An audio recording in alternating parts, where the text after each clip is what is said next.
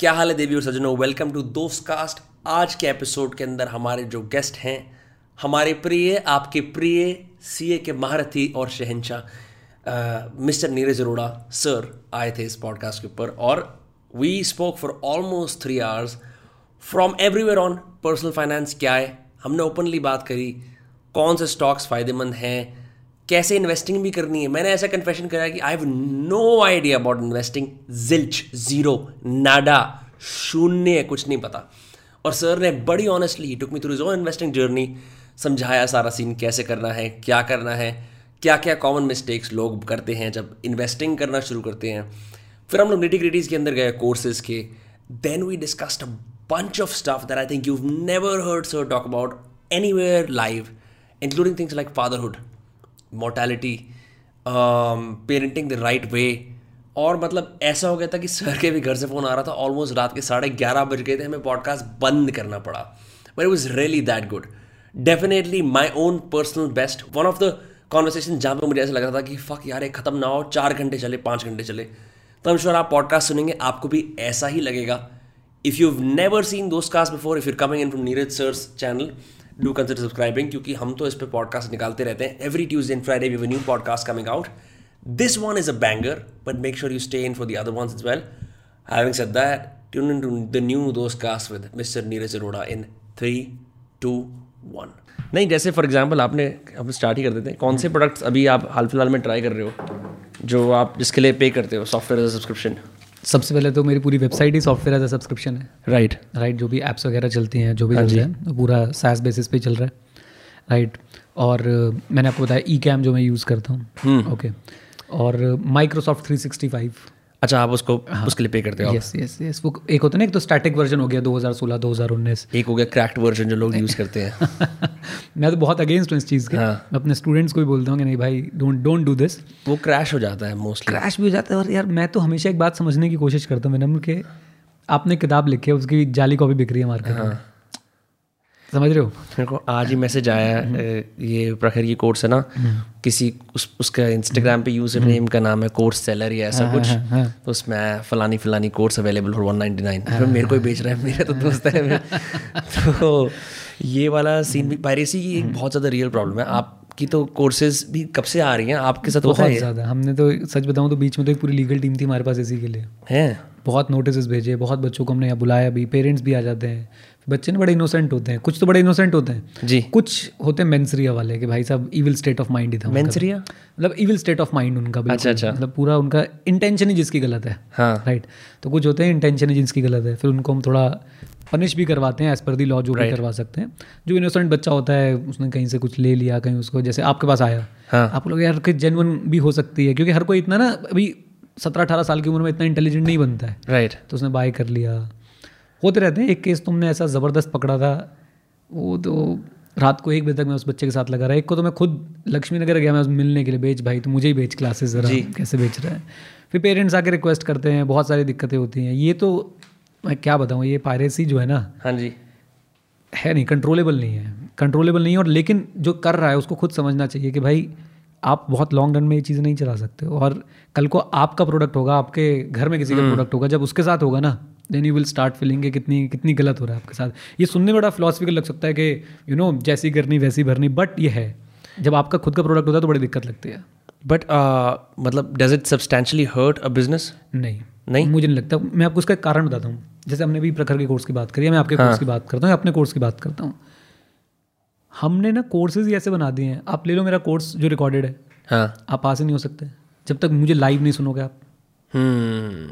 मैंने live sessions इतने करने शुरू कर दिए हैं, उनके अंदर एमसीक्यूज इतने कर दिए हैं, हमने मॉक टेस्ट इतने डाल दिए हैं, आप उसके बिना कैसे सर्वाइव करोगे? ओके। और पायरेसी में हमारे फील्ड में तो ये भी चलता है कि भाई पुराने कोर्सेज हैं, अमेंडमेंट्स आ गए, चेंजेस आ गए, right? And same is the case with you. आज जो आप सोच रहे हो या जो आप सोच के कोई कोर्स रिकॉर्ड करते हो, तो आज 2 महीने बाद आपकी नॉलेज अलग होती है, तभी तो अपडेट्स आते हैं। यस, तभी अपडेट्स आते हैं। और सबसे बेस्ट है एक जो इंटरेक्शन, लाइव इंटरेक्शन जो होती है ना वे नंबर, आप वो अपने ऑडियंस के साथ करोगे, वो कहाँ मिलेगी किसी को? भाई आप, कोई आपका कोर्स ले सकता है, लेकिन कोई आपको ये नहीं कर सकता ना कि भाई कि चलो इसका लाइव सेशन में अटेंड कर लूँ, क्योंकि वो तो बिहाइंड द पे वॉल ही चल रहा है। तो ये है, पायरेसी बहुत ज़्यादा बिजनेस हर्ट नहीं करती, but sometimes it becomes a problem कि भाई हर तरफ से बच्चा बोल रहा है सर आपकी क्लासेस वहाँ है, सर ये हो रहा है वो हो रहा है। और बीच में सी इंडस्ट्री में तो इतनी हो गई थी, इतनी ज़्यादा हो गई थी कि कुछ मतलब हर बड़े टीचर की क्लासेस जो हैं वो कहीं ना कहीं पालिका बाजार में सीडियाँ बना के बिक रही थी यार, सीडीज बना के पालिका बाजार की। शॉप नंबर बच्चों ने याद कर रखा था, फलानी शॉप पे जाओ, नंबर लिखे होते हैं ना 34 नंबर 35 नंबर, जैसे नंबर याद कर रखा था उस वाली शॉप पे जाओ, वहाँ पे आपको इस फलाने वाले टीचर की सीडी मिल जाएगी, ये हो जाएगा वो हो जाएगा। बट अल्टीमेटली उससे नुकसान बहुत होता है। नुकसान कैसे होता है? मैं 100 घंटे पढ़ाता हूँ अपने रिकॉर्डेड लेक्चर्स में, राइट, फॉर एग्जाम्पल एक सब्जेक्ट में। उसके बाद मैं लाइव सेशंस भी लेता हूँ, मैं मॉक टेस्ट भी करवाता हूँ, मैं कुछ अपडेट्स भी देता हूँ, मैं बच्चों के साथ बैठता भी हूँ। ठीक है, आपको पहली बात तो जो रिकॉर्ड आपको जो पायरेटेड मिली, यू डोंट नो कि उसके अंदर वो कंप्लीट कंटेंट है या नहीं है। It is very much possible मैंने 100 घंटे पढ़ाया, आपको सिर्फ 50 घंटे का मिला। अब आप, मैं तो एग्जाम के पॉइंट ऑफ व्यू से बता रहा हूँ, आप गए पेपर देने के लिए, आपने बोला यार ये तो मैंने पढ़ा ही नहीं था। क्यों नहीं पढ़ा था? क्योंकि आपने पायरेटेड क्लासेस ले रखी थी या पायरेटेड कोर्सेज कर रखे थे। अब उस कोर्स के अंदर कंटेंट ही नहीं था। Now coming to you know creators like you, इनका तो एग्जाम नहीं होना। आपका जैसे राइटिंग वाला कोर्स है उसको तो एग्जाम नहीं होना। बट मुझे ऐसा, मेरा ऐसा मानना है यार, एक तरफ तो ना हम बोलते हैं हिंदुस्तानी और इंडियंस और प्रथा और गुरु शिष्य परंपरा, और एक तरफ हम ये लीक करके बेच रहे हैं, राइट। आप मुझसे उम्र में छोटे हो, कुछ लोग मुझसे उम्र में बड़े हो। अगर मैं आपसे अपने से छोटे उम्र वाले एक व्यक्ति का भी कोर्स देखूंगा ना, तो मैं इसी एंगल से देखूंगा यार गुरु है, राइट, कुछ दे रहा है, तो मुझे भी उसके बदले गुरु दक्षिणा तो जरूर देनी चाहिए। एंड स्पेसिफिकली जब कोर्सेज की फीस कम है तो क्यों कर रहे हो सब, राइट, व्हाट्स द पॉइंट? कोई यार 1 लाख रुपए का कोर्स बेच रहा हो ना, तो एक बार को बंदा कह सकता है यार रॉबिनहुड पांडे है ना। लेकिन जब आपको कोर्स 1000 रुपये 2000 रुपये में इतना बढ़िया ज्ञान मिल रहा है, और ज्ञान के साथ साथ आपको उस व्यक्ति से जुड़ने का मौका मिल रहा है, राइट। आप उस व्यक्ति, आज आप अपने कोर्स में लाइव लेने की हम बातचीत कर रहे थे, आप जाओगे उसके अंदर लाइव, तो आपसे जुड़ेगा ना व्यक्ति, दो बातें आपसे करेगा, आपसे दो बातें एक्स्ट्रा बताओगे, फीडबैक हमें भी मिलेगा ताकि हम कोर्स को और बेटर बना पाएं। एग्जैक्टली, हो सकता है आपको इसे टास्क असाइन करो, वो फीलिंग मिस कर रहे हो आप। और आई थिंक मेरा ऐसा मानना है कि टीचर से क्लास में तो बहुत लिमिटेड सीखा जाता है। जब आप टीचर के साथ बैठते हो ना, जब आप उनसे बातें करते हो, जब वो आपको सुन के आपकी बात का जवाब देते, तब आप सबसे ज़्यादा सीखते हो। रिकॉर्डेड लेक्चर में क्या है, हमने रिकॉर्ड करा दे दिया, उसमें मैं जानता थोड़ा ना कि मैं किस बच्चे को एड्रेस कर रहा हूँ, किस बच्चे को एड्रेस नहीं कर रहा हूँ। लेकिन जब लाइव लेक्चर चल रहा होता है, आपका एक कनेक्शन अलग बन जाता है, बहुत ज़बरदस्त कनेक्शन बन जाता है। तो जो भी लोग भाई ये पायरेसी वगैरह करते हैं कोर्सेज़ की, मैं तो इसके स्ट्रिक्ट अगेंस्ट हूँ। इसलिए नहीं कि मैं कोर्सेज में हूँ, देखो मैं बुक्स नहीं बेचता, लेकिन मैं बुक्स की पायरेसी के भी अगेंस्ट हूँ। मैंने कभी भी कोई भी बुक ऐसी पायरेटेड नहीं खरीदी। इवन जो आप बोल रहे थे ना Microsoft Office crack version, right, school वगैरह में भी हमारे बाय द वे क्रैक्ड आता था।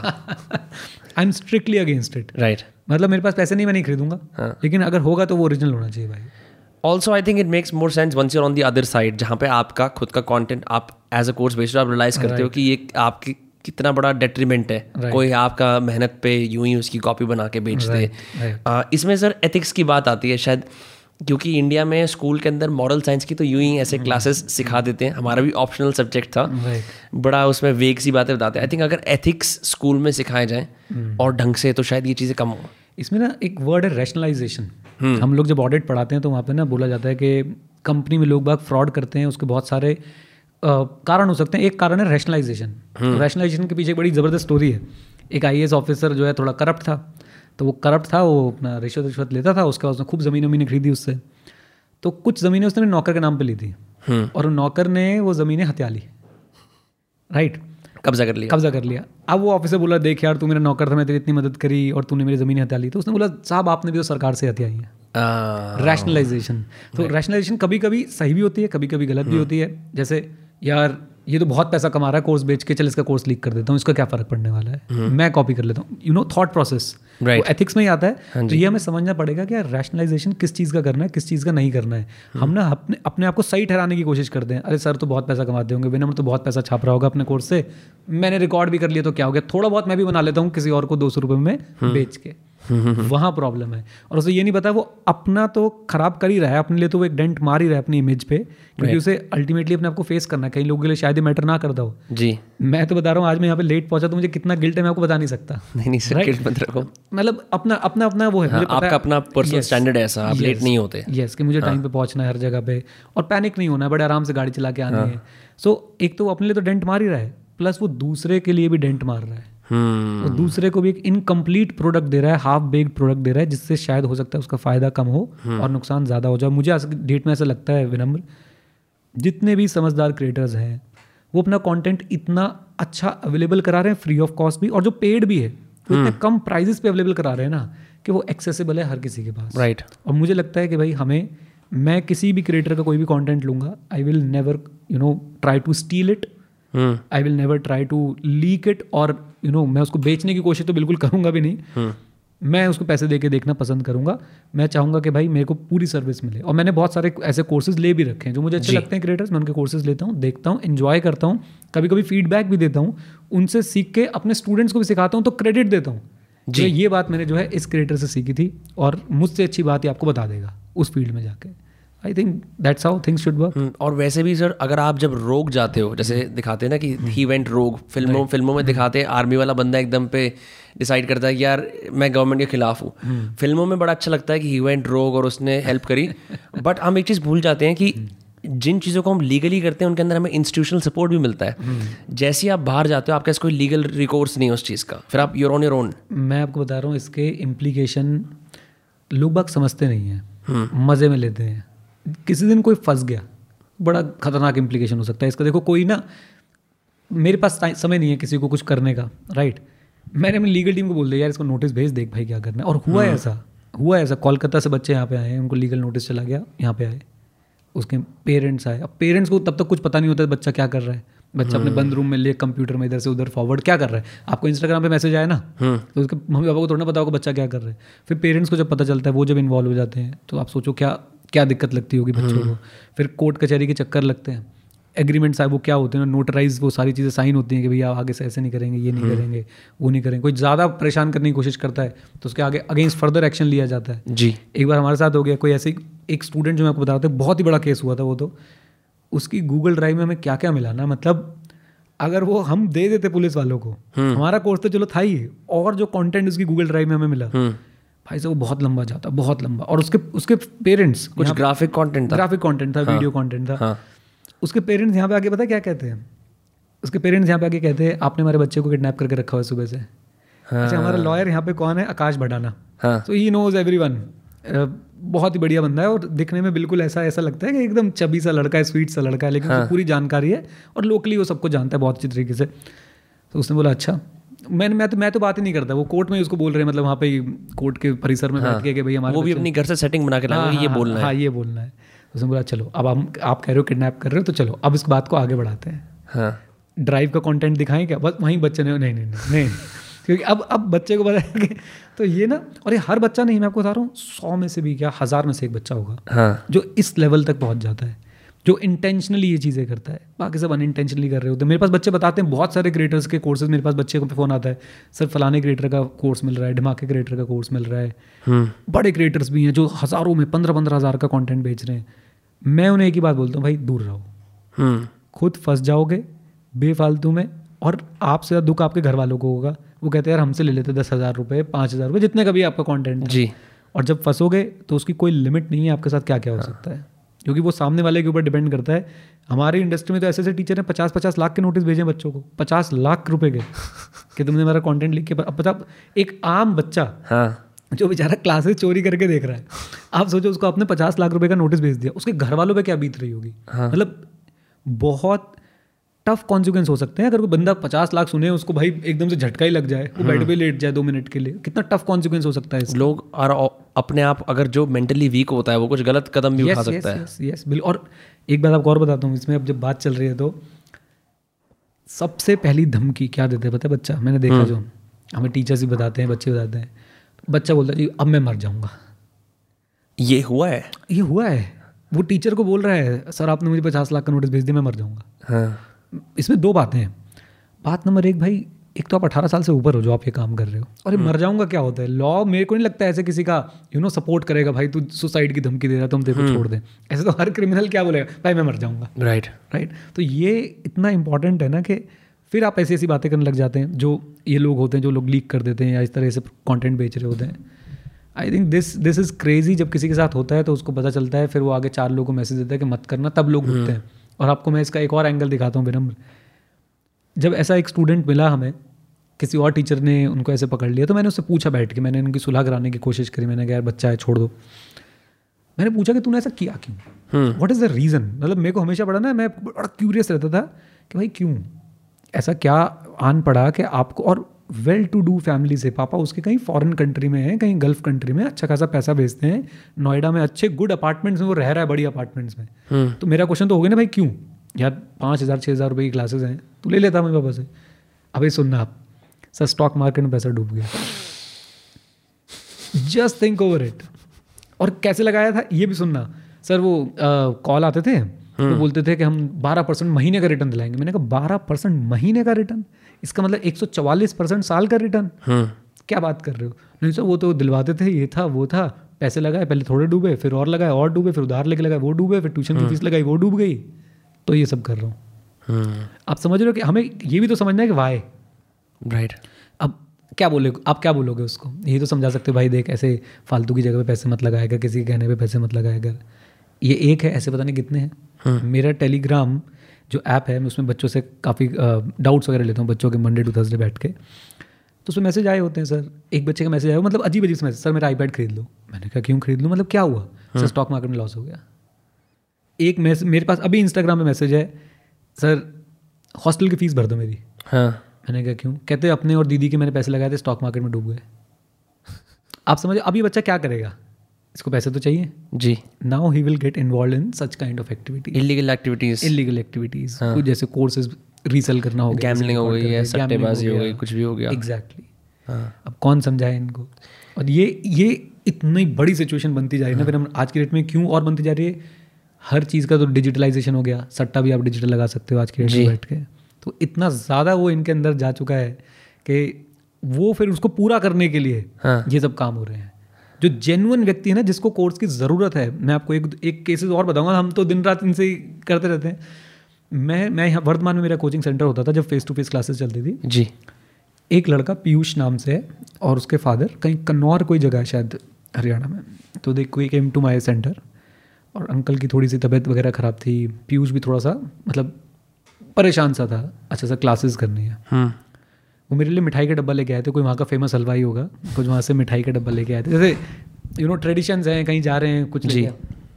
तो वो लेके आए, तो उन्होंने बताया ऐसे ऐसे सारी सिचुएशन बताई, उन्होंने सारे अपने डॉक्यूमेंट्स दिखाए, एंड यू नो हमने उनके साथ एक कोलैबोरेशन किया कि हम क्लासेस देंगे, आप करो, आप पढ़ाई करो, बिंदास पढ़ाई करो, पास हो बस। वो अपने उस जगह पे आई थिंक रोहतक, उसके जो बोलते हैं ना जिला लगता है और सारी चीज़ें लगती हैं, होता है ना स्पेस, मतलब प्लेस को कैसे बोलते हैं, जिला हो गया फिर सिटी हो गया फिर टाउन हो गया। तो रोहतक जो जगह है, आई थिंक उसने रोहतक में टॉप किया था, जो मेरा वो सब्जेक्ट था उसके अंदर। And I never charge anything, right. वो जेन्युइन बच्चा था, उसको साथ ऐसी प्रॉब्लम नहीं थी कि स्टॉक मार्केट में पैसा खो दिया। और उसके और मज़े की बात, मैं अपनी तारीफ नहीं कर रहा, किसी ने उसको लैपटॉप दिलवा दिया, किसी ने उसको क्लासेस दे दी, और वो बच्चा टॉप करके आ रहा है। क्रेजी, आप समझ रहे हो इस बात को, इस रेलेवेंस को समझ रहे हो आप। वो और क्या कर सकता था, वो भी इन सब चीज़ों में इन्वॉल्व हो सकता था। मन की शांति तो चली जाती, दिमाग तो इन सब चीज़ों में चलता रहता, और बाई चांस कोई टीचर नोटिस वोटिस भेज देता तो करियर भी खत्म हो सकता था। अब आप ये सोचो, उस बंदे ने सीधा सीधा स्टेप लिया, सर हाथ जोड़ रहा हूँ सर, पैसे नहीं है। लैपटॉप वाले ने लैपटॉप, पता नहीं किसने, सोचो ना मतलब भगवान का बच्चा है कि नहीं है कि भाई किसी बंदे ने एक लैपटॉप स्पॉन्सर कर दिया, किसी ने क्लासेस स्पॉन्सर कर दी, किसी ने खाना पीना स्पॉन्सर कर दिया, और बच्चा देखो क्या कर गया। वो तो उसके तो इंटेंशंस अच्छे होंगे, और वो थोड़ा मेंटली टफ भी होगा उसमें। क्योंकि अब पता नहीं, देखो मैं तो कभी ऐसे मैंने रिगरस कोर्स नहीं करा, बट इसमें एक बहुत बड़ा फैक्टर मेंटल टफनेस का है ना। अगर आप कमज़ोर हो तो आपको ये सब चीज़ें बहुत जल्दी लुभा जाएंगी। बिल्कुल बिल्कुल बिल्कुल। और मैं देखो, ब्लेसिंग इन डिस्गाइज क्या है, उस बच्चे के पास कोई डिस्ट्रैक्शन नहीं थी, ना फेसबुक ना इंस्टाग्राम ना Twitter, nothing doing. Social media पर था ही नहीं, वो था ही नहीं, उसे पता ही नहीं था। उसने लैपटॉप पहली बार देख के वैसे हो गया, यार ये लैपटॉप है यार। उसकी नाइवनेस उसके हित में काम करें। यस यस यस, बिल्कुल एग्जैक्टली यही हुआ। तो यहाँ पे पॉइंट यही है कि यार अगर जो जेन्युइन केसेस है ना, वो ये सब काम नहीं कर रहे हैं। जिनका पैसा कहीं अटक गया, खो गया, गलत एक्टिविटी जैसे, मैं ही नहीं बोल रहा 100% ऐसा होगा, लेकिन जो ज़्यादा परसेंटेज है लोगों की वो इसी तरफ है। नहीं तो एक बात बताओ विनम्र, आज आपको जो इंस्टाग्राम पर मैसेज आया आप बता रहे हो, यार मैं कहता हूँ कि वो बंदा किसी भी लायक नहीं है जो ये काम कर रहा है। उसमें सेल्स स्किल्स तो हैं, तभी तो वो बैठ के मुझे मैसेज कर रहा है। यस और आजकल तो इतना काम है ना हमारी इकोनॉमी में, और इतने नए तरीके का काम है। हमारे पास रोज मैसेज आते हैं, सर आपकी यूट्यूब का थंबनेल बना देंगे, सर आपकी वीडियोस के हम वो सबटाइटल्स लिख देंगे। And you know I will happy कि यार काम कर रहा है बंदा, यार हमने करवाया एक दो लोगों से काम, पसंद भी आए। कोई 1,000 रुपये पर वीडियो ले रहा है, कोई 500 रुपये पर वीडियो ले रहा है, एंड वी आर हैप्पी, हमारा भी तो काम हो रहा है। यार मैं भी बैठूंगा सबटाइटल लिखूंगा, टाइम लगेगा ना, तो लिख दे भाई। मैं ये कहने की कोशिश कर रहा हूँ कि ये लोग भी तो वो काम कर सकते हैं ना. मैंने उनका कोर्स डाउनलोड करके बेचना शुरू कर दिया. But no, they have decided कि भाई वो अपने स्किल से कमाएंगे, वो कुछ सीखेंगे और फिर उसको अप्लाई करेंगे और फिर उससे जो है वो अर्न करेंगे. And I think this is the way to go forward. अब आप और मैं हैं या कोई भी है, हमारे पास अगर पैसे ना हो तो हम ये सब थोड़ा ना करने लगे. हम सोचेंगे ना कि भाई हमारे पास स्किल क्या है जिसको मोनेटाइज कर सकते हैं. और जो आप बता रहे हो उसके पास सेल्स का स्किल है तो please find a job, find a good job, right. और फिर आप ये चीज़ें करिए. और नहीं कर सकते तो मैं तो कह रहा हूँ, हम मुझे ऐसा लगता है बेस्ट टाइम्स में जी रहे हैं और हर टाइम बेस्ट टाइम ही आता जाएगा. मतलब आने वाला टाइम बेस्ट टाइम ही है, वर्स्ट टाइम अब आने नहीं वाला है. कोविड को भी लोग बोलते हैं वर्स्ट टाइम था. ठीक है, जिनका नुकसान हुआ फिजिकली या फिर जिनका नुकसान हुआ फाइनेंशियली उनके लिए वर्स्ट टाइम रहा. बट वो आपको कितनी सारी अपॉर्चुनिटीज पकड़ा के चला गया. आज आप घर बैठे हो, आप और मैं बैठे हैं आराम से, यहाँ पे शूट कर रहे हैं. आप एक क्रिएटर इकोनॉमी इससे ज़्यादा बूम पे कब थी मुझे बताओ? कभी भी नहीं थी. इससे पहले बहुत आइसोलेटेड थे क्रिएटर्स. इनफैक्ट अब जाके थोड़ी बहुत प्रेस्टीज आनी शुरू हुई है. मैं कभी नहीं कहूँगा कि IAS, IPS और डॉक्टर इंजीनियर वाली प्रेस्टीज आई है, बट एक रेलेवेंस आनी शुरू हो गई कि ये भी कुछ हो रहा है, राइट. आप घर में बैठे हो, कैमरा लेके बैठे हो, एक माइक लेके बैठे हो, and you are actually adding value to thousands and lakhs of people's life. और वहाँ से you are also monetising and it's totally okay. Sir, इस शेम के बारे में बात करते हैं क्योंकि मैंने ये चीज़ बहुत ज़्यादा देखी. मैं ना अब कई सारे क्रिएटर से मिला और ऐसे जो कन्वेंशनल आर्टिस्ट होते हैं, फाइन आर्ट्स वाले भी आर्टिस्ट, उनसे भी मिला. बहुत सारे लोग ये वाली बात करते हैं, बस 5-6 साल तक प्रूफ ऑफ वर्क और बना लूँ, फिर जाके शायद मैं लायक होऊंगा इससे कुछ करने के. And I am just wondering, इसके अंदर द रियल हर्डल, मैंने ट्वीट भी डाला था, to the creator economy is not lack of opportunity, it's shame around asking for money for something you are good at. यहाँ पे मेरे को लगता है कि इंडियंस का खास एक इंट्रोवर्जन या एक शाइनेस है. ये एक्चुअली ना, ये बड़ा ही अजीब है. ये क्यों है पता है? ये उस क्रिएटर का क्यों है? आपने कभी सोचने की कोशिश करी? क्योंकि लोग बाग टोक देते हैं. अच्छा, आप पैसे कमाएगा, आप तो बिक गए. हाँ, आप तो बिक गए. सबसे पहली बात, आप तो बिक गए, राइट. और जैसे मैं कुछ भी डालूंगा कि भाई मेरी क्लासेस हैं, आप लोग बाय कर सकते हो. सर तो मार्केटिंग किंग है तो सीख लेना यार, मार्केटिंग सीख ले, राइट. मैं बहुत एथिकल काम करता हूँ. शायद मैंने लास्ट पॉडकास्ट में बताया था, मैंने आज तक बच्चों को मास कॉलिंग, मास मैसेज कभी नहीं करवाया कि आप मेरी क्लासेस लो. जबकि आप किसी सीए स्टूडेंट से मिलोगे ना, आप एक काम करोगे ना, एक बार अपना डेटाबेस ना किसी तरह बस सीए टीचर के पास तक पहुँचा दो, एक के पास. आपको इतनी कॉल्स और मैसेजेस आएंगे ना दिन भर में. क्वालिफाइड चार्टर्ड अकाउंटेंट को मैसेज आ रहा है, भैया सीए फाउंडेशन कर लो. Just think over it. हमने काम कभी नहीं किया. वो किसी को अनएथिकल नहीं लगता. जबकि मेरा पहला सवाल हमेशा ये होता है, बताओ उसके पास नंबर कैसे गया अनएथिकल तरीके से?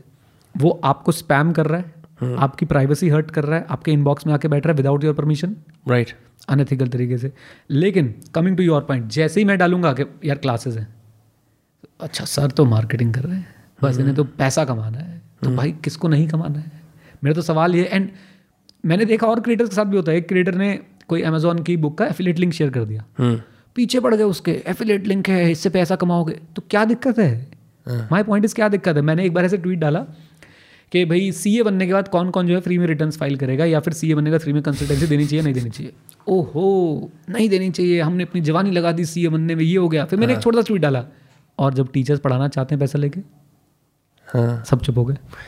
टीचिंग को, बिकॉज टीचिंग के अंदर आई थिंक बाय डिफॉल्ट एक एलिमेंट ऑफ सैक्रिफाइस होता है, इन द सेंस कि आप अपने आप को, आप मास, मतलब आप चाहे तो आप 4-5 स्टूडेंट्स ले सकते हो और बहुत प्रीमियम पढ़ा सकते हो, बट आप मास टीचिंग करते हो तो आप एक सैक्रिफाइस भी करते हो ना. वहाँ पे एक हिडन जो कॉस्ट होती है, क्या कहते हैं, हिडन वैल्यू होती है, वो ये होती है कि लो कॉस्ट पे हाई क्वालिटी एजुकेशन. तो आई थिंक लोग ये भी अज्यूम कर लेते हैं कि टीचर्स तो सेल्फ सैक्रिफिशियल हैं, टीचर्स तो मदर टेरेसा की तरह हैं कि आप, सर आपका तो काम ही है पढ़ाना, आप बस ऐसे करते रहो और हम ये लेते रहेंगे. तो वो ये नहीं देखते कि यार everyone has bills to pay in this world, right. Teachers को ना वो देखा जाता है कि कुर्ता पहनेगा, झोला उठाएगा, हाँ, पजामा पहनेगा और साइड से ऐसे कंघी करेगा, हाँ, और पढ़ाएगा बच्चों को, राइट. ये इनसे बर्दाश्त नहीं होता कि टीचर ने भाई ये जीन्स कैसे पहन ली, हाँ, जो आप कहना चाह रहे हो, राइट जी. सो मेरा इसमें पता क्या पॉइंट है यार, नहीं, आज की डेट में ऐसा बिल्कुल नहीं सोचना चाहिए. बिल्स टू पे तो एक अलग चीज़ है, टीचर अपनी जान लगा रहे हैं. सिर्फ मैं नहीं, हर टीचर, जो भी अच्छा टीचर, जो भी आपको क्लास दिख रहा होगा ना जिसने बहुत कुछ अचीव कर लिया जी, उसने अपनी जान लगाई है पढ़ाने में. और हमारे कोर्सेज ऐसे नहीं होते कि हमने 1 घंटे का कोर्स बना दिया, 2 घंटे का कोर्स बना दिया. टैक्स पढ़ाना है मतलब आपको कम से कम 100-150 घंटे पढ़ाना है. एंड 100-150 घंटे yes and you know it better कि 100-150 घंटे पढ़ाना है तो खुद कितना पढ़ना है राइट और खुद ऐसा भी नहीं है कि आपने कोई ब्लॉग पढ़ना है या आपने कुछ आपने जो मोदी जी के कैबिनेट ने बैठ के 4 लाइनें लिखी है ना आपने उस पर रिसर्च करना है कि भैया इन्होंने अगर ये कॉमा यहाँ से हटा के यहाँ लगाया तो क्यों लगाया आपने इन्होंने जो एंड की जगह और लगा दिया क्यों लगा दिया ये मे की जगह शाल क्यों आया है आपको उस पर रिसर्च करना है राइट एंड मैं आपको बताता हूँ विनम्र कभी कभी इंसान ना मतलब अंदर से फट जाता है जो ऐसे जो टेक्निकल सब्जेक्ट्स पढ़ा रहे हैं वो अंदर से फट जाते हैं इम्प्लोजन हो जाता है यार ये क्या हो रहा है यार इतना सारा इतना कैसे पढ़ाना है बच्चों को कैसे करवाना है और खुद तो समझ आ गया बच्चों को कैसे समझाना है नोट्स बनाने हैं फिर उसकी वीडियो शूट करनी है सो हम ना एक्चुअली मैं सच बताऊँ तो जो प्रोफेशनल कोर्सेज के टीचर्स हैं they should be termed as consultants getting a point आप उन्हें कंसल्टेंट बोलो वो आपको कंसल्टेंसी दे रहा है कि भैया तेरे को 150 घंटे बैठूंगा मैं तेरे साथ 150 घंटे और आज के डेट में हमने तो ये भी कर दिया कि 150 घंटे की क्लासेस तो हैं ही लाइव भी आ रहे हैं फिर एक अच्छा भाई एक बात सुनो मैंने CS को हायर कर रखा है कि जो हमारे मॉक टेस्ट हमारे बच्चे जो होंगे कोर्स के अब भाई मैं 1000 बच्चों का मॉक टेस्ट चेक नहीं कर सकता लेकिन मैंने और CS को हायर कर लिया कि जब मॉक टेस्ट होंगे आप भी चेक करोगे मैं भी चेक करूँगा मैं उस CA को क्या बोलूँ भाई उसने भी तो अपनी जवानी लगा के CA करी है ना मैं उसे क्या बोलूँ भैया तू फ्री में एक काम का फ्री में मॉक टेस्ट चेक कर दे कोई आएगा कोई भी नहीं आएगा तो ये तो आपको समझना पड़ेगा it's a you know give and take thing और हर किसी को समझना पड़ेगा इसलिए नहीं कि यार देखो यार लोग आगे बोलेंगे सर आप टीचर हो ना इसलिए आप ऐसा बोल रहे हो यार मैं क्या और कोई सर्विसेज नहीं लेते आप प्लम्बर को बोलते फ्री में कर जा वो सर्विस प्रोवाइडर है यस यस मैं कल को टिम कुक को बोलूँ यार 2 लैपटॉप भिजवा दे मतलब सोचो ना कोई थॉट है कोई इसके पीछे कोई बेस है कोई बेस नहीं है तो ये तो एक इकोनॉमी है और ये मैं बोलूँगा कि भाई ऐसे ही चलेगा आप भी तो जब CA बन जाओगे मेरे को एक बच्चे ने टैग किया पता नहीं कौन सा कोर्स मैंने शेयर किया था शायद आपका ही कोर्स शेयर किया था मैंने कुछ ऐसा राइटिंग का स्किल का कुछ स्किल 91 का कोई कोर्स था सो कहता सर प्लीज़ कुछ फ्री में भी दो मैंने कहा अच्छा फ्री में सीख के क्या करोगे कहता सर मैं जॉब लूँगा मैं आगे से पैसा कमाऊँगा मैंने कहा वाह आप फ्री में सीख के तो जॉब लेना चाहते हो फिर आप भी जॉब फ्री में करना राइट और ये तो आप मतलब हम बहुत ही अलग बात कर रहे हैं सर यूट्यूब से बहुत पैसे कमा रहे हो आप अरे भाई बना लो चैनल कमा लो किसने आपके हाथ पकड़े और मैं तो उनमें से हूँ जो अपना कंटेंट बना रहा हूँ किसी का कंटेंट चुरा नहीं रहा हूँ लोग बागों को आज की डेट में देखो हमारी खुद की वीडियोस हम देखते हैं कोई बार कॉपी करके चलाए जा रहे हैं राइट एक बात दूसरी बात मैं तो पर्टिकुलरली मेरा यूट्यूब चैनल की मैंने तो एक दिन चैलेंज कर दिया था मैंने कहा जिसको लगता है कि मैं यूट्यूब से बहुत पैसे कमाता हूँ आपके घर का जो ब्रेड अर्नर है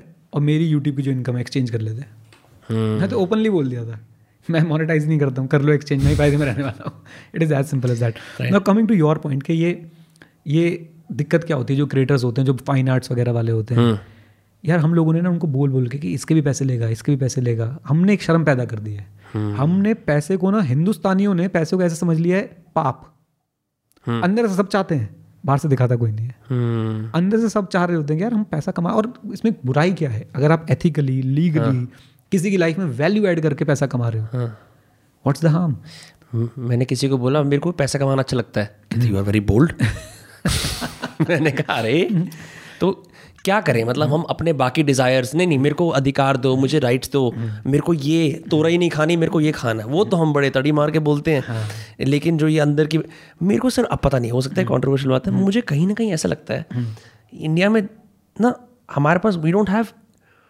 good enough financially successful role models we have a lot of self-sacrificing poverty glorifying role models ठीक है मैं जैसे अगर example मतलब intellectual scholars भी हैं अगर गांधी जी की बात कर लेते हैं for example तो वो हमारे नोट पे ज़रूर हैं पर हम कभी उनको ऐसे नहीं देखते कि यार इन्होंने बहुत ज़्यादा हिंदुस्तान में पैसे लेके आए या वेल्थ क्रिएटर थे देखते हैं कि फादर ऑफ द नेशन है चलो ठीक है मुझे लगता है कहीं ना कहीं वो पॉवर्टी ग्लोरिफिकेशन उस फाउंडेशन से भी आती है राइट तो मैं वही कह रहा हूँ ना कि पैसे को हमने ऐसा बना दिया है कि पैसा पाप है जबकि पैसा पाप नहीं है और लोग बाग बोलते हैं कि ना money can not buy happiness और बहुत सारी ऐसे डायलॉगबाजी चलती है राइट मैं कहता हूँ कि ठीक है लेकिन मनी आपको सैडनेस से बाहर निकालने में ज़रूर मदद कर सकती है बिल्कुल राइट और बहुत सारी ऐसी चीज़ें हैं जब एक बहुत पुराना गाना होता था बाप बड़ा ना भैया सबसे बड़ा रुपया एक गाना भी था मेरे ख्याल से इसको तो टैक्सी नंबर 9-11 में आया था अच्छा पर वो उसका नया वर्जन था वो उसमें आया था जो अभिषेक बच्चन की एक मूवी थी ना ब्लफ मास्टर के अंदर आया था पहले वो महमूद साहब होते थे लकी अली के फादर वो उन्होंने वो थे ओरिजिनल सॉन्ग के अंदर तो बोलते ना कि भाई कि अगर पैसा ना होता तो माँ के पेट से बाहर ही ना आ पाता हाँ, कौन करता है वो डिलीवरी, राइट. तो अब ये समझने की ज़रूरत है. और हम लोग तो यार, हम फाइनेंस के बारे में लोगों को बोलते हैं इमरजेंसी फंड बना के रखो कि भाई 6-7 महीने का आपका जो मंथली इनकम है वो साइड में पड़ा रहना चाहिए. हाँ. बट लोग बाग बहुत शाई फील करते हैं. और ये कहाँ से आता है? आप देखो, आपके घर में, मेरे घर में हमसे पैसों के बारे में कितनी बात हुई थी जब हम छोटे थे? कम हुई. मेरे पापा ने एक चीज़ अच्छी करी, पैसों के बारे में काफ़ी बात करी, ओपनली डिस्कस करा, राइट. हाँ, वहाँ शाइनेस नहीं थी, राइट. लेकिन जनरली अगर हम हिंदुस्तान में देखें, मैं अपने बच्चों को टैक्स पढ़ा रहा होता हूँ. हाँ. मैं उन्हें बताता हूँ, यार देखना ये वाली पॉलिसी लेनी चाहिए इंश्योरेंस में, हम जब ATC पढ़ते हैं तो टर्म इंश्योरेंस लेना चाहिए जी. मैं उनको होमवर्क देता हूँ, घर जाके पापा से पूछना आज कौन सी इंश्योरेंस पॉलिसी है. कई बच्चों के तो पिटाई लग गई इस बात पे. So okay, I see, it's like dinner table पे it's impolite to talk about money and business. और इंश्योरेंस के बारे में कैसे पूछ लिया, माँ बाप को मारेगा? ओ राइट भाई. और जबकि ये आप सोचो ना, कोई CA कर रहा है और उसे इंश्योरेंस के बारे में नहीं पता कि घर में कौन सा इंश्योरेंस है. तो फिर CA कर ही रहे हो तुम, बस हो नहीं रही तुम्हारी CA जी, राइट. तो घर में पैसों के बारे में बात करना, कहाँ से पैसा आ रहा है, पापा ये लोन मत लो या वो लोन ले लो, पापा कितना कमाते हैं ये ही नहीं पता होता आधे लोगों को. मैं आपको चैलेंज कर रहा हूँ विनम्र, आप इस पर ना कॉन्टेस्ट करना. हाँ. बहुत लोगों को पता ही नहीं होगा मेरे पापा कितने अर्न करते हैं, नहीं पता होता. और कहाँ से अर्न करते हैं आप, मतलब अब मैं आपसे एक सवाल पूछता हूँ. You are also father, because आप टीचर भी हो, आपने फाइनेंशियल ट्रांसपेरेंसी रखी है बच्चों के साथ. हो सकता है आप भी 100% ना बताओ, क्योंकि एक होता है कि समझ के बाहर होंगी कुछ चीज़ें, right. एक होता है कि चलो मैं इतना बताऊँ कि कल को इन्हें पता हो हमारा ये सामान है. मैं तो आपको, मेरे पापा ने एक अच्छी चीज़ करी है ज़िंदगी में, उन्होंने बोला है हमारे पास ये सामान है एज अ फैमिली, ये हमारा वो है, हम ऐसे ऐसे करते हैं. एंड वो कभी डिस्करेजमेंट नहीं मिली घर से पैसों के बारे में बात करें. मम्मी थोड़ी बोल देती हैं कि पैसे की बात करो, बट पापा नहीं कहते, तो वो बैलेंसर्स हैं. When you talk to your kids about money, right, how difficult it is to have that conversation? पहले तो मेरी 2 बेटियाँ हैं, हाँ, 1-2 साल की है, तो उससे तो कोई कॉन्वर्सेशन हो ही नहीं सकती इस बारे में. और जो बड़ी बेटी है वो 8 साल की है, तो मैं उसके साथ पॉडकास्ट रिकॉर्ड करता हूँ, कुछ अपलोड करता हूँ, कुछ अपलोड नहीं करता हूँ. द मिस्टी वे करके, हमने उसका नाम मिस्टी है, तो हमने मिस्टी वे करके कैसे एक सीरीज़ निकाल रखी, 5-6 हमने एपिसोड भी अपलोड करें. So I discuss with her के क्या है. अब उसको भी आदत पड़ गई है, वो क्लासमेट कर इससे देखी पापा ITC का लोगो, ITC का तो शेयर है आपके पास. और वो मुझसे ज़्यादा नोटिस करती है. अभी कल परसों होम लाइट, वो माचिस आती है ना होम लाइट, उस वो ITC की मुझे नहीं पता था, मुझे भी नहीं पता था. और उसने देखा, कहती पापा ये तो ITC ने बनाई है. ओनली रिस्पेक्टेबल माचिस बाय द वे, क्योंकि वो किराने की दुकान पे मिलती है, बाकी सब माचिस खोके पे मिलती है. Right right right. तो अब वो ऐसी चीज़ें नोटिस करने लग गई हैं. शी नोज अबाउट PPF कुछ होता है, हाँ. उसमें फिक्स इंटरेस्ट मिलता है, वो एग्जाम्प्ट होता है. She knows about stock market क्या होती है, वहाँ पर शेयर खरीदे बेचे जाते हैं, हाँ. तो जो मैं सीख रहा होता हूँ ना, मैं उसके साथ ज़रूर बात करता हूँ. And I have made it sure कि वो फाइनेंस के बारे में, मनी के बारे में ज़रूर पढ़े, कंपनीज के बारे में ज़रूर जाने. फेविकॉल पिडलाइट ने बनाया है, उसे पता है, राइट. हमारे अंडर गारमेंट्स जॉकी के हैं, तो उसको पता है पेज इंडस्ट्रीज करके कंपनी है, वो मैन्युफैक्चर करती है जॉकी के इंडिया में, राइट. अभी हम ITC गए, वहाँ पे हम स्विमिंग कर रहे थे, स्विमिंग वियर स्पीडो का है, वो भी पेज इंडस्ट्रीज मैन्युफैक्चरिंग करती है. अच्छा, ये तो हमें नहीं पता था. मैं इस तरीके से उसके साथ जो है वो इंटरेक्शन रखता हूँ. वो मुझसे पूछती पापा आपके पास Apple के शेयर हैं, क्योंकि देखती है आसपास iPad है, iPhone है, Apple के शेयर हैं. अब मजे की बात मेरे पास हैं, कैसे हैं वो, मैंने इंडेक्स फंड ले रखा है US का, तो मैं वो समझाने लग जाता हूँ कि तो वी टॉक अबाउट मनी, कि भाई हम इन्वेस्टिंग के बारे में, इन्फ्लेशन क्या होती है. अब इन्फ्लेशन क्या होती है मैंने उसको एक दिन समझा दिया. अब वो मुझे अगले दिन गाड़ी में बैठ के एग्जाम्पल देती, पापा ओरियो महंगा हो गया है, तो इन्फ्लेशन हुई ना, ओरियो पहले सस्ता मिलता था अब जरा महंगा मिल रहा है, क्रेजी. मैंने कहा बिल्कुल ये इन्फ्लेशन हुई. तो उसके लेवल के हिसाब से जो भी बात हो सकती है. इमरजेंसी फंड क्या होता है वो मुझे बताती है. उनके स्कूल की स्टोरीज कैसे मैच होती है. एक स्टोरी थी कोई, पता नहीं ग्रास हॉपर की स्टोरी थी, किसकी स्टोरी थी, कि वो एक ग्रास हॉपर घास इकट्ठी कर रहा है, एक ग्रास हॉपर जो है वो एंजॉय कर रहा है सीज़न को. फिर जब सर्दियाँ आती है तो जिसने घास इकट्ठी कर रखी होती है वो अपने आप को सेफ रख पाता है, जिसने नहीं करी होती वो बेचारा परेशान हो जाता है. सो इस स्टोरी से वो क्या रिलेट करती है, इमरजेंसी फंड और सेविंग्स, हाँ, राइट. उसको मैंने कुछ 5-6 बुक्स लेके दी, बहुत छोटे छोटे, जिसमें इंश्योरेंस का मीनिंग समझाया गया है, सेविंग्स का मीनिंग समझाया गया है, और कोई 2-3 ऐसे टॉपिक्स हैं. इन्फ्लेशन का मीनिंग समझाया गया है, टैक्सेस का मीनिंग समझाया गया है, बहुत ऐसे 10-10 पेज की बुक्स हैं वो, इलस्ट्रेशंस के साथ बच्चों के लिए. रूपी टेल करके एक आई थिंक ज़ीरोधा का इनिशिएटिव है वो, मुझे ऑथर का नाम याद नहीं आ रहा है, आई एम रियली सॉरी. तो वो 5 बुक्स पढ़ती है और मुझसे फिर क्वेश्चन पूछती है. और बहुत कोई बाहर के भी कुछ लोग हैं, डेव रैम से करके एक व्यक्ति है जो मनी के बारे में बहुत बोलते हैं, हाँ, डेव. उनकी एक किड्स की बुक आती है, उससे वो बहुत कुछ सीखती है. तो हम मनी के बारे में खुल के बात करते हैं. और मैं तो चाहता हूँ कि इवन मैं आपको बताऊँ, हमने एक बार एक प्लान भी किया था, तब कोविड की 2nd वेव आ गई थी, 1st वेव चली गई थी. हमने प्लान किया था कि अब मिस्टी की छुट्टियाँ हैं, सारी चीज़ें हैं, तो हम हमारे यहाँ पे एक बहुत बड़ा वो है शॉप है जी एस मार्ट करके, रिटेल शॉप है. तो हमने प्लान किया था वहाँ जाके ना कुछ सामान बेचेंगे, मिष्टी का काउंटर लगाएंगे and will you know sell something, चाहे वो हम नींबू पानी बना के बेचें या घर से पकोड़े बना के ले जाएं या कुछ भी करें, हम वहाँ पर जाके वो बेचेंगे. मैं खड़ा हो जाऊँगा, वो बेचेगी, वो अपने स्किल्स दिखाएगी कि भैया कितने जो पैसे लेने हैं, कितने पैसे देने हैं, पेटीएम कैसे लेते हैं, कैसे करते हैं. मुझे तो ये सब सिखाना है उसको, राइट. और अगर ये सब उसको आ गया तो आई थिंक बच्चा अपने आप ही आगे निकल सकता है. क्रेजी सर, आप बहुत अच्छी तरह पेरेंट कर रहे हो. उससे एक मेरे को स्टोरी याद आती है बहुत अच्छी. तो जैसे हम गैरी वेनरचक को देखते हैं, गैरी वी जो है, उसको लोग बोलते हैं स्नेक ऑयल सेल्समैन है, सेल्समैन है. तो अपने बचपन की कहानियाँ बता रहा था कुछ, कहता है मैं ऐसा था कि अब पापा कहते हैं कि दुकान में नौकरी करो, मतलब काम करो, तो मेरे को फ्री टाइम मिलता था, मैं जाके घर से नींबू चुरा के नींबू पानी का स्टॉल लगाता था. कहता है मेरे को ये देखता रहता था कि किस पेड़ के पास जाके गाड़ी आराम से रुकेगी और कौन किस तरह के साइन से. तो उस अर्ली एज पे उसने अपने आप को खुद ही सेल्फ एजुकेट करा कि सेल्स कैसे करनी है, पैसा क्या होता है, पैसा कमाया कैसे जाता है. आई थिंक जिन लोगों के घर में फाइनेंशियल लिटरेसी नहीं है या चुप्पी है, तो वो लोग भी, जैसे हम बोलते हैं जनरेशनल ट्रॉमा, इस चीज़ का तोड़ के अपनी अगली जनरेशन को दे सकते हैं ताकि उन्हें ये सेम चीज़ फेस ना करनी पड़े. राइट. और मैं तो कहता हूँ कि बात करो चीज़ों के बारे में ना, बातें छुपाओ मत. इंश्योरेंस क्या है, क्यों होना चाहिए, ये बताओ बच्चों को, राइट. और आपको नहीं पता तो आप पढ़ो, फिर बताओ बच्चों को. ये बहुत बहुत बहुत ज़्यादा ज़रूरी है. और मैं तो बस ये चाहता हूँ एक्सपोजर मिले यार, स्ट्रीट स्मार्ट बने बच्चा. जैसे आप ये बात बता रहे हो ना, मतलब मैंने कभी गैरी वी की ऐसा वीडियोस नहीं देखी, थोड़ा ओल्ड स्कूल हो गया मुझे लग रहा है बाप की बातें सुन के. नहीं, वो तो स्टार्टिंग में अच्छा रहता है जब कंटेंट क्रिएटर आप स्टार्ट कर रहे होते हो ना, ज़्यादातर लोग देखते हैं बिकॉज वो बहुत मोटिवेट करता है कंटेंट बनाने के लिए. मैंने बचपन में क्या किया कि मैं ये बता सकता हूँ, बिग बबल करके एक बबल कम आती थी, उसके साथ टैटूज मिलते थे और टैटूज का ना अलग क्रेज होता था कि भाई वो हाथ पे ऐसे भी लगाया. ये वो वाली च्युइंगम है पिंक और white. Yes yes yes yes. Pink 3 लाइनें और 2 वाइट लाइनें. बिल्कुल बिल्कुल बिल्कुल. तो उसके साथ टैटू मिलते थे और वो टैटू ऐसे लगा के उस पर हल्का सा पानी डालना होता था और ऐसे ऐसे करो वो टैटू चिपक जाता था. बड़े प्यारे प्यारे टैटू आते और you know it was out of the world tattoo, right. और हम 1 रुपए की बिग बबल खरीदते थे, उसमें एक टैटू मिलता था. बाई चांस एक जगह है सरिता के पास, मदनपुर खादर, हाँ मेरे को मालूम है, हाँ. तो खादर में एक श्रीपाल की दुकान है. श्रीपाल की दुकान के बाहर कोई और थोड़ा सा आसपास उसको एक रिसोर्स है जो 1 रुपये में 10 टैटू दे देता था. अब हमें पता चल गया भाई वहाँ 1 रुपये के 10 टैटू मिलते हैं. उठाई साइकिल और पहुँच गए, लो भैया 10 रुपये के 100 टैटू दे दो. और अगले दिन लगे हुए स्कूल में 1 रुपये के 5 है जी, राइट. तो वो मेरा एक स्टेंट था जिसे मैं बोल सकता हूँ कि मेरा पहला यू नो मैंने देखा कि यार ये तो क्या है, मतलब वहाँ पे 1 रुपये का एक है, वहाँ 1 रुपये का 10 है और मैं 1 रुपये का 5 बेच दूंगा, राइट. उसके बाद मैं आपको बताता हूँ मैंने कॉमिक्स की शॉप खोली थी. गर्मी की छुट्टियों में कॉमिक्स खरीद के लाए. नई सड़क एक जगह है, वहाँ पे पहले सब ये कॉमिक्स वगैरह पुरानी किताबें होलसेल पे मिलती होगी ना, होलसेल मिलती, पुरानी भी मिल जाती थी. मुझे अब नहीं पता क्या होता है क्या नहीं होता है, हाँ. तो वहाँ से लाए और भाई साहब सुबह सुबह दुकान खोलनी शुरू कर दी. एक छोटी सी टेबल लेके घर के बाहर सड़क पे अपना लगा दी और वहाँ अगरबत्ती कर रहे हैं, 5 कॉमिक्स रखी हुई है और वो किराए पे ले जा रहे हैं जी, 2 रुपये दिन पे किराए पे ले जा रहे हैं, हाँ. कोई ले गया, कोई वापस नहीं लाया. फिर सिक्योरिटी का मतलब समझ आया कि ये सिक्योरिटी क्यों रखवानी है, क्योंकि ये तो कॉमिक्स ले गया 2 रुपये में, हमारी तो महंगी थी कॉमिक्स. फिर इसके बाद मैंने एक वीडियो गेम शॉप खोली, हाँ. मेरे फादर का बैकग्राउंड इलेक्ट्रॉनिक्स वाला है, हाँ. तो हमें इलेक्ट्रॉनिक्स, तभी आपके इलेक्ट्रॉनिक्स में एक नेचुरल क्यूरियोसिटी है, नैक है, मतलब हाँ. मतलब मुझे बड़ा अच्छा लगता है इन सब चीज़ों के साथ खेलने में.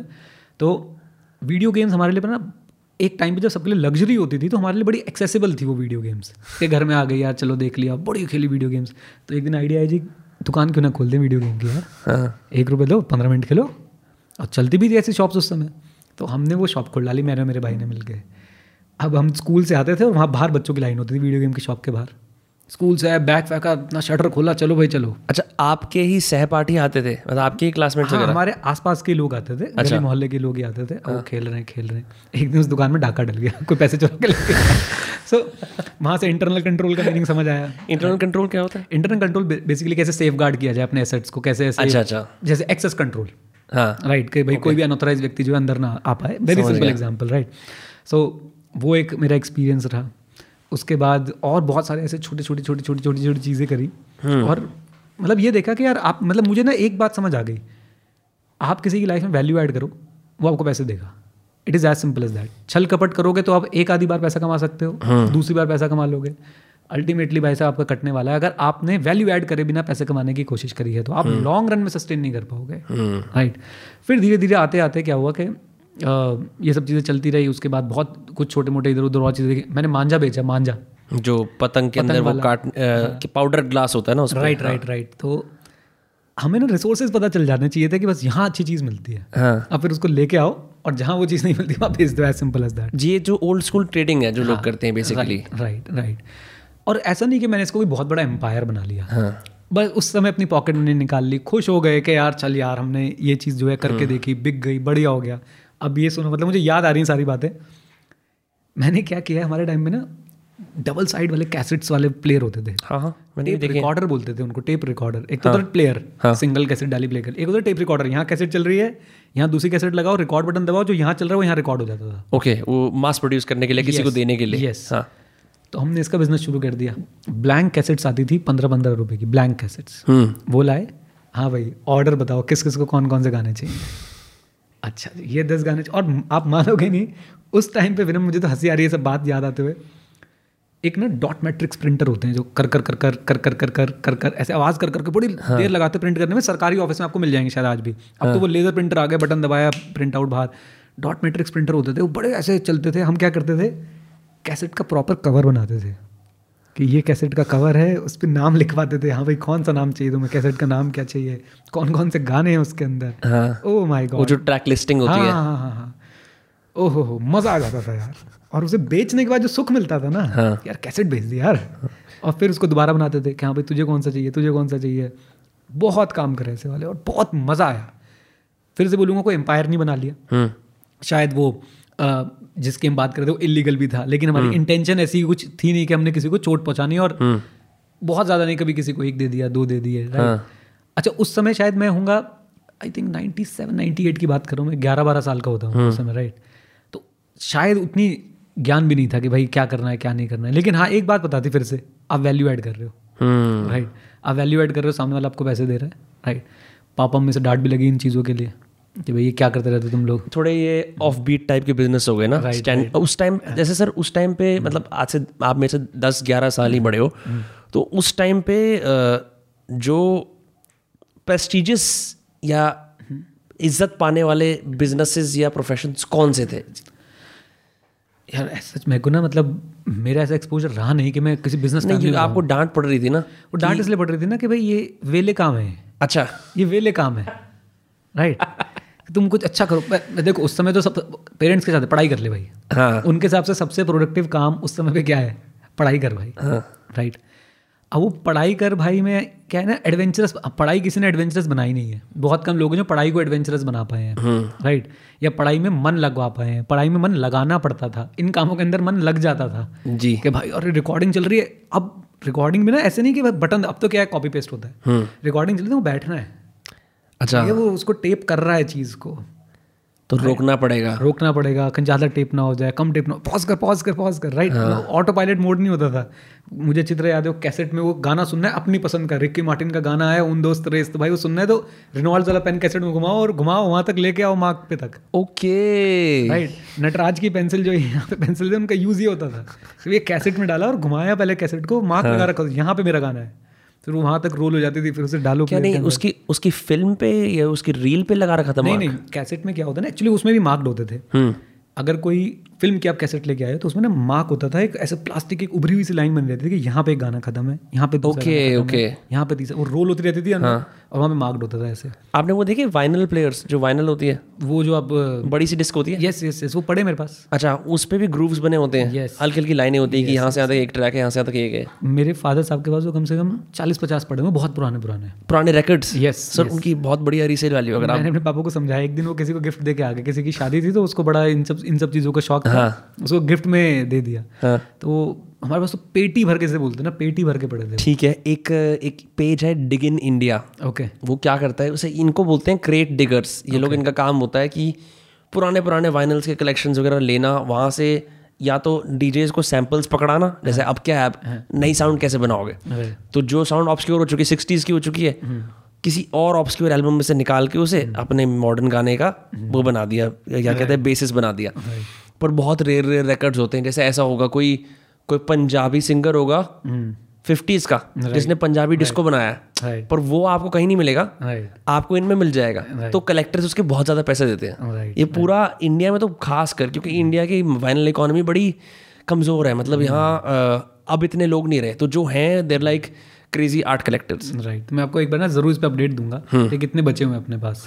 मुझे बचपन में अच्छी तरह याद है, एक पेटी भर के थे, जो संदूकड़ी होती ना उसके अंदर भर के रखे हुए थे, और वो रिकॉर्ड प्लेयर भी था। तो वो इलेक्ट्रॉनिक्स का ना बहुत, हमने तो इलेक्ट्रॉनिक्स का इतना सामान देखा, वो इतना नायाब सामान देखा अपने टाइम से बहुत आगे चलते हुए। मतलब मुझे तभी इन चीज़ों में बड़ा मज़ा आता है इनको देख के, यार ये क्या क्या कर सकते। तो आपने उस वो वाला टाइम भी देखा होगा, जैसे अब तो क्या होता है, अब तो एक साधा सिंगल स्पीकर आता है, जैसे ये मार्शल का रखा है, ये ऑल इन वन पोर्टेबल है, ऐसे बोस का आ गया। अब इससे पहले ज़माना था होम थिएटर 5.1 वाला, जो अब ख़त्म हो गया, अब लोग नहीं करते। पड़ा एक 5.1 था उसका। और अब आप देखते हो कि थोड़ी डिफ़िकल्टी होती है उसमें लगा के देखने में, कुछ लैपटॉप पे देखता है आदमी, कंप्यूटर पे देखता है। उससे भी पहले एक साउंड सिस्टम आते थे, आप पहचान जाओगे, जिसके अंदर दो साइड में स्पीकर लगे, बीच में एक बड़ा सा डब्बा है, उस पर कई सारे डायल हैं, उसमें आप माइक भी घुसा सकते हो, सब कुछ कर सकते हो। ये सब मैंने बहुत यूज़ किया है, बहुत ज़्यादा। और मैं आपको बताता हूँ, हम बचपन में क्रिकेट के ना टूर्नामेंट्स करवाते थे, हमारा ग्राउंड कैसा था, इट वॉज अच्छा। टूर्नामेंट्स में मैंने बहुत, मतलब उसमें ना ऑन्टरप्रेन्योरल स्किल्स मैंने बहुत दिखाए हैं। बहुत पैसा बनता है टूर्नामेंट्स के अंदर, अगर आप ऑर्गेनाइज कर रहे हो तो। बड़ा छोटा सा ग्राउंड था, कोई ऐसा बहुत बड़ा, थोड़ा सा माइक पास कर, हाँ बहुत छोटा सा ग्राउंड था, कोई बहुत बड़ा ग्राउंड नहीं था। उसमें हम -2 क्रिकेट खेलते थे। What is -2 cricket? ये नया फॉर्मेट है, ये आईपीएल तो सब बेकार है। -2 में क्या है, 3 ओवर का मैच है, आप आउट नहीं हो सकते, जब आउट होगा -2 हो जाएगा। और from the runs, yes okay. तो आप खेलो 3 ओवर, खेलो जितने शॉट्स मारने, जहाँ शॉट्स मारने, जो आपका रूल है उससे खेलो, बस आप आउट नहीं हो सकते, जब आउट होंगे -2 हो जाएगा, ओके।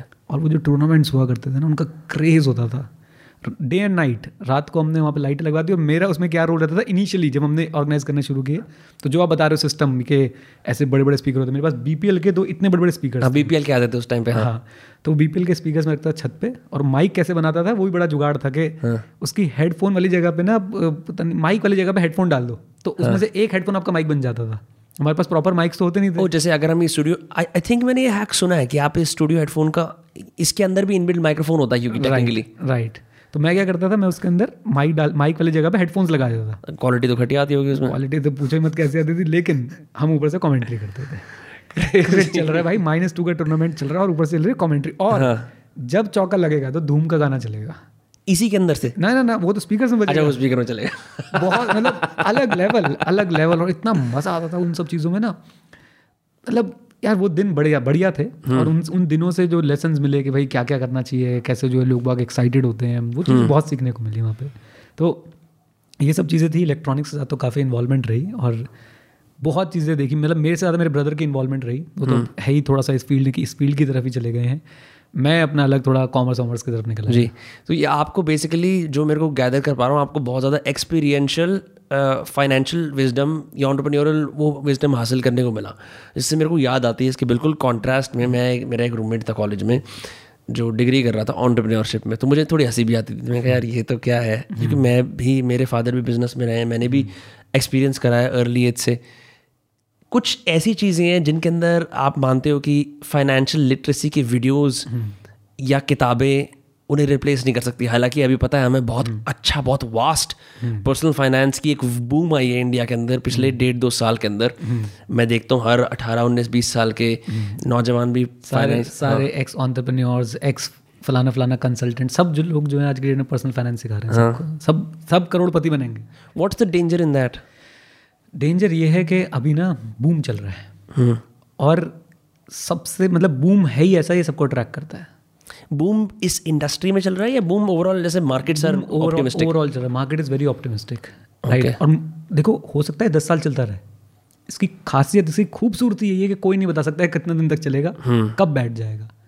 लेकिन मैं आपको बता दूं कि अभी जो हालात हैं ये सस्टेनेबल तो नहीं है, कहीं ना कहीं एक रुकाव आएगा। मैं ये नहीं कह रहा कि गिराव आएगा, लेकिन रुकाव ज़रूर आएगा, और उस दिन सब एक दूसरे को गालियाँ देंगे। तूने मुझे बोला था यहाँ पैसे लगा दे, तूने मुझे बोला था यहाँ पैसे लगा दे, अच्छा उसने ये बात बोली थी।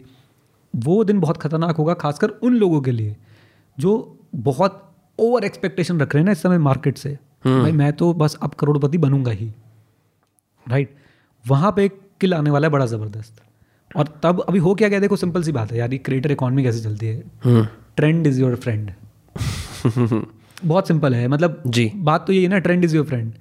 रोज़ वीडियो बनाओ, स्टॉक मार्केट क्यों गिरा आज, पागलों की तरह लोग देखेंगे। उन्होंने 1 रुपया नहीं लगा रखा होगा स्टॉक मार्केट में, फिर भी देखेंगे क्यों गिरा। भाई देखो यार आज गिरा, पेटीएम का आईपीओ आ रहा है, आप अभी देखना विनम्र अगले 10 दिन तक आप एक बार पेटीएम आईपीओ सर्च कर लो, आप एक बार गूगल पे भरा होगा और आप पागल हो जाओगे सुन के। कोई अगेंस्ट बोल रहा है, कोई विजय शर्मा को गलत बोल रहा है, कोई सही बोल रहा है, कोई बोल रहा है वाह वाह भाई इंडियन ऑन्टरप्रेन्योर। अभी नायका का आईपीओ आया, कल परसों आया। यस, हाँ, तो लगे हुए लोग के भाई कंपैरिजन कर रहे हैं कि फेसबुक इतने $1 बिलियन का रेवेन्यू करता है, उसको वो बेचारा आई थिंक 25x पे ट्रेड कर रहा है, वो पी रेशियो पे उसका कुछ होता है। और नायका देखो भाई वो 1000x पे ट्रेड कर रहा है, कहाँ उसके सामने स्टैंड करता है। कोई कह रहा है नहीं जी आपको तारीफ करनी चाहिए कि इंडियन एंटरप्रेन्योरशिप ऊपर जा रही है।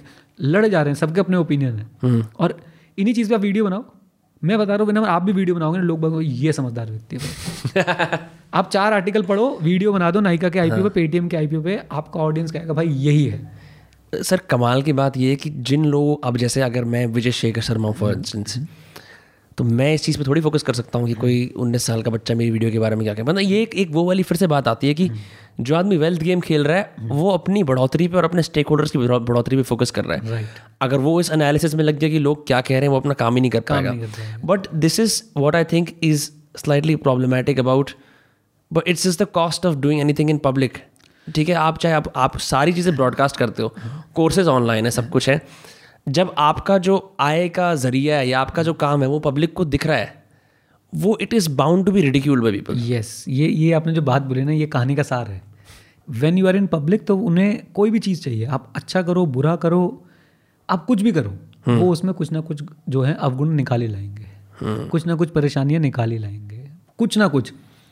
मैं ना आईपैड गिव अवे करता हूँ अपने बच्चों को, जेन्युइनली करता हूँ। मतलब मुझे लगता है कि यार मैंने इनसे कमाया, जो कमाया है वापस दो, जितना दे सकते हो जिस तरीके से दे सकते हो। किसी को कोई कोर्स दे दिया, किसी को कुछ दे दिया, तो मैं आईपैड गिव अवे करता हूँ। I am a big time Apple fan.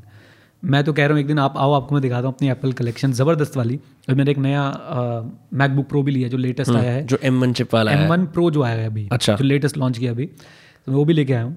तो मैं आईपैड गिफ्ट करता था बच्चों को, तो एक व्यक्ति ने इस पर ऑब्जेक्शन उठा दिया कि ये आईपैड गिमिक है, आप आईपैड के चक्कर। मैंने कभी ये नहीं बोला कि आप मेरी क्लासेस लो तो आईपैड मिलेगा। मैं तो रैंडमली कमेंट आया है, जो भी सिलेक्ट हो गया आईपैड मिल जाए। I don't make it a condition कि तुम मेरे स्टूडेंट हो आईपैड जीतोगे। एक बार तो कोई CMA वाला स्टूडेंट था जो हमारा कोर्स भी नहीं है, he was attach with my channel and right he won, that's it, as simple as that. तो उसमें भी लोगों को आपत्ति है कि आईपैड क्यों दे रहे हो। मैं लोगों को बोलता हूँ, मतलब जो आप बात बता रहे हो ना कि भाई इन्वेस्टिंग करो, अरे बच्चों को पढ़ने दो। फिर यही 10 साल बाद बोलते हैं start early, getting a point. और मैं तो ये भी नहीं कह रहा कि सट्टा खेलो, जुआ खेलो, MPL खेलो, Dream 11 खेलो, मैं तो ये भी नहीं कह रहा यार। मैं तो कह रहा हूँ भैया इंडेक्स फंड में पैसे लगा दे, ₹500 महीने से शुरू कर ले और भूल जा।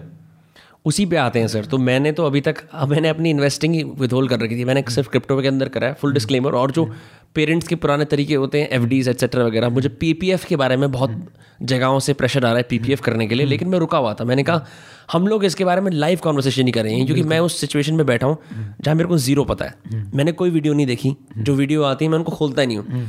मैं बिल्कुल आपसे जीरो से जानना चाह रहा था। मेरी 25 साल की उम्र होने वाली है जनवरी में। हर फाइनेंस क्रिएटर के हिसाब से मैं डूम्ड हूँ, क्योंकि मेरे को 18 को शुरू करना चाहिए था, ठीक है। तो मैं अब 25 का होने वाला हूँ। मेरे को स्ट्रेटेजिकली एक तो ये वर्ड इन्वेस्टिंग क्या होता है ये समझना है, फाइनेंशियल इन्वेस्टिंग। मैं रिलेशनशिप्स में इन्वेस्ट करता हूँ, अपना टाइम इन्वेस्ट करता हूँ, ठीक है। दूसरा ये SIP क्या बला है, और तीसरा हमारे पेरेंट्स की जो मेंटालिटी होती है वो है सेफ फाइनेंशियल इंस्ट्रूमेंट्स की तरफ, लेकिन राह चलता हर आदमी मुझे म्यूचुअल फंड्स की गुण गा रहा है। और मैंने एड्स के बाद वो 2x प्लेबैक स्पीड पे वो चीज़ सुनी, mutual fund investment is subject to market risk, please read the offer document carefully before investing. तो क्या किया जाए सर? सबसे पहली बात तो आप लेट नहीं हो।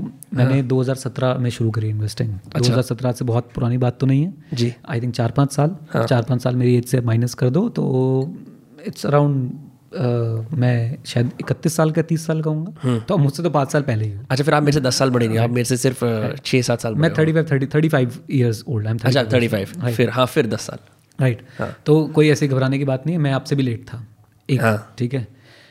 ऑनेस्टली बताऊँ 2017-18 से पहले मैंने कुछ 1000-1500 रुपये पर मंथ की SIP करवा रखी होगी, राइट। और वो भी बिल्कुल ऐसे ही, किसी ने बोल दिया करवा ले, बैंक वाले घर आ जाते हैं ना भैया एक SIP करवा, सारी स्कीम रहती है उनके पास, सारी स्कीम रहती है। अच्छा भैया ठीक है कर दो, ₹1500 की एक म्यूचुअल फंड में, ₹1500 की एक म्यूचुअल फंड में। हाँ, 2017-18 में जब कैश फ्लो बढ़ा तो लगा कि भाई अब इसको पार्क कहाँ करें। I am not a very big fan, rather I am not a fan of real estate investing, क्योंकि मुझे लगता है कि उसका टाइम चला गया। आप और मैं बहुत बड़ा अमाउंट शायद इनिशियली इन्वेस्ट भी नहीं कर सकते, राइट? करोड़ों रुपए हम लोग कहीं से ला भी नहीं सकते. और रियल एस्टेट में जैसे अपार्टमेंट्स की बात करें तो वो इन्वेस्टिंग ऑप्शन नहीं है. Apartments is a dead cost. आप फिर भी आपने कहीं ज़मीन ली, वो शायद फिर बढ़ जाएगी, राइट. आप अपार्टमेंट ले रहे हो, वो डेड है. क्यों डेड है? उसके पीछे का लॉजिक है. आज मैं जिस अपार्टमेंट में रहता हूँ वो फरीदाबाद के बेस्ट अपार्टमेंट्स में से एक है, लेकिन आज है, कल उसके पड़ोस में एयरटेल अपार्टमेंट बनाएगा, वो उससे 10 टाइम्स ज़्यादा फैसिलिटी देगा. जी, मेरे वाले में जकूजी है तो भाई साहब वो उसके अंदर पता नहीं और क्या क्या लगा के दे देगा, एयर प्यूरीफायर लगा के दे देगा वो. Getting a point. तो मेरे वाले की वैल्यू कम होनी है, ब्लैंक लैंड की ज़्यादा है, राइट. तो अगर आपके पास अब लैंड में इन्वेस्ट करने के लिए अच्छी जगह पे you need money, you need time and you know expertise भी. एक्सपर्टीज और एक सरदर्दी भी होती है. It is a high stress job. Yes, मैं हमेशा उस चीज़ से काम, मतलब उसे बोलते हैं मन चुराता हूँ जिसमें सरदर्दी होती है. मुझे नहीं चाहिए यार. और अब तो वैसे भी ऐसी स्टेज में पहुँच गए कि सरदर्दी का ना सर भी नहीं चाहिए हमें बिल्कुल भी. सो आप लेट नहीं हो बिल्कुल भी. अब आते हैं इन्वेस्टिंग के बारे में. व्हाट इज़ इन्वेस्टिंग, जो आपने पूछा. तो कहीं पे भी जब आपने रिसोर्सेज लगाते हैं विद अ थॉट कि मुझे रिसोर्सेज तो वापस आएंगे ही और साथ में कुछ रिटर्न भी आएगा, बहुत इंपॉर्टेंट है. रिसोर्सेज तो वापस आएंगे. Safety of your initial capital is the you know prime goal. अगर वही खत्म हो गया तो गड़बड़ है, right. So investing is something जिसमें आपने अपने रिसोर्सेज लगाए किसी चीज़ पे एंड यू आर एक्सपेक्टिंग कि आपको रिसोर्सेज भी मिलेंगे और उसके ऊपर भी जो है कुछ एडिशनल पॉइंट आपको मिल जाएगा. जी, जैसे कि आप बुक पढ़ते हो, right. So you are investing your time, correct, with a thought कि I will learn something, value add होगी कुछ ना कुछ, राइट. सो वैसे इन्वेस्टिंग है. आप फाइनेंशियल इन्वेस्टिंग में आप अपने फंड्स किसी ना किसी इंस्ट्रूमेंट में डालते हो विद अ एक्सपेक्टेशन कि मुझे यहाँ से कुछ एक्स्ट्रा भी जो है वो जनरेट होगा. वाई वन शुड इन्वेस्ट, पहला क्वेश्चन है, वाई वन शुड इन्वेस्ट? क्या लगता है आपको? Because the future is uncertain. Okay. और मेरे ख्याल से अगर आप सिर्फ जो काम आपने हर बार करा, फॉर एग्जांपल मैंने 2 घंटे लगाए एक काम करने में, लेट्स से टीचिंग करने में, उससे मेरे को कुछ सेल्स मिली, राइट. तो it all depends on my performance, right.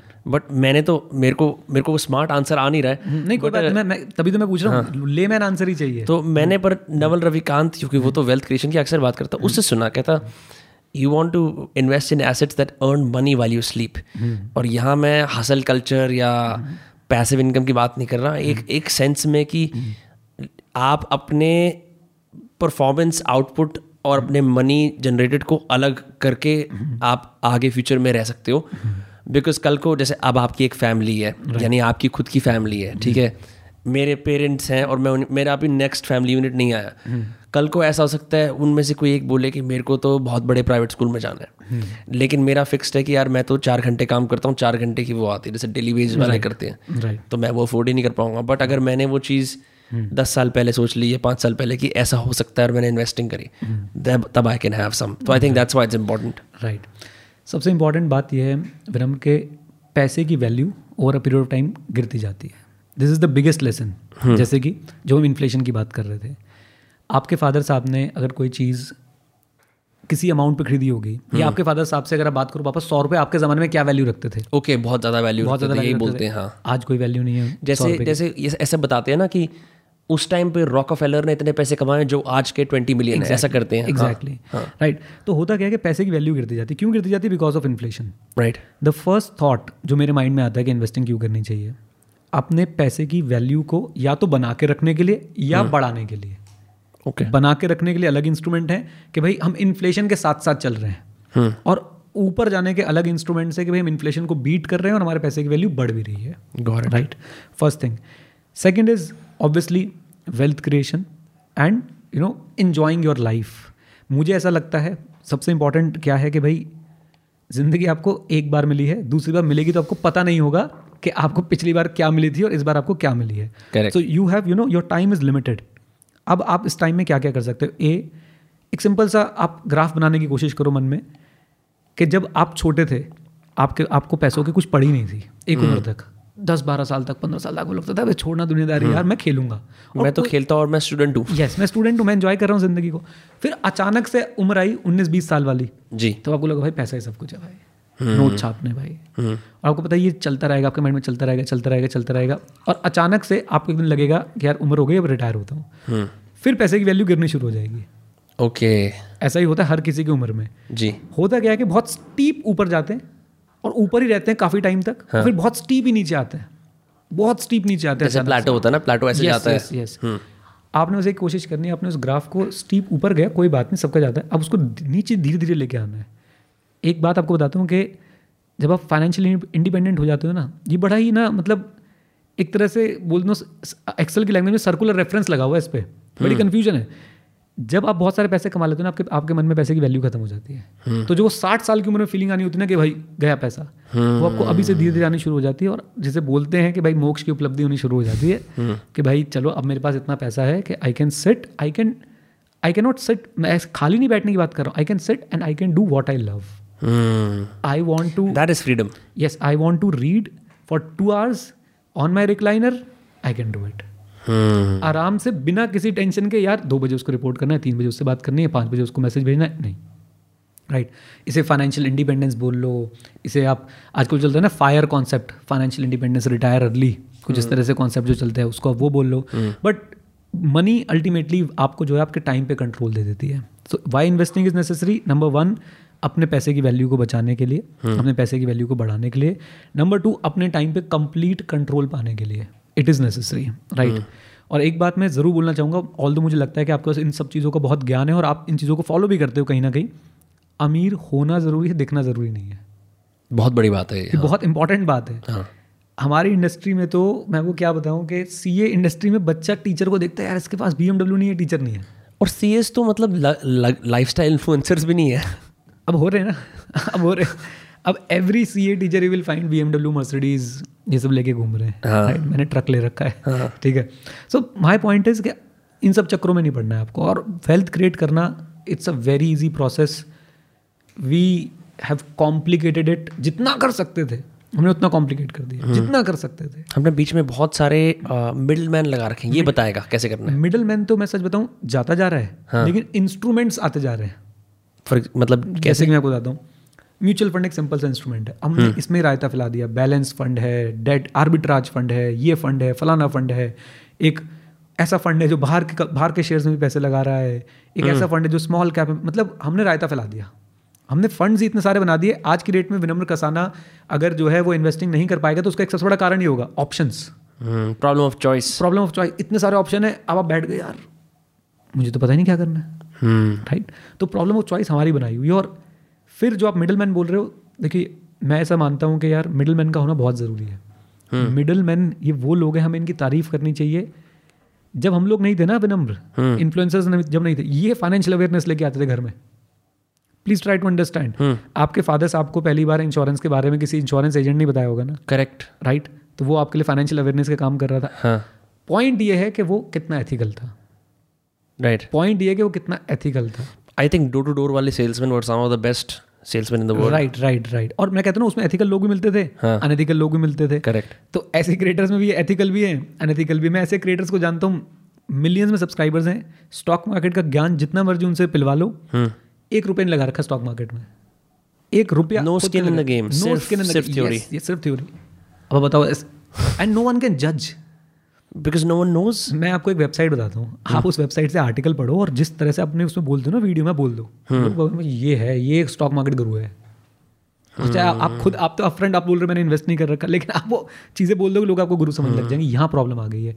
तो प्रॉब्लम ये पहले भी थी, इंश्योरेंस वाले अंकल आए, उन्होंने ज़बरदस्ती कोई प्लान चिपका दिया जिसके में नीड भी नहीं थी, राइट। प्रॉब्लम आज भी है, कॉम्प्लिकेटेड प्रोडक्ट्स बना रखे हैं।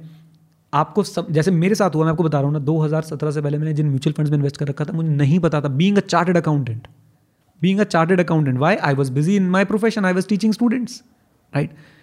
ग्रेजुअली ज्ञान आना शुरू हुआ कि नहीं भाई, ये तो अपना पैसा खुद ही संभालना पड़ेगा, नहीं तो आग लग जाएगी पैसों के अंदर। और इतने सिंप्लीफाइड सॉल्यूशन है। मैं आपसे एक बात पूछता हूँ, फिर हम पहला क्वेश्चन मेरा यही होता है, जब भी फाइनेंशियल अवेयरनेस की बात होती है, इन्वेस्टिंग की बात होती है, इंश्योरेंस ले रखा है कि नहीं, कौन सा इंश्योरेंस लिया, लाइफ इंश्योरेंस है, लाइफ इंश्योरेंस। अब देखो ये बात ना हमें सबको पहुंचानी है, हाँ, कौन सा लाइफ इंश्योरेंस है। आई थिंक LIC करा रखा है parents, I am not sure, मैंने अपना नहीं, फैमिली वाला ही है, हाँ। पहली बात तो आपको सबसे पहले ये करवाना चाहिए, इन्वेस्टिंग तो बहुत बात की बात है, get your basics right. Insurance में हमारे पास है, एक होता है यूलिप, बेसिक बात बताता हूँ, एक होता है term plan, go for term plan. इन दोनों के बीच में डिफरेंस क्या है। जब आप यूलिप लेते हो, फॉर एग्जाम्पल आपने 50 लाख का इंश्योरेंस लिया, in case of any mishappening 50 lakh the family damages. Yes, the family will get 50 lakh rupees. Right, उसमें आप 5 लाख रुपए साल का प्रीमियम दे रहे हो. राइट, ये बेवकूफ़ी है. मैं अगर बोलूँ कि आपको 1 करोड़ का इंश्योरेंस मिलेगा और आपको साल को सिर्फ 8-10 हज़ार रुपये देने हैं, ये है एक्चुअल इंश्योरेंस. जो ये इंश्योरेंस बेचने आते हैं ना हमें, ये ज़्यादातर जो इंश्योरेंस हम खरीद लेते हैं वो इंश्योरेंस की फॉर्म में इन्वेस्टमेंट होती है. ओके, एंड उस पर रिटर्न कितना मिलता है? 6%. इन्फ्लेशन कितनी है? 6%. जीरो हो रहा है आपका पैसा, जीरो हो रहा है आपका पैसा. लोगों को टर्म इंश्योरेंस के बारे में नहीं पता. इन्वेस्टिंग तो नेक्स्ट लेवल है भाई. पहले अपने बेसिक्स तो सही करो कि हमने टर्म इंश्योरेंस लेना है. और टर्म इंश्योरेंस के बारे में आप बता दूं आपको विनम्र, जितनी ज़्यादा मतलब जितनी कम एज में लोगे उतना सस्ता मिलेगा. ओके, जितनी एज बढ़ती जाएगी उतना महंगा होता जाएगा. वो आपका इनकम लेवल देखते हैं क्या? इनकम लेवल भी देखते हैं, एज भी देखते हैं. एज जितनी आपकी इनकम है, आपने जो रिटर्न में अपनी इनकम दिखा रखी है पिछले 2-3 साल की, उसका 20x तक आपको मिल जाएगा. ओके, मिनिमम 20x मिल जाएगा. फॉर एग्जाम्पल आपने दिखाई मेरी 5 लाख रुपये साल की इनकम है तो 1 करोड़ रुपये का आपको इंश्योरेंस मिल जाएगा. राइट, अब टर्म इंश्योरेंस आप पता करना आपके घर में किस किस के पास है. जबकि मेरे हिसाब से हर व्यक्ति का टर्म इंश्योरेंस होना चाहिए. क्यों नहीं है? अवेयरनेस नहीं है. क्यों नहीं है? गाइडेंस नहीं है. बैंक वालों ने जो बोला वो इंश्योरेंस करा लिया. बैंक वालों ने वो क्यों बोला? क्योंकि टर्म इंश्योरेंस में उनकी कमीशन कम है. It is very simple. Right, अब आते हैं इसके दूसरे एस्पेक्ट पे, मम्मी पापा वाला पॉइंट ऑफ व्यू. मम्मी पापा क्या करते हैं? अच्छा जी, इंश्योरेंस करा रहे हैं 10 साल का इंश्योरेंस, 10 साल बाद इतना पैसा मिलेगा ही मिलेगा. टर्म इंश्योरेंस ऐसे काम नहीं करता है. टर्म इंश्योरेंस में क्या है? आप 8,000 रुपये साल दे रहे हो, आपने 40 साल का इंश्योरेंस कराया, आपको 40 साल तक 8,000 रुपये साल के देने. And in case of any mishappening, जो भी आपका समय शॉर्ट है, मान लो 1 करोड़ 2 करोड़, वो आपके घर वालों को मिल जाएगा. And in case everything is all right, तो वो आपके जो 8,000 रुपये आपने 40 साल तक दिए थे वो गए. अब यहाँ पे कैच है. आपके मन में भी आया यार ये तो बड़ा नुकसान करा दिया सर ने बैठे बैठे. कितना नुकसान कराया? 8,000 × 40 यानी कि 3,20,000 गए. 3,20,000 over what period of time? 40 years. आज हम 8,000 की बात करें, शायद थोड़ा सा पिन हो रहा है यार 8,000. आज से 10 साल बाद ना विनम्र आपके बच्चे आएंगे, पापा ज़रा 10-15 हज़ार तो पार्टी करनी है. शायद आज भी होता हो कहीं पे, जो 100 रुपये चिप्स पेप्सी की हुआ करते थे एक टाइम पे. हाँ, एग्जैक्टली. राइट, सो ये घर वालों का माइंड सेट चेंज करने की जरूरत है कि भैया आज 8,000 की वैल्यू है, कल नहीं होगी. बी, मैं इंश्योरेंस ले रहा हूँ, मैं इन्वेस्टमेंट नहीं कर रहा हूँ. Please do not use insurance as investment, please. Okay, और ये बात कोई बताएगा नहीं. कोई बताएगा तो लोग बात समझते नहीं, क्योंकि ये माइंड सेट है कि यार 8,000 रुपये चले जाएंगे, यार बताओ वापस भी नहीं आएंगे. अरे भाई 1 करोड़ का इंश्योरेंस भी तो आपके साथ चल रहा है. मतलब हम लोग अपने फाइनेंशियल डिसीजंस के अंदर पैसे का गिरने बढ़ने को, इन्फ्लेशन को अकाउंट नहीं करते. हम क्या करते हैं, मैं आपको बताता हूँ कि एक्चुअली हम पैसे के बारे में सोचते हैं, हम ये नहीं सोचते कि उससे वैल्यू क्या मिल रही है. What is insurance? यही है ना कि डैमेज जब होगा तो कितना पैसा मिलेगा. करेक्ट. राइट, हम देखते हैं हमारे जेब से पैसा जा कितना रहा है. यार पढ़े लिखे लोग मेडिकल इंश्योरेंस नहीं कराते. क्यों? मेडिकल इंश्योरेंस का कॉन्सेप्ट क्या बोलता है? आप 20,000 रुपये दो, भगवान ना करे आप हॉस्पिटल में एडमिट हुए तो फलाने रुपए का कवर होगा, 5 लाख का कवर है. व्हाट इज 5 लाख का कवर? कि आपके हॉस्पिटल के 5 लाख तक का बिल जो है वो कंपनी देगी, आपको देने की जरूरत नहीं है. Right, okay. लोग नहीं कराते क्यों? अरे बीमार नहीं पड़ा तो. और पता है इनको कब पता चलता है? जब बीमार पड़ जाते हैं. मेरे खुद के ऑफिस की बात आपको बताता हूँ. हम ऑफिस में हमने पॉलिसी बना रखी है, हम सबसे पूछते हैं भैया मेडिकल इंश्योरेंस है? हम पूछ के छोड़ देते हैं, हाँ है, ठीक है, ओके. 2 लड़कियाँ थी हमारे ऑफिस में, मेडिकल इंश्योरेंस है? हाँ है. एकदम ऐसी शायद नवंबर दिसंबर के दिन थे, 2018 की 19 की बात है. यहीं मथुरा रोड पे स्कूटी से एक्सीडेंट हो गया, एशियन ले जाना पड़ा, उनके लेग में बहुत ज़्यादा चोट आई. 2 लाख रुपए का बिल बना. मैंने बोला ठीक है कोई बात नहीं, मेडिकल इंश्योरेंस है? कहते नहीं है, नहीं है. एक आम व्यक्ति के लिए जो 15-20-25 हज़ार रुपये की सैलरी पे काम कर रहा है, 2 लाख रुपये का बिल आ जाना हॉस्पिटल से, कितनी बड़ी बात है. राइट, और कहीं से कुछ नहीं सपोर्ट, किसी तरह का सपोर्ट नहीं. ऑलमोस्ट 1.5 साल की सैलरी है. यस यस यस, 1.5 साल की सैलरी है. और सैलरी के बाद आप देखो ना सैलरी से बचाव कितना होता है. आप समझ रहे हो, सैलरी तो 1.5 साल की में दिख रही है, लेकिन उसके बाद खर्चे भी तो होते हैं. जो बच रहा है उस वो कितने साल का हो गया उस बेचारे का? कुछ भी नहीं हो पाया. Right, so medical insurance very important. Again, awareness नहीं है. लोग बाग इस हवाबाजी में रहते हैं कि यार मुझे कुछ नहीं होगा, हम तो जी टीका लगा कर निकलते हैं घर से.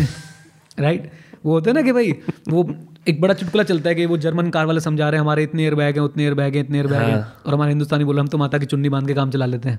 Right, so the point is कि भाई इंश्योरेंस तो करवाना ही है, जुगाड़ ग्लोरिफिकेशन है. यस, मेडिकल इंश्योरेंस और टर्म इंश्योरेंस जिसके पास नहीं है ना, मैं तो साफ बोलता हूँ भैया इन्वेस्टिंग मत कर, पहले ये कर. ओके, क्यों? आपने आज इक्विटी शेयर में पैसे डाल दिए, भगवान ना करे एक्स बंदे ने इक्विटी शेयर में पैसे डाले, कल उसका एक्सीडेंट हो गया, आप उस इक्विटी शेयर से हो सकता है पैसे निकाल ही ना पाओ क्योंकि वो बहुत कम वैल्यू पे निकल रहे हो.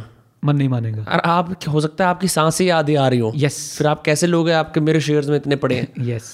तो भाई सबसे पहले मेडिकल इंश्योरेंस, उसके बाद लाइफ इंश्योरेंस, लाइफ में भी टर्म इंश्योरेंस। और टर्म इंश्योरेंस मैं सबको बोलूँगा विनम्र, आपने ना इसका ना एक वो बन जाना है कि भाई मैंने इसको फैलाना है आगे। तो जो भी देख भैया टर्म इंश्योरेंस है नहीं तो करवा। सर उससे एक बहुत फॉलोअप क्वेश्चन आता है स्पेशली यंगस्टर्स के लिए। मैंने एक चीज़ नोटिस करी है कि जब आदमी अपने लेट 20s से 30s में जाता है, यूजुअली सबकी आय वगैरह शॉर्ट हो जाती है। उस टाइम पे वो जाके इंश्योरेंसेस खरीदता है, अपनी पहली गाड़ी खरीदता है, इन्वेस्टिंग करता है कि भाई अब हम एडल्टहुड में आ गए, परिवार भी शुरू हो रहा है। राइट। लेकिन जो लोग 18 से 20-25 साल के हैं, हो सकता है उनके साल की इनकम 1-2 लाख हो सकता है ये भी ना हो सकता है कोई बंदा महीने के 6-7 हज़ार कमाता हो। उसके लिए अगर वो इंडिपेंडेंट भी होना चाह रहा है, क्या इनके बिल्स वगैरह उसकी इनकम से ज़्यादा हो जाएंगे, उसके लिए फ़ायदेमंद है ये करना, इंश्योरेंस करवाना? हाँ, मेडिकल इंश्योरेंस तो फॉर श्योर है। Right. Medical insurance is like हमारे अकाउंट्स में एक टर्म आता है प्रोविजन फॉर डाउटफुल डेट्स। हाँ मैंने पढ़ी है। कौन सा? कल पता नहीं क्या हो जाए। तो भाई अब आप ये देखो ना, आप बोल रहे हो कि उसकी इनकम 6-7 हज़ार है, भगवान ना करे उसको हॉस्पिटल एडमिट होना पड़ गया, 3 लाख का बिल आ गया। हाँ राइट। वो यहाँ पे अपनी एक महीने की इनकम से सिक्योर कर सकता है कि भाई अगर कोई बहुत बड़ी आपदा आ गई तो मेरे पास पैसे होंगे, मुझे बचाने वाले लोग होंगे, मेरे घर वालों पर प्रेशर नहीं आएगा। एक बात, टर्म इंश्योरेंस मिलेगा ही नहीं उसको। टर्म इंश्योरेंस आपको मिलता है तब है जब आप पैसा कमाना शुरू कर देते हो। Okay right. My suggestion to everyone, भैया 18 साल के हो गए, रिटर्न फाइल करना शुरू करो। 5 लाख की इनकम पे आपको टैक्स 0 बनता है आपका। तो आप 5 लाख की इनकम तो हंस खेल के दिखाओ, जी मैं पॉडकास्टिंग से कमा रहा हूँ, मैं ट्यूशन से कमा रहा हूँ, मैं फलाने से कमा रहा हूँ, और जो कमा रहे हो आप उसको दिखाओ, और उस पर आपका टैक्स बनता नहीं है। उसके बेसिस पे आपकी एक अच्छा फाइनेंशियल रिकॉर्ड बनना आपका शुरू हो जाता है, which you can utilise later on. आपको इंश्योरेंस लेना है, आपको और कहीं भी जाना है, तो ये सारी चीज़ें चेक होती हैं आपकी। राइट। एक चीज़ मैं एड्रेस करूँगा आपके इस क्वेश्चन से। एक मैंने मेल, पता नहीं स्क्रीनशॉट देखा ट्विटर पे, किसी को मेल आया होता कि मेरे पापा मम्मी मुझे डॉक्टरी करवाना चाह रहे हैं। राइट। उसमें इतना पैसा लगेगा, फलाना फलाना, 1 करोड़ रुपये लगेगा। मैं उनसे कह रहा हूँ 1 करोड़ रुपये मुझे दे दो, मैं स्टॉक मार्केट में लगा देता हूँ और मैं कुछ भी करके अपना काम चलाता रहूँगा। और वो 60 साल बाद कुछ 126 करोड़ पता नहीं कितने करोड़ रुपए बन जाएंगे। मैं शॉक्ड था। मतलब सोचो, सब ऐसे सोचने लग जाए तो डॉक्टर ही ना हो दुनिया में। डॉक्टर ही ना हो, इंजीनियर भी ऐसे सोच लें। राइट। आर्टिस्ट भी ऐसे सोच ले, मैं पियानो सीख के क्या करूँगा, ड्राइंग सीख के क्या करूँगा, पापा मम्मी जो ड्राइंग की क्लास ले रहे हैं लगा दो भाई स्टॉक मार्केट में पैसा। ये बेवकूफ़ी है, ये बेवकूफ़ी है। मुझे ऐसा लगता है कि आप जो काम सीखते हो, आपकी जो ऑक्यूपेशन होती है ना, वो जो आपको रस देती है ना, वो आपको कोई नहीं दे सकता। Right right. तो प्लीज़ ऐसा मत करिए कि भाई आप अपनी ऑक्यूपेशन छोड़ के लोगों से कह रहे हैं कि भाई मैं को पैसा मेरी फीस का पैसा मैं उसमें लगा दूंगा।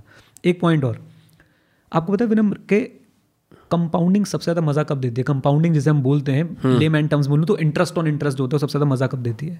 वो सबसे ज़्यादा मज़ा देती है अपने एंड वाले ईयर्स में। कैसे? आप 2.5-3 लाख रुपये लगा के छोड़ो, मुझे एग्जैक्ट फिगर्स याद नहीं है, मैं एक बार अपने एक्सेल शीट खोलता हूँ अगर मेरे पास कुछ होगी तो आप एक अमाउंट लगा के छोड़ो, वो 25 साल में शायद कुछ भी ना बने, लेकिन अगले 25 साल में वो करोड़ों का बन जाएगा। How so? कंपाउंडिंग की पावर है ये। किसी दिन मैं आपको एक्सेल शीट दिखाऊंगा इसमें कि क्या क्रेजी चीज़ होती है ना, ये अलग अलग लेवल है भाई कंपाउंडिंग का। मतलब मुझे पता है कि लोग स्पेसिफिकली कंपाउंडिंग को फिनोमिनन बना के स्टडी करते हैं। Yes yes yes. होता क्या है कि इनिशियली ना आपको कंपाउंडिंग पता ही नहीं चलती है। हाँ। पहले 5 साल 10 साल पता नहीं। इसको आप ऐसे समझो, एक बहुत थोड़ा टेक्निकल ना हो जाए, रूल ऑफ 72 होता है। ओके। रूल ऑफ 72 क्या बोलता है? आप अपने 72 को अपने रेट ऑफ रिटर्न से डिवाइड करो। मान लो आपका रेट ऑफ रिटर्न है 12। राइट। सो 6 आ गया। हाँ। इसका मतलब है 6 साल में आपका पैसा डबल होगा। Okay right. तो आपने 10 लाख रुपये डाले, 6 साल में हो जाएंगे 20 लाख रुपये, फिर अगले 6 साल में हो जाएंगे 40 लाख रुपये। तो आपके जो पहले 6 साल गए ना, वो आपको बड़े टफ लग रहे हैं, सिर्फ 10 से 20 हुए। फिर आप देख रहे हो 20 से 40 एक्सपोनेंशियल हो गया। यस। इसको हम एक तरीके से और भी समझते हैं, बहुत सारी स्टोरी सुनाई जाती है। चेस का जो बोर्ड होता है ना, उस पर 64 बॉक्सेस होते हैं, if I am not wrong. मैं चेस मुझे आती नहीं है। तो उस पर किसी ने ऐसे एक बेट लगा ली कि भाई शर्त लगा ले, और मैं देखो ना, अगर मैं हार गया तो अगर तू हार गया तो मुझे ना चावल दियो, इतने चावल दियो कि एक चावल एक बॉक्स पे, दूसरे वाले पे 2, तीसरे वाले पे 4, उसके बाद 8, और उसके बाद 16, उसके बाद 32, लास्ट वाले बॉक्स पे इतने चावल बनेंगे कि दुनिया में नहीं है। This is compounding. राइट। मतलब बहुत लेमैन लैंग्वेज में आपको समझाने की कोशिश नहीं, ये मैथ्स में भी है ना, आप जब एक्सपोनेंट्स करना शुरू करते हो तो फिर वो एपीजीपी बनाते थे ना। हाँ जी। तो ये ऐसी ज़बरदस्त चीज़ है ना, और ये काम कब करती है मैं वो ढूंढने की कोशिश कर रहा हूँ। अगर मुझे मिल जाती है मैं आपको ज़रूर दिखाऊंगा। मैं एक बार ऐसे फिगर देख रहा था बैठ के, तो अगर कोई 50 साल के लिए कंपाउंडिंग करे ना, 25 साल में बोर हो जाएगा, लेकिन कंपाउंडिंग अपना असर दिखाएगी 25 साल बाद। वो इतना रैपिड फायर वो ऊपर जाएगी कि आपसे संभाले नहीं संभलेगी वो। और ये लोग बाग समझ नहीं पाते हैं कि ये कितनी, मतलब time is your friend in investing, right. Patience, मैं हमेशा एक बात बोलता हूँ, मैं सोच रहा हूँ इसका पेटेंट करवा लूँ मैं। लोग बाग बोलते हैं compounding is the 8th wonder, मैं बोलता हूँ patience is the 9th wonder, right. और पेशेंस नहीं तो आपकी कंपाउंडिंग काम नहीं करेगी। एक बहुत सारे हसलर टाइप के दोस्त एक चीज़ एडवोकेट करते हैं कि फॉर एग्जाम्पल क्रिप्टो की बात करते हैं, मेरे कई सारे दोस्त क्रिप्टो में इन्वेस्ट करते हैं, मैंने भी थोड़ा बहुत कर रखा है, एंड बड़ा अच्छा लगता है देख के वजीर एक्स पर जाके कि अरे क्रिप्टो कुछ ऊपर जा रहा है, नीचे जा रहा है। लेकिन मैंने एक चीज़ सोची, क्योंकि मैं क्रिप्टो के बारे में समझदार नहीं हूँ, इसलिए जो सेफेस्ट करेंसी मैंने उनमें थोड़े पैसे लगा दिए। मैं 2-3 हफ्ते में एक दो बार चेक कर लेता हूँ, मैं उस पर कोई जाके रैश डिसीजन नहीं लेता कि मैं फ़ोन पे लेटा हुआ हूँ 1 बज रहे हैं रात के, चलो लगा दिए। मैं खाली देख लेता हूँ और चला जाता हूँ, राइट। बहुत सोच समझ के, बहुत समय के बाद अगर पता लगता है ये कुछ ड्रॉप आया, ठीक है, तो आप अच्छा टाइम है, जैसे बिटकॉइन में लगा दिया। मैं आपको बिल्कुल शायद कोई नहीं बोलेगा इतनी ऑनेस्टली, मैं ये करता हूँ, which is why I am in profit. अच्छा लगता देख के, मैंने उसमें से कभी पैसे नहीं निकाले, ठीक है। मैंने कभी अपनी हैसियत के बाहर जाके या जो मेरे आय के पैसे हैं वो लगाए नहीं उसके अंदर, ठीक है। जितना जो मैं अफोर्ड कर सकता हूँ, राइट, 500,000 लगा दिए, कभी 2,000 लगा दिए, ऐसे ये बल्क में 4-5 महीने से, और मेरे को अच्छा लगा। मतलब मैंने अभी तक उसके अंदर 35-40,000 रुपये लगाए थे, 70,000 का पोर्टफोलियो बन गया, राइट, ठीक है। ये वो मैं ऐसे लोगों को जानता हूँ जो पूरे दिन उसको देखते रहते हैं। उन्होंने मेरे को बताया जैसे ही वो आपके प्रिंसिपल अमाउंट से थोड़ा ऊपर प्रॉफिट जाता है वो तुरंत उसे निकाल लेते हैं। I am not sure is this the right approach to do things, like what is your take. I know subjective होता है और मैं आपसे इन्वेस्टमेंट एडवाइस नहीं मांग रहा, बट इन जनरल मैं बताता हूँ। देखो यार, आपके पास इतना समय है, पहला सवाल, आपके पास वो प्रोफेशनल ट्रेनिंग है जो इस तरह के लोगों को चाहिए होती है। दूसरा सवाल, अगर दोनों सवाल का जवाब हाँ है, please do it. I am a person जो इसे फुल टाइम, मतलब you know this is not my occupation कि भाई मैं रोज़ सुबह 9 बजे उठ के जो है अपना डीमैट अकाउंट खोल के बैठ गया और स्टॉक मार्केट खोल के बैठ गया। ओहो बढ़ गया, 1,000 रुपये बेच दो, घट गया 1,000 रुपये घटा दो, राइट। मैं ऐसे काम ही नहीं करता, मेरे पास इतना समय नहीं है। और सबसे बड़ी बात, मैं उस फियर में नहीं जीना चाहता कि बढ़ गया, घट गया, ये हो गया, एट्सेट्रा एट्सेट्रा, हाँ जी, मैं उस फियर में बिल्कुल नहीं जीना चाहता। सो मैं जितने भी लोग हैं, इसके लिए मुझे बहुत क्रिटिसाइज़ भी करते हैं कि सर आप ट्रेडर्स के अगेंस्ट हो, आप ट्रेडर्स के अगेंस्ट बोलते हो। भाई मैं किसी के अगेंस्ट नहीं बोल रहा, बस this is not my cup of tea, right. तो मुझे नहीं समझ आता कि ये कैसे करते हैं ये लोग, कैसे भाई ये लोग दिन में इतने पैसे छाप लेते हैं, मुझे नहीं समझ आता। शायद कर लेते हो, शायद लॉस भी करते हो, मुझे क्लियर नहीं है। मुझे इतना इन द मीन वाइल ये मिल गई है पीपीटी, तो लगभग 2,25,000 रुपये अगर आप लगाते हैं, हाँ, तो 25 साल में उसे 6 लाख बनेंगे, हाँ, लेकिन 50 साल में 2 करोड़ बन जाएंगे। आप कंपाउंडिंग का चार्ट देख सकते हो कैसे ऊपर की तरफ जा रहा है, समझ गया। This is how compounding works. एक आर्टिस्ट है जैक बुचर, उसने बड़ा अच्छा एक ट्वीट, वो विजुअलाइजेशन करता है बेसिकली। मेरे को याद आ रहा है कि उसको एक पिक्सेलेट सी इमेज लगी हुई है उसकी प्रोफाइल पे, हाँ, उसकी लगी हुई है। अब वो NFT कल्चर में घुस गया, खैर मैं पर वो क्या करता था, वो ना जो ये टाइमलेस कोट्स या फिलॉसफीज होती है उन पर विजुअलाइज करता था। तो उसने एक ग्राफ दिखाया था, कंपाउंडिंग की बात करते हैं, कि जहाँ पे ग्राफ का 70% पार्ट ऐसा ही है, ठीक है, 71 पे जाके वो एकदम पैसे हो गया, राइट। आदमी 69 पे जाके बोल रहा है दिस इज पॉइंटलेस, राइट, क्योंकि उसका जो सफरिंग है, जो पेशेंस है जिसकी आप बात कर रहे हो, क्योंकि वो 69 ये नहीं देख। जैसे एक और इनफैक्ट मीम भी अगर आपने देखा हो कि एक तरफ इमेज के राइट पे डायमंड्स बने हैं बहुत सारे, हाँ, दो खाने, राइट, वो जस्ट उसको बस He was about to reach, हाँ, लेकिन वो फिर गिव अप करके चले जाता है, हाँ, और दूसरा बंदा जो है उसे वो आगे डिक करता है और हाँ, मिल जाता है। तो ये रेजिलियंस इन्वेस्टर्स को ज़रूरी है। सिर्फ और सिर्फ मैं आपको बता रहा हूँ कि मैं जो भी स्टॉक मार्केट में कमा पाया हूँ, आई थिंक मेरा बिहेवियर बहुत बड़ा फैक्टर रहा है उसके लिए। आप वैसे भी सर बहुत स्टेबल और लेवल हेडेड हो, वो रहना ही पड़ेगा आपको। मैं आपको बताता हूँ ना, जब आपका डीमैट अकाउंट बहुत ज़्यादा स्वेल हो जाता है ना, मतलब आप बहुत ज़्यादा इन्वेस्ट कर देते हो। अभी आपने 35,000 रुपये लगाया बिटकॉइन में, वो 70,000 होगा, आपको कैसा फील हो रहा है? 100% का return, right, and the amount is very less, percentage is very high but amount is very less, right. मेरे साथ क्या होता है, अगर कोई मार्केट नीचे जाए तो 10 लाख नीचे चला जाता है, मार्केट ऊपर जाए तो 10 लाख ऊपर चला जाता है, समझ रहे हो? आपको हार्ट अटैक आ जाना चाहिए उसे देख के, मुझे असर ही नहीं होता। दिस इज, मैं तो बहुत छोटा व्यक्ति हूँ यार, लोगों के पोर्टफोलियो करोड़ों में इधर उधर हो जाते होंगे, हाँ। म्यूचुअल फंड्स के बारे में सोचो, एक म्यूचुअल फंड में लोगों के 12,000 करोड़ रुपए लगे हुए हैं। 12,000 करोड़ रुपए। जब मार्केट 10% तो बहुत हो गया, 2-3% नीचे जाएगी ना, सोचो वो हज़ारों करोड़ रुपए नीचे जा रहे हैं। तभी तो बोलते हैं म्यूचुअल फंड मैनेजर्स के माइंडसेट सोचो कितने ज़बरदस्त होते होंगे, कितना उनका कन्विक्शन कितना स्ट्रांग होता होगा। राइट मेरे एक डीमैट अकाउंट था जब मैंने 2017-18 में इन्वेस्टिंग शुरू करी, तो I started with HDFC bank का डीमैट अकाउंट। लगाए, पैसे लगाए, गलतियाँ भी करी, गलत शेयर्स भी खरीदे, राइट, हर कोई करता है। आई थिंक वो पार्ट ऑफ लाइफ है कि आप गलतियाँ करके सीखते हो। मैं हमेशा बोलता हूँ कि अकल ना बादाम खाने से नहीं ठोकर खाने से आती है। तो ठोकरें भी खाई वहाँ पे, गलत शेयर भी थे। जब पैंडेमिक आया ना, तो मेरे उस समय, मैं अमाउंट बता रहा हूँ क्योंकि बहुत छोटा सा अमाउंट था, उस अकाउंट के अंदर ऐसे कुछ लगे होंगे 25-30 लाख रुपए, और पैंडेमिक हिट होते हुए हो गए 14 लाख रुपए। अब भाई साहब हालत ऐसी थी कि क्या करें यार, 14 लाख रुपए हाथ से जो है वो दिख रहे हैं, लॉसेस दिख रहे हैं सारे भाई, कोई शेयर ऐसा नहीं बचा जिसमें कुछ ना हुआ। देन आई स्टार्टेड लर्निंग कि भाई अब तो ना बहुत ज़्यादा ज़रूरत है कि सीखो भाई ये है क्या, राइट। सब जगह पढ़ने के बाद, सारी चीज़ समझने के बाद, सिर्फ एक चीज़ समझ आई कि भाई पेशेंस। अगर आपने वेल रिसर्च्ड कंपनी के अंदर पैसे लगाए हैं और आप उसको मॉनिटर कर रहे हैं रेगुलर इंटरवल्स पे, विच इज़ 8 months और 1 year, not every day, not every month, not every quarter, कम से कम 2-3 क्वार्टर अगर कुछ गड़बड़ हो तो आपको एक्शन लेना चाहिए। या कोई बहुत, जैसे बोलते हैं ना हम लोग स्ट्रैटेजिक मैनेजमेंट बोलते हैं कि अपनी स्ट्रैटेजी को रिव्यू करते रहना चाहिए, right.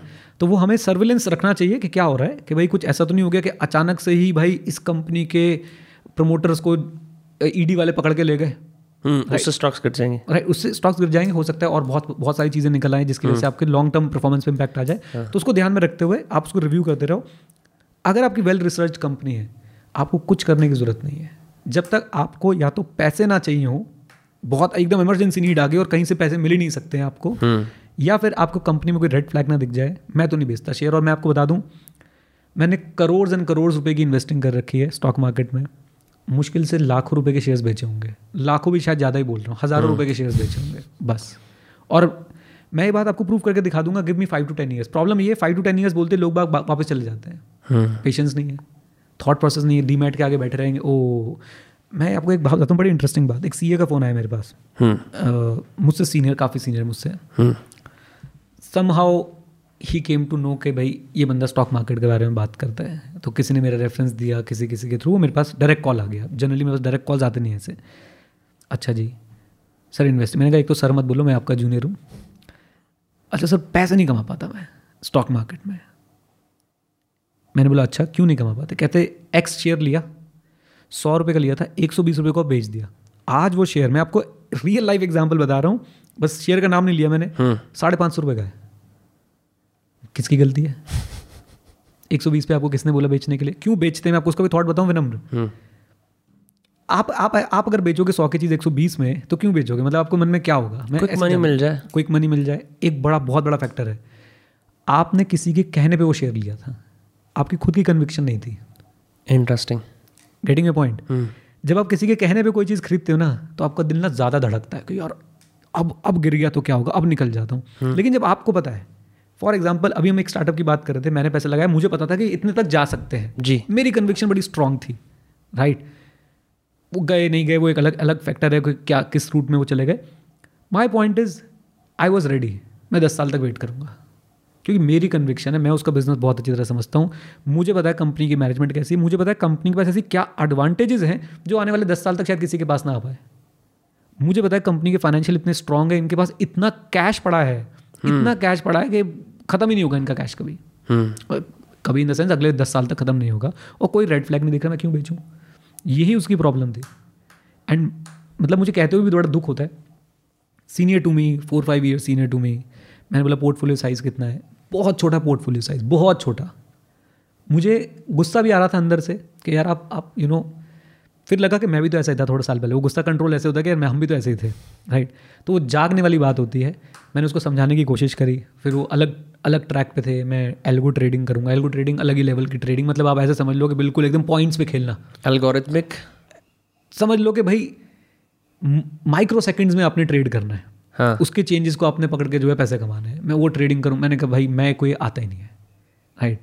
I am a long term investor, I do a good research on company, and अगर मुझे विश्वास हो जाता है कि भाई ये कंपनी आगे 10 साल तक बहुत बढ़िया चलने वाली है और मैं ऐसे बिजनेस के साथ अपने आप को एसोसिएट करना चाहूँगा, थॉट प्रोसेस यहाँ पे बहुत ज़्यादा ज़रूरी है. I am not buying a stock, I am partnering with that business.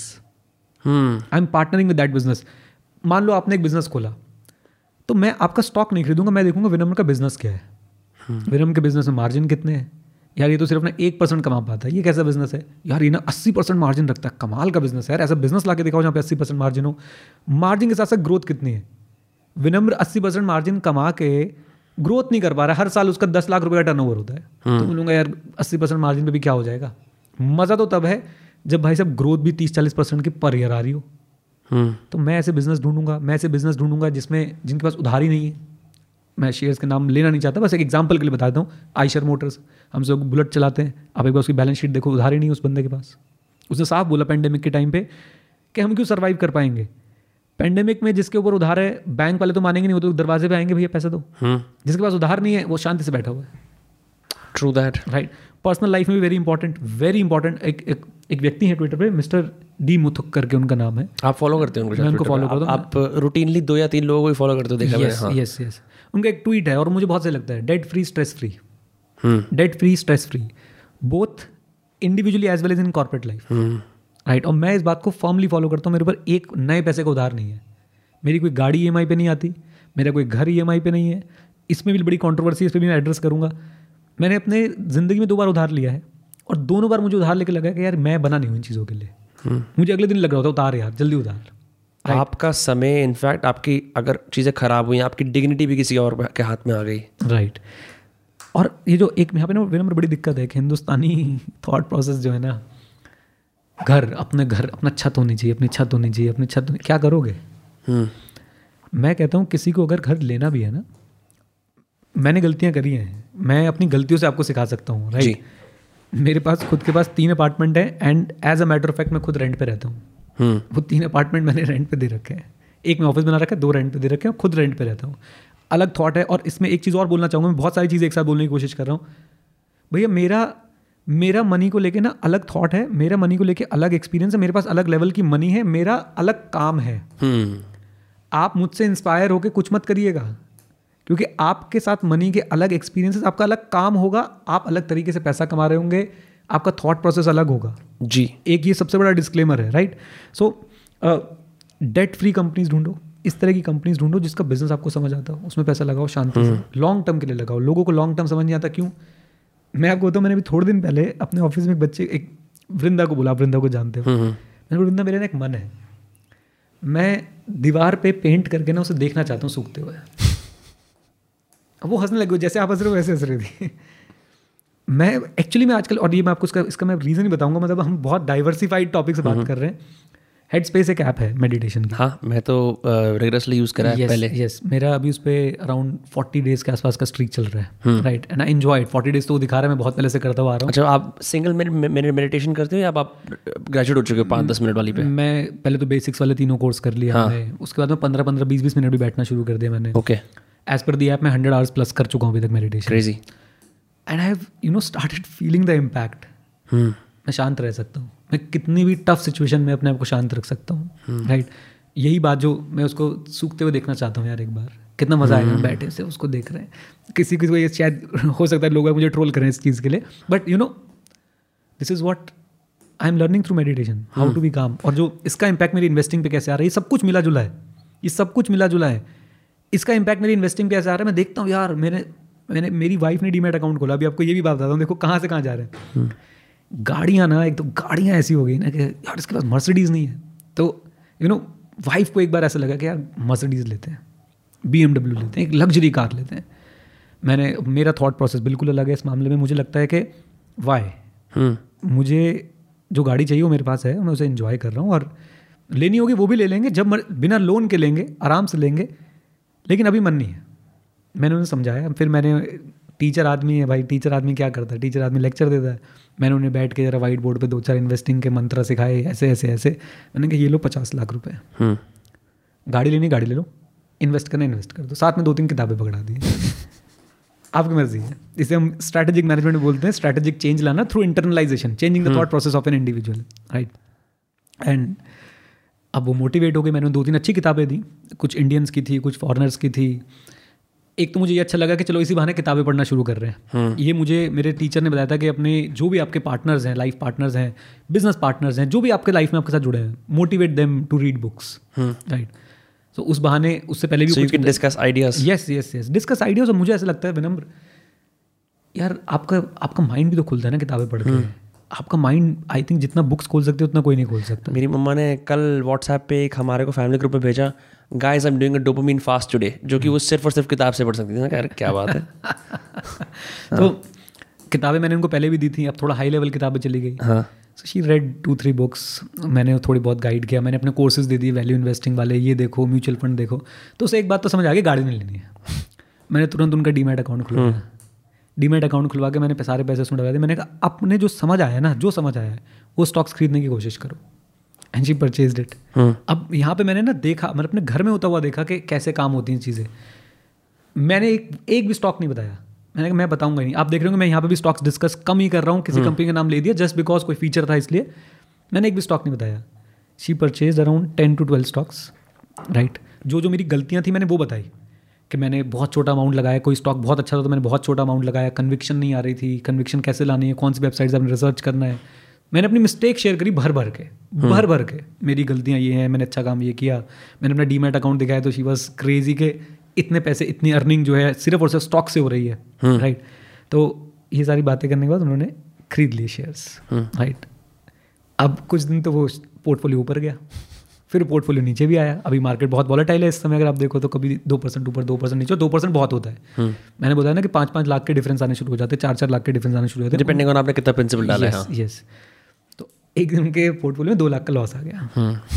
अब भाई साहब, और ये चीज़ मैं ऑब्जर्व कर रहा हूँ और मुझे इतना मज़ा आ रहा है ना, क्योंकि मैं एक इन्वेस्टर को अपने घर में ऑब्जर्व कर रहा हूँ कि क्या साइकोलॉजी है। बेच दूँ, 2 लाख का लॉस हो गया, बेच दूँ। मैंने कहा यही तो सीखना है कि अभी नहीं बेचना है। आपको अपनी कंपनी पे विश्वास है, आपने जिस व्यक्ति को पैसे लगे आपको उसके पर विश्वास है, आपने जिस मैनेजमेंट पैसे लगे आपको उसके पर विश्वास है, उसके प्रोडक्ट पे विश्वास है, उसकी ग्रोथ पे विश्वास है। अगर हाँ तो बेचना नहीं है किसी भी हाल में। अब मार्केट ऊपर गई तो वो लॉस 0 रुपीज़ तक आ गया, पॉजिटिव भी चला गया 10,000 15,000। इनिशियली वो 75,000 तक पॉजिटिव चला गया था। मैंने उनको यही समझाया कि मैंने अपना HDFC बैंक का पोर्टफोलियो वाला एग्जाम्पल दिया। मैंने कहा देखो इसमें 14 लाख का लॉस हो गया था, आज उसमें 16 लाख का प्रॉफिट है। मैंने ना उसमें कुछ खरीदा ना बेचा, अपने आप ही 14 लाख का लॉस कन्वर्टेड इनटू 16 लाख का profit. Just think over it. तो यही चीज़ मैंने उनको समझाई। अब इन्वेस्टेड हैं वो, आराम से अपने बैठे हैं, वो भी देख रहे हैं पेंट सूख रहा है, दैट्स इट। और क्या है? तो मेडिटेशन की बात से ये चीज़ याद आई, which is why I think मैंने अब now that I have a WazirX in my phone, I have a temptation कि मैं उसको डिलीट कर दूँ। और मैं कारण बताता हूँ क्यों। क्योंकि आप जब स्क्रीन खोलते हो आपकी बायोलॉजी अरेस्ट हो जाती है, आप और ज़्यादा इम्पल्सिव बन जाते हो, right. And now let's say you had a bad day. हाँ, मैं पहले चेक करूँ मेरे पास ऐप है कि नहीं है।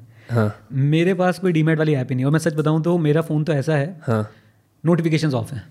हाँ, हर चीज़ की नोटिफिकेशंस ऑफ हैं। एक व्हाट्सअप नंबर जो आप लोगों के पास है वो किसी के पास है ही नहीं। मैं किसी ग्रुप का मेंबर नहीं हूँ, एक्सेप्ट जो हमारे बिजनेस ग्रुप्स हैं या जो हमारे प्रोफेशनल ग्रुप्स हैं। कोई फैमिली ग्रुप नहीं, कोई गुड मॉर्निंग गुड नाइट नहीं। एक बंदे ने ना गलती से गुड मॉर्निंग भेज दिया था मुझे, वो फूल वाला।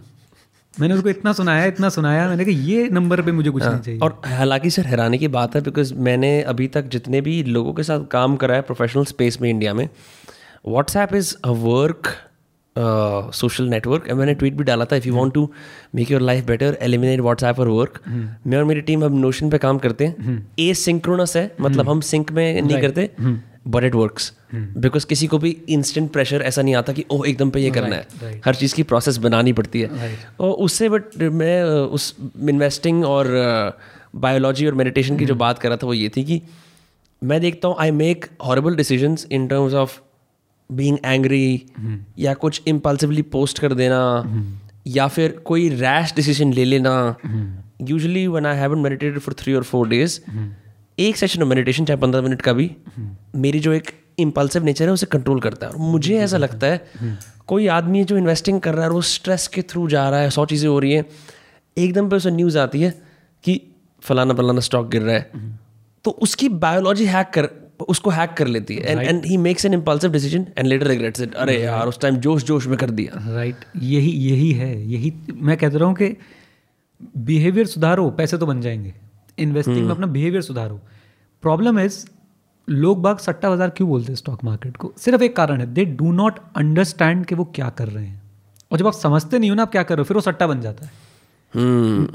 लोग बाग ना IRCTC का शेयर बीच में बहुत हाइप मच रही थी, आपने देखा, और ट्रेंडिंग भी था. मैंने एक से पूछ लिया, मैंने कहा IRCTC का फुल फॉर्म तो बता दे. ही वाज सरप्राइज, अरे ये तो पता ही नहीं है. बस किसी ने बोला था स्टॉक ले लो. मैंने ₹1 भी उस शेयर में इन्वेस्ट नहीं करा. मैं अगेन कुछ शेयर्स के नाम ले रहा हूँ, कोई ये इन्वेस्टमेंट एडवाइजरी नहीं है, कुछ एग्जांपल्स देने के लिए. टाटा मोटर्स का शेयर एक मल्टी बैगर शेयर रहा है, वो ₹50 से लेकर ₹500 तक आ गया. मैंने उसमें इन्वेस्ट नहीं करा. मल्टी बैगर्स क्या? मल्टी बैगर मतलब जो आपको 10x रिटर्न्स दे दे. अच्छा, मतलब बहुत अच्छे रिटर्न्स दे दे आपको. ओके, सिंपल वर्ड्स में, जो कोई बोलता है 10x, कोई बोलता है 20x, ब्लू चिप स्टॉक बोलते हैं इसे. वो अलग ही वो एक टर्मिनोलॉजी है ब्लू चिप की. माय पॉइंट इज कि मैंने उस टाटा मोटर्स में ₹1 का स्टेक नहीं है. And you know people get into FOMO for this. देखो पता टाटा मोटर्स इतना बढ़ गया, और वहाँ से फोमो आना शुरू हो जाता है. हमने इसका नया टर्म बना रखा है, एक ट्विटर पे ही थे फंडामेंटल इन्वेस्टर करके, उन्होंने बताया था FOMO, pleasure of missing out. आजकल एक नया चलता है JOMO, joy of missing out. Crazy. So it's totally okay. आप हर अच्छी कंपनी के आप मालिक बनो, ये ज़रूरी भी नहीं है. कुछ चीज़ें मिस भी होंगी आपसे, बट उससे सीखो और फिर आगे बढ़ो. पॉइंट इज कि अब क्या होगा, अब लोग टाटा मोटर्स के अंदर एंट्री ले रहे होंगे जब लोगों ने बहुत पैसा उसमें बना लिया. अब वो पैसा एंट्री लेंगे, और मुझे लगता है टाटा मोटर्स, अगेन कोई इन्वेस्टमेंट एडवाइस नहीं, हो सकता है यहाँ से भी और ऊपर जाए, लेकिन एक स्लगिश पीरियड आ गया 6 महीने का. अब लोग बाग बैठ जाएंगे, यार मैंने तो पैसा लगाया तो बढ़ नहीं रहा, बेच दो. बिहेवियर, आपने पैसे क्यों लगाए थे किसी के कहने पे, तो वो कभी भी आपको जो है वो कन्विक्शन नहीं आएगी.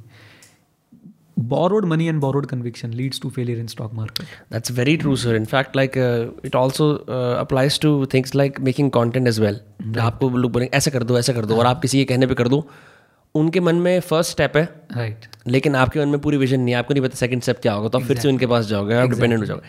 सर इसमें एक चीज़ और मेरे को जाननी है, अगर आपके पास थोड़ा वक्त है. हाँ जी, प्लीज़ प्लीज़. कि मैंने एक गेम खेला था, GTA 5 मशहूर गेम है, उसके अंदर ना स्टॉक मार्केट के बड़े अच्छे रिलेटेड मिशंस हैं. तो क्या होता है, माइकल है, ये एक बंदा होता है प्रोटैगनिस्ट, 3 प्रोटैगनिस्ट हैं, वो पुराना चोर होता है. तो उसका पुराना पार्टनर जो नर्ड होता है ग्रुप का, वो इकट्ठा, वो सब हर पूरा गैंग इकट्ठा होता है कि फिर से रॉबरी डकैती वगैरह करेंगे. वो उसको बोलता है कि एक पैरोडी कंपनी है फेसबुक की तरह, लाइफ हैकर, तू क्या कर, तू जा और लाइफ हैकर के CEO का फ़ोन हैक कर और ना उसमें बम डाल दे. तो हम ना उसका फिर लाइव इवेंट होता है, बम फोड़ देते हैं. सेम टाइम पे ये बंदा नर्ड जो होता है इन सब के गैंग मेंबर्स के पैसे लेके एक दूसरी कंपनी में लगा देता है, क्योंकि उस जो कंपेटिटर कंपनी होती है उसे पता होता है कि लाइफ हैकर का CEO मरेगा, इनका स्टॉक नीचे गिरेगा, दूसरा लोग कर लेंगे. ऐसे मल्टीपल मिशंस हैं. तो मेरे मन में जो साइकोलॉजी बैठी, मैंने कहा अच्छा कि अपार्ट फ्रॉम जस्ट स्टडीइंग कि एक स्क्रीन पे किसका कितना ऊपर नीचे हुआ है, ऐसे एनोमलीज, ऐसे इवेंट्स या फिर ऐसी क्वालिटेटिव रिसर्च एक इंडस्ट्री के बारे में जो नंबर्स से परे है, जो लोगों के बारे में है, जो ट्रेंड, जैसे फॉर एग्जांपल मान लो ऐसा हो गया कि सडनली कोई ऐसा डिजीज़ फैल गया जिसके अंदर की बहुत सारी गाय के खराब बीमार होने लगी, ठीक है, तो एक कंपनी गोट मिल्क की पूरे देश भर में ऐसा हो गया. तो मेरे को लगा कि यार गाय बीमार हो रही है, दूध का कम हो जाएगा, मैं गोट मिल्क लगा लेता हूँ. ये जो चीज़ है, इसके अंदर आदमी कितना अपना रिस्क हेज कर सकता है?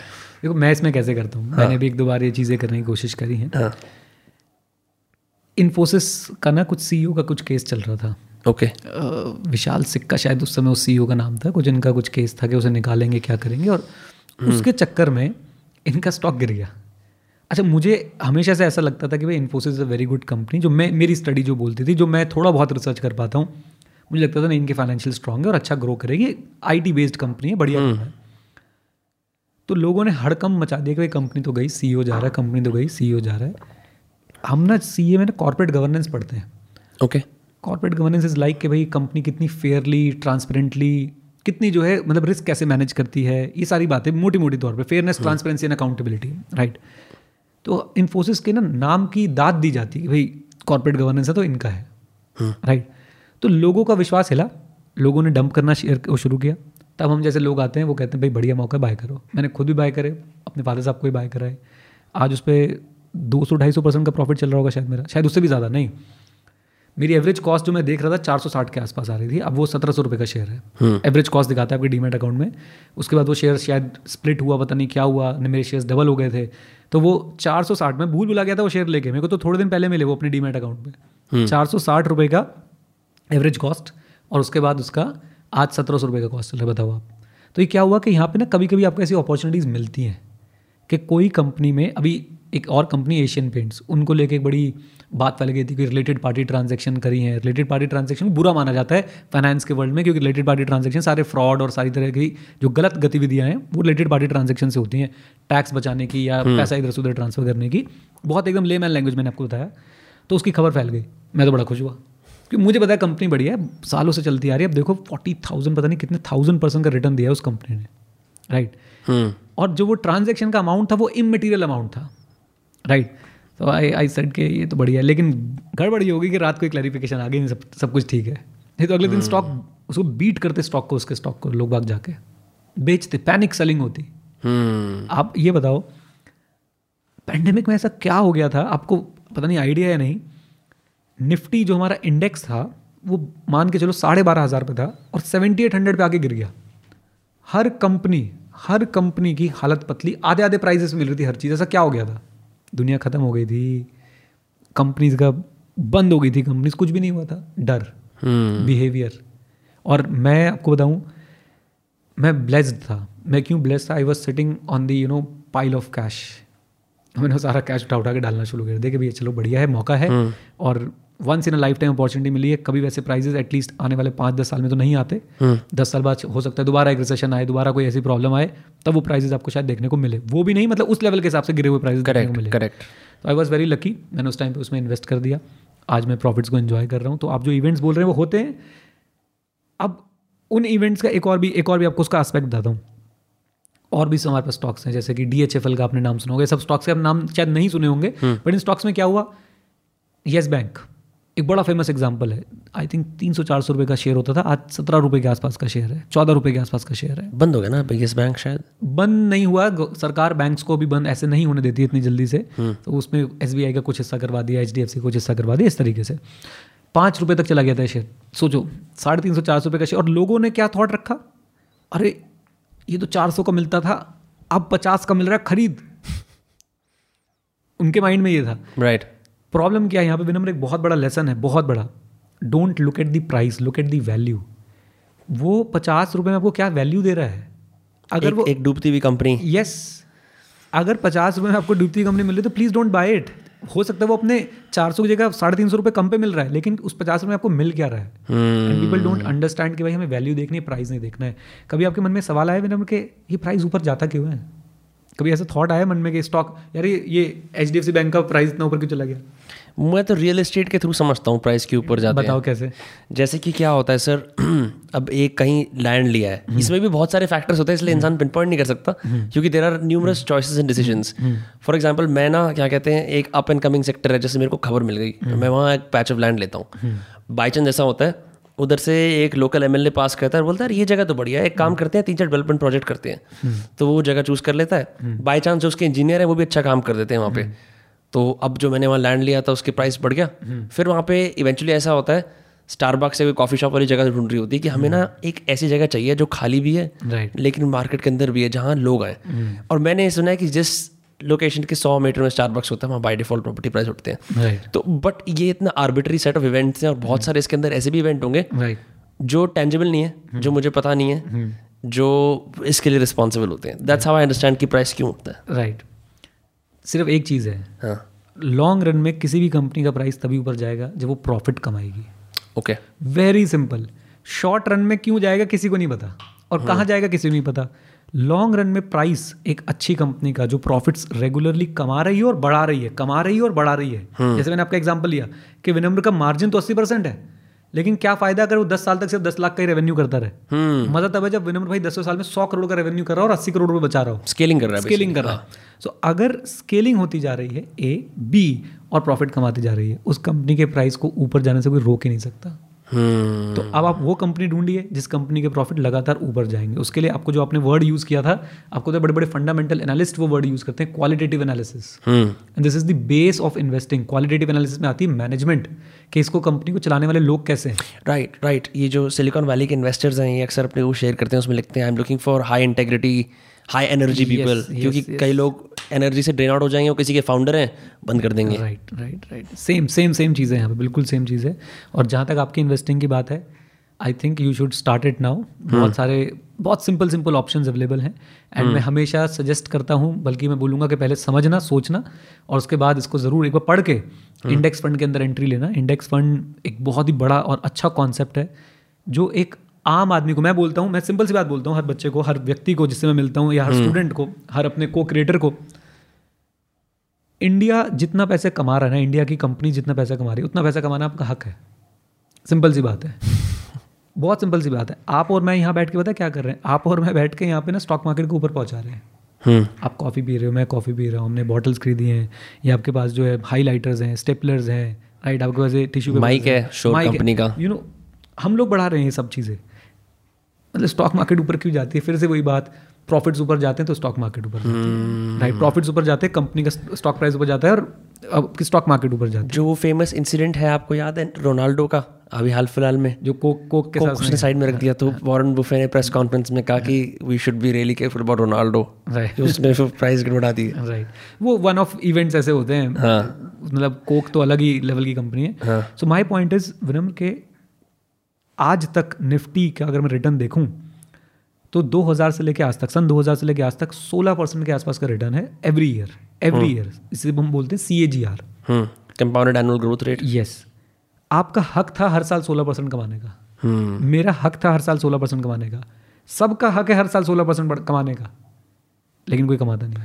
इसको अगर कॉन्स्टिट्यूशन में फंडामेंटल रिस्पॉन्सिबिलिटीज़ में राइट्स रख दिया जाए, तो मैं तो कहता हूँ कि हमारे एक टीचर थे जिनसे मैंने ये चीज़ें सीखी, वरुण मल्होत्रा जी, वो भी ये कहते हैं, मैं भी ये कहता हूँ कि हम लोग ना जैसे इंश्योरेंस के लिए डिडक्शन देते हैं कि इंश्योरेंस करवा लो तो भाई डिडक्शन मिलेगी ATC में और ATD में, आपने सेक्शन शायद कभी कभी सुने हो.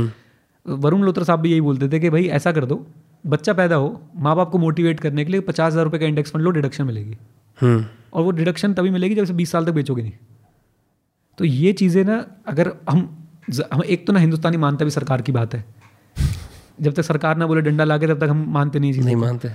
तो मैं तो हर किसी को कहता हूँ कि भैया इंडेक्स फंड में इन्वेस्टिंग करना शुरू करो, और बहुत छोटे अमाउंट से करना शुरू करो. कोई घबराने की, कोई डरने की बात नहीं है. आप जो बात बोले थे, 18 साल का बच्चा, 19 साल का बच्चा, यार 500 रुपये महीने से इन्वेस्टिंग शुरू हो जाती है. 500 रुपये महीने से हमारे ख्वाब बड़े हो जाते हैं बहुत ज़्यादा, कि भाई मैं 1 बिटकॉइन खरीदूंगा, उसमें करोड़पति बनूंगा. या अब तो खैर 1 बिटकॉइन खरीदना ही बहुत बड़ी बात है, 1 बिटकॉइन खरीदना, मतलब you know they want fast quick money, right. और वो ना मुझे आती है, ना मैं किसी को आज तक सिखा पाया. जब आती नहीं तो सिखाऊंगा कैसे?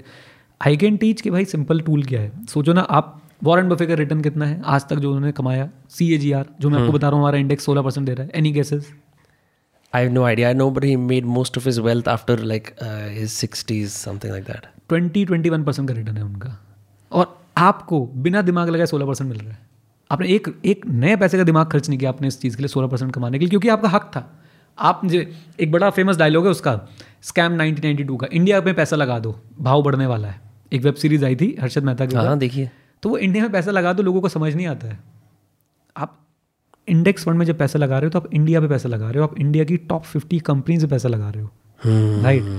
मैं बचपन से ना बड़ा ये सोचता था, मुझे नहीं पता था ये सब होता है, लेकिन मैं सोचता था कि यार किसी तरह से ना मैं पूरी स्टॉक मार्केट खरीद लूँ, मतलब पूरी स्टॉक मार्केट के जितने शेयर हैं सब एक खरीद लूँ. अब जब वो कैलकुलेट करने बैठते तो लाखों में अमाउंट निकलता था. लेकिन इंडेक्स फंड वो टूल है जो आपको एक करने का मौका देता है 500 रुपये पर मंथ से, सिर्फ 500 रुपये पर मंथ से. और मैं तो इंडेक्स फंड में हैविली इन्वेस्टेड हूँ. अगेन, मनी हर किसी के लिए डिफरेंट है. मैं जिस रिटर्न से खुश हूँ, हो सकता है आप खुश ना हो. मेरा सिंपल फंडा है भाई, मुझे 12 से 13% रिटर्न मिल जाए, बन जानी लाइफ, उससे ऊपर सब बोनस है, उससे ऊपर सब बोनस है. ये मेरा थॉट प्रोसेस है. किसी को लग सकता है सर नहीं, मैं तो 24% कमाऊँगा, मैं तो 30% कमाऊंगा. ये सस्टेनेबल रिटर्न नहीं है, और है भी तो बहुत बहुत कम लोगों के लिए सस्टेनेबल हो सकता है. आप अगर 30% का रिटर्न कमा रहे हो, इसका मतलब आप पता क्या बोल रहे हो, आप हर 2.5 साल में पैसा डबल कर रहे हो. और हर 2.5 साल में पैसा डबल करने का मतलब पता आपको क्या है? आपने 10 लाख रुपए लगाए, 2.5 साल बाद आपके पास 20 लाख रुपए हैं, 5 साल बाद आपके पास 40 लाख रुपए हैं, 10 साल बाद आपके पास 80 लाख रुपए हैं और 15 साल बाद नहीं 12.5 साल बाद, शायद मैंने यहाँ पे भी गड़बड़ कर दी, 7.5 साल बाद आपके पास 80 लाख रुपए हैं, 10 साल बाद आपके पास 1 करोड़ 60 लाख रुपए है और डबल होता जाएगा। सोचो कि आपने 20-30 साल चला लिया तो आप 100 करोड़ के मालिक बन जाओगे। बट 30% रिटर्न सस्टेन कर पाना विनम्र ख्वाब की बातें भाई। 12% सस्टेनेबल है, 13% सस्टेनेबल है, we have proof of this. तो अगर कोई भी मतलब आप जैसे व्यक्ति जो भी बिल्कुल अपना काम शुरू कर रहे हैं बिल्कुल और कमाना चाहते हैं, इन्वेस्ट करना चाहते हैं, गो फॉर इंडेक्स फंड। अपने पोर्टफोलियो का कुछ हिस्सा इन्वेस्ट फंड में जरूर डालें, कुछ हिस्सा ना, सारा नहीं, सारा तो मैं कभी भी नहीं बोलूँगा, कुछ हिस्सा उसमें ज़रूर डालें। कुछ नॉर्मल म्यूचुअल फंड से शुरू करें, फोमो में ना आए कि भाई फलाने ने वो स्टॉक ले रखा है, अरे नहीं पता आपको स्टॉक के बारे में तो मत करो। म्यूचुअल फंड में क्या फ़ायदा होता है, I think we have time, मतलब कोई दिक्कत नहीं है, कोई टाइम। म्यूचुअल फंड में सबसे ज़्यादा फ़ायदा क्या होता है, एक व्यक्ति जिसके पास दुनिया जहान की डिग्री है, दुनिया जहान का एक्सपीरियंस है, वो आपका पैसा मैनेज कर रहा है। और एक्सेप्ट करो ना कि मुझे नहीं पता भाई, मुझे नहीं आता, तभी आपने एक्सपर्ट्स को हायर करा। एक्सपर्ट है वहाँ पे, वो आपका काम देख रहा है। तो आप उसके बाद मैं हमेशा सबको बोलता हूँ, start with index fund, go with active mutual funds जिसमें फंड मैनेजर आपके पैसे मैनेज कर रहा है। एंड इफ़ यू फील कि नहीं अब मुझे स्टॉक मार्केट के अंदर तक जाना है, मुझे इंडिविजुअल स्टॉक्स में इन्वेस्ट करना है, सीखो समझो इन्वेस्ट करो। लोग उल्टा शुरू करते हैं, फर्स्ट लर्न देन अर्न। हाँ, और लोग बात क्या करते हैं, डायरेक्ट स्टॉक पिक करेंगे खुद से ही। वो तो जुआ हो गया फिर, वो मैं एग्जैक्टली वो जुआ हो गया। कैसे किया उन्होंने पिक, मैं आपको बताता हूँ। दोस्त ने बोला है कि ये शेयर बढ़ने वाला है, एक व्हाट्सएप ग्रुप बना होगा, उसमें मैसेज आएगा फलाना शेयर बाय। सब ने भाई 2-2 बाय कर ली, 3-3 बाय कर ली, 4-4 बाय कर ली। ये मैं अभी भैया दूज पे मैं गया था अपने इन लॉज के पास, वहाँ पे हम रुके रात को, तो सब वो साले सालियाँ बैठे हुए थे। तो मैंने अपने घर में ये चीज़ें होती हुई देखी है कि कैसे स्टॉक बाय कर रहे हैं, कहाँ से रिकमेंडेशन आ रही है, कंपनी बाय कर ली, कंपनी के बारे में काखा भी नहीं पता। आपके वीडियो नहीं देखते हो, बोलते हैं चिराग तले अंधेरा। समझा के थक जाओ, क्योंकि हर किसी का ना, मैंने बोला ना आपको कि हर किसी का मनी को लेके ना अपना पॉइंट ऑफ व्यू है। वो मतलब मेरे रिश्तेदार बोलते हैं हम तो 500 रुपये दिन के कमा के खुश हैं। Just think over it, stock market से 500 रुपये दिन के कमा के खुश हैं, वैसे कमा लेंगे लेकिन स्टॉक मार्केट से 500 भी आ जाते हैं, ऐसा लगता है फ्री की कमाई है। और मैंने एक दिन ना बैठ के अकाउंट्स खुलवा दिए उनके, मैंने कहा आप हिसाब लगाओ आपने 1 साल में कितना कमाया, एंड बिलीव मी जीरो था। और जीरो में दुख कहाँ पे, टाइम कितना दिया है। ओके राइट, टाइम कितना दिया है, एफर्ट्स कितने दिए हैं, स्ट्रेस कितना लिया है, बढ़ गया, घट गया, बेच दो, खरीद लो। यहाँ तो कुछ किया ही नहीं हमने, तो कुछ किया ही नहीं। तो ये इतनी बड़ी गुफा है ना, इसका कोई अंत नहीं है। मैं तो बोलूँगा सबको, start with index fund, find a good active mutual fund. और एक्टिव म्यूचुअल फंड ढूंढना बहुत आसान है, एक अच्छा एक्टिव म्यूचुअल फंड मिल जाए। जितना अमाउंट, आप अभी अनमैरिड हो, आपके पास कोई रिस्पॉन्सिबिलिटी नहीं है, सारी चीज़ें आपके पास हैं, आप जितना मैक्सिमम अमाउंट इसमें इन्वेस्ट करना शुरू कर सकते हो, please start it. Take a horizon of at least 10 years. 10 साल से नीचे कोई इन्वेस्टमेंट की बात करता है मैं उससे बात ही नहीं करना चाहता हूँ। जब आप इक्विटी इन्वेस्टिंग की बात कर रहे हो, so it's minimum 7 to 10 years minimum. आप 7 साल तो मरे, 10 साल वेरी गुड। 10 साल से ऊपर हो तो भाई आप बहुत बढ़िया वेल्थ क्रिएट करने वाले हो, पक्की बात है। लोग आते हैं कल पैसा चाहिए, 1 साल में पैसा चाहिए, 2 साल, यहाँ नहीं मिलता। नहीं, पर लोग 10 साल के बाद तो निकालते होंगे ना, या नहीं निकालते, कभी जिंदगी भर नहीं निकालते। आपको मैं एक ऐसी चीज़ें बताऊंगा ना, हैरान हो जाओगे। फिडिलिटी एक बहुत बड़ी कंपनी है, मैंने नाम सुना। ये बाहर, जैसे यहाँ पे मान लो कि एएमसी है, एक तरह से ये स्टॉक ब्रोकर्स हैं और ये लोगों के पोर्टफोलियोज वगैरह मैनेज करते हैं। इन्होंने रिसर्च किया कि who are the best investors in this world, और कंक्लूजन निकला था dead investors are the best investors in this world. The people who open their demat account, invested in good companies and died, उनका return सबसे ज़्यादा है, क्योंकि उन्होंने पैसे को भी हाथ नहीं लगाया, उन्होंने छेड़छाड़ी नहीं करी अपने अकाउंट के साथ। Just think over it. तो ये जो आप बोल रहे हो ना, अब आप, मैं अपनी बात बताता हूँ आपको, मेरा थॉट प्रोसेस क्या है। मैं क्या करूँगा पैसे निकाल के, मैं ये सोचता हूँ मैं इन्वेस्ट कर रहा हूँ क्योंकि मुझे लगता है कि मुझे इस बिजनेस में हिस्सेदारी चाहिए। राइट, आज से 20 साल बाद मेरे पास अभी भी सफिशिएंट अमाउंट ऑफ मनी है। राइट, मैं सारी इंजॉयमेंट कर सकता हूँ अपने जीवन की, जो करना है, जहाँ जाना है, जैसे जाना है। और मुझे लगता है कि मेरा जो मोड ऑफ बिजनेस है वो ऐसा है कि मैं कभी भूखा मर ही नहीं सकता। मुझे कभी भी अपनी इन्वेस्टमेंट तोड़ के कुछ खाना ही नहीं पड़ेगा। मैं फिर भी इन्वेस्ट करता जा रहा हूँ, क्यों? अगर अभी इन्वेस्ट ना करूँ तो क्या करूँ फिर, उसको तो खराब होता रहेगा। तो एटलीस्ट एक अच्छा कॉर्पस ही बन जाएगा, डोनेट कर देंगे यार लास्ट में जाके, और क्या होगा। लेकिन ये है कि एक जो फिलॉसफी है वो यही है कि भाई आपके पास एक्स्ट्रा पैसा है उसे अच्छी जगह पे पार्क करें, अच्छे बिजनेस के साथ पार्टनर करें, और अगर आपके पास एक्टिव इनकम आ रही है वेरी गुड, जिस दिन आपको लगता है नहीं आपकी एक्टिव इनकम नहीं आ रही है आप उस इन्वेस्टमेंट से धीरे धीरे पैसा जो है विड्रॉ करना शुरू कर सकते हैं, राइट। और आप देख लेना, अब आप ऐसे ये क्वेश्चन आप वॉरेन बफे से पूछो भाई क्या करेगा वो इतने पैसे का, एज कितनी है उसकी, आई थिंक 90+ हो गया वो व्यक्ति शायद, just think over it. So point ये नहीं कि आप क्या करेंगे इतने पैसों का या बेचना कब है एक मैंने आपको बताया रेड फ्लैग दिख जाए तो बेच देना है, पैसा की बहुत ज़्यादा जरूरत है तो बेच देना है, लेकिन अगर ये दोनों चीज़ें नहीं तो क्यों बेचना है, करेक्ट। लेट इट ग्रो, क्यों आप उसको डिस्टर्ब क्यों कर रहे हो, क्यों आप उसको जाके बीच में उसकी कंपाउंडिंग को तोड़ रहे हो, लेट इट ग्रो। और ये लोगों को समझ नहीं आता है, please don't disturb compounding unnecessarily, please don't disturb it, पड़े रहने दो उसको, देखो दीवार पे पेंट कैसे सूख रहा है, मज़े लो उसके। जैसे कि मेरे को ऐसा लगता है कि अगर आप अपनी इन्वेस्टमेंट्स को नहीं छेड़ोगे तो फिर आप अपने डे टू डे लाइफ के अंदर आप मेरे ख्याल से इस तरह के रिस्क या you can sort of play because you know you have something in your bank, right. बिल्कुल, मतलब आप ना ज़्यादा अच्छे डिसीजंस ले पाते हो और आप वो डिसीजंस ले पाते हो जो आपकी लाइफ में रियल वैल्यू ऐड करने वाले हैं, आप वो डिसीजन ले पाते हो। जैसे मैं इससे जो समझ पा रहा हूँ, your investments are kind of like एक सेंस ऑफ मेंटल सिक्योरिटी, जो कि लोग मेंटल सिक्योरिटी अपना घर, खुद का घर होने पे या फिर IAS होने पे लेते हैं, राइट। वो सेम चीज़ इन्वेस्टमेंट से नहीं, मेरे लिए तो सच बताऊँ कि येस मेंटल सिक्योरिटी है, बट मुझे ज़्यादा अच्छा लगता है कि यार मैं इस बिजनेस का पार्ट हूँ।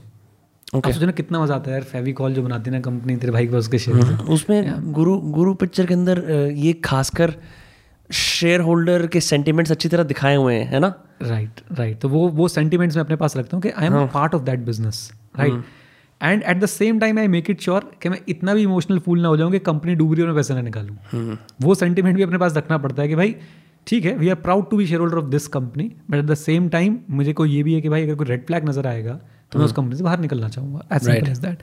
और रेड फ्लैग नहीं नजर आएगा तो मैं अपना पैसा वहाँ पर रखना चाहूँगा कि भाई कंपनी ग्रो कर रही है, very good, why not, right. And who knows कौन सी कंपनी कितनी ग्रो कर जाए, कहाँ तक ग्रो कर जाए। अगर आप बढ़िया कंपनीज के अंदर पैसा लगा रहे हो, देयर इज़ नो लिमिट।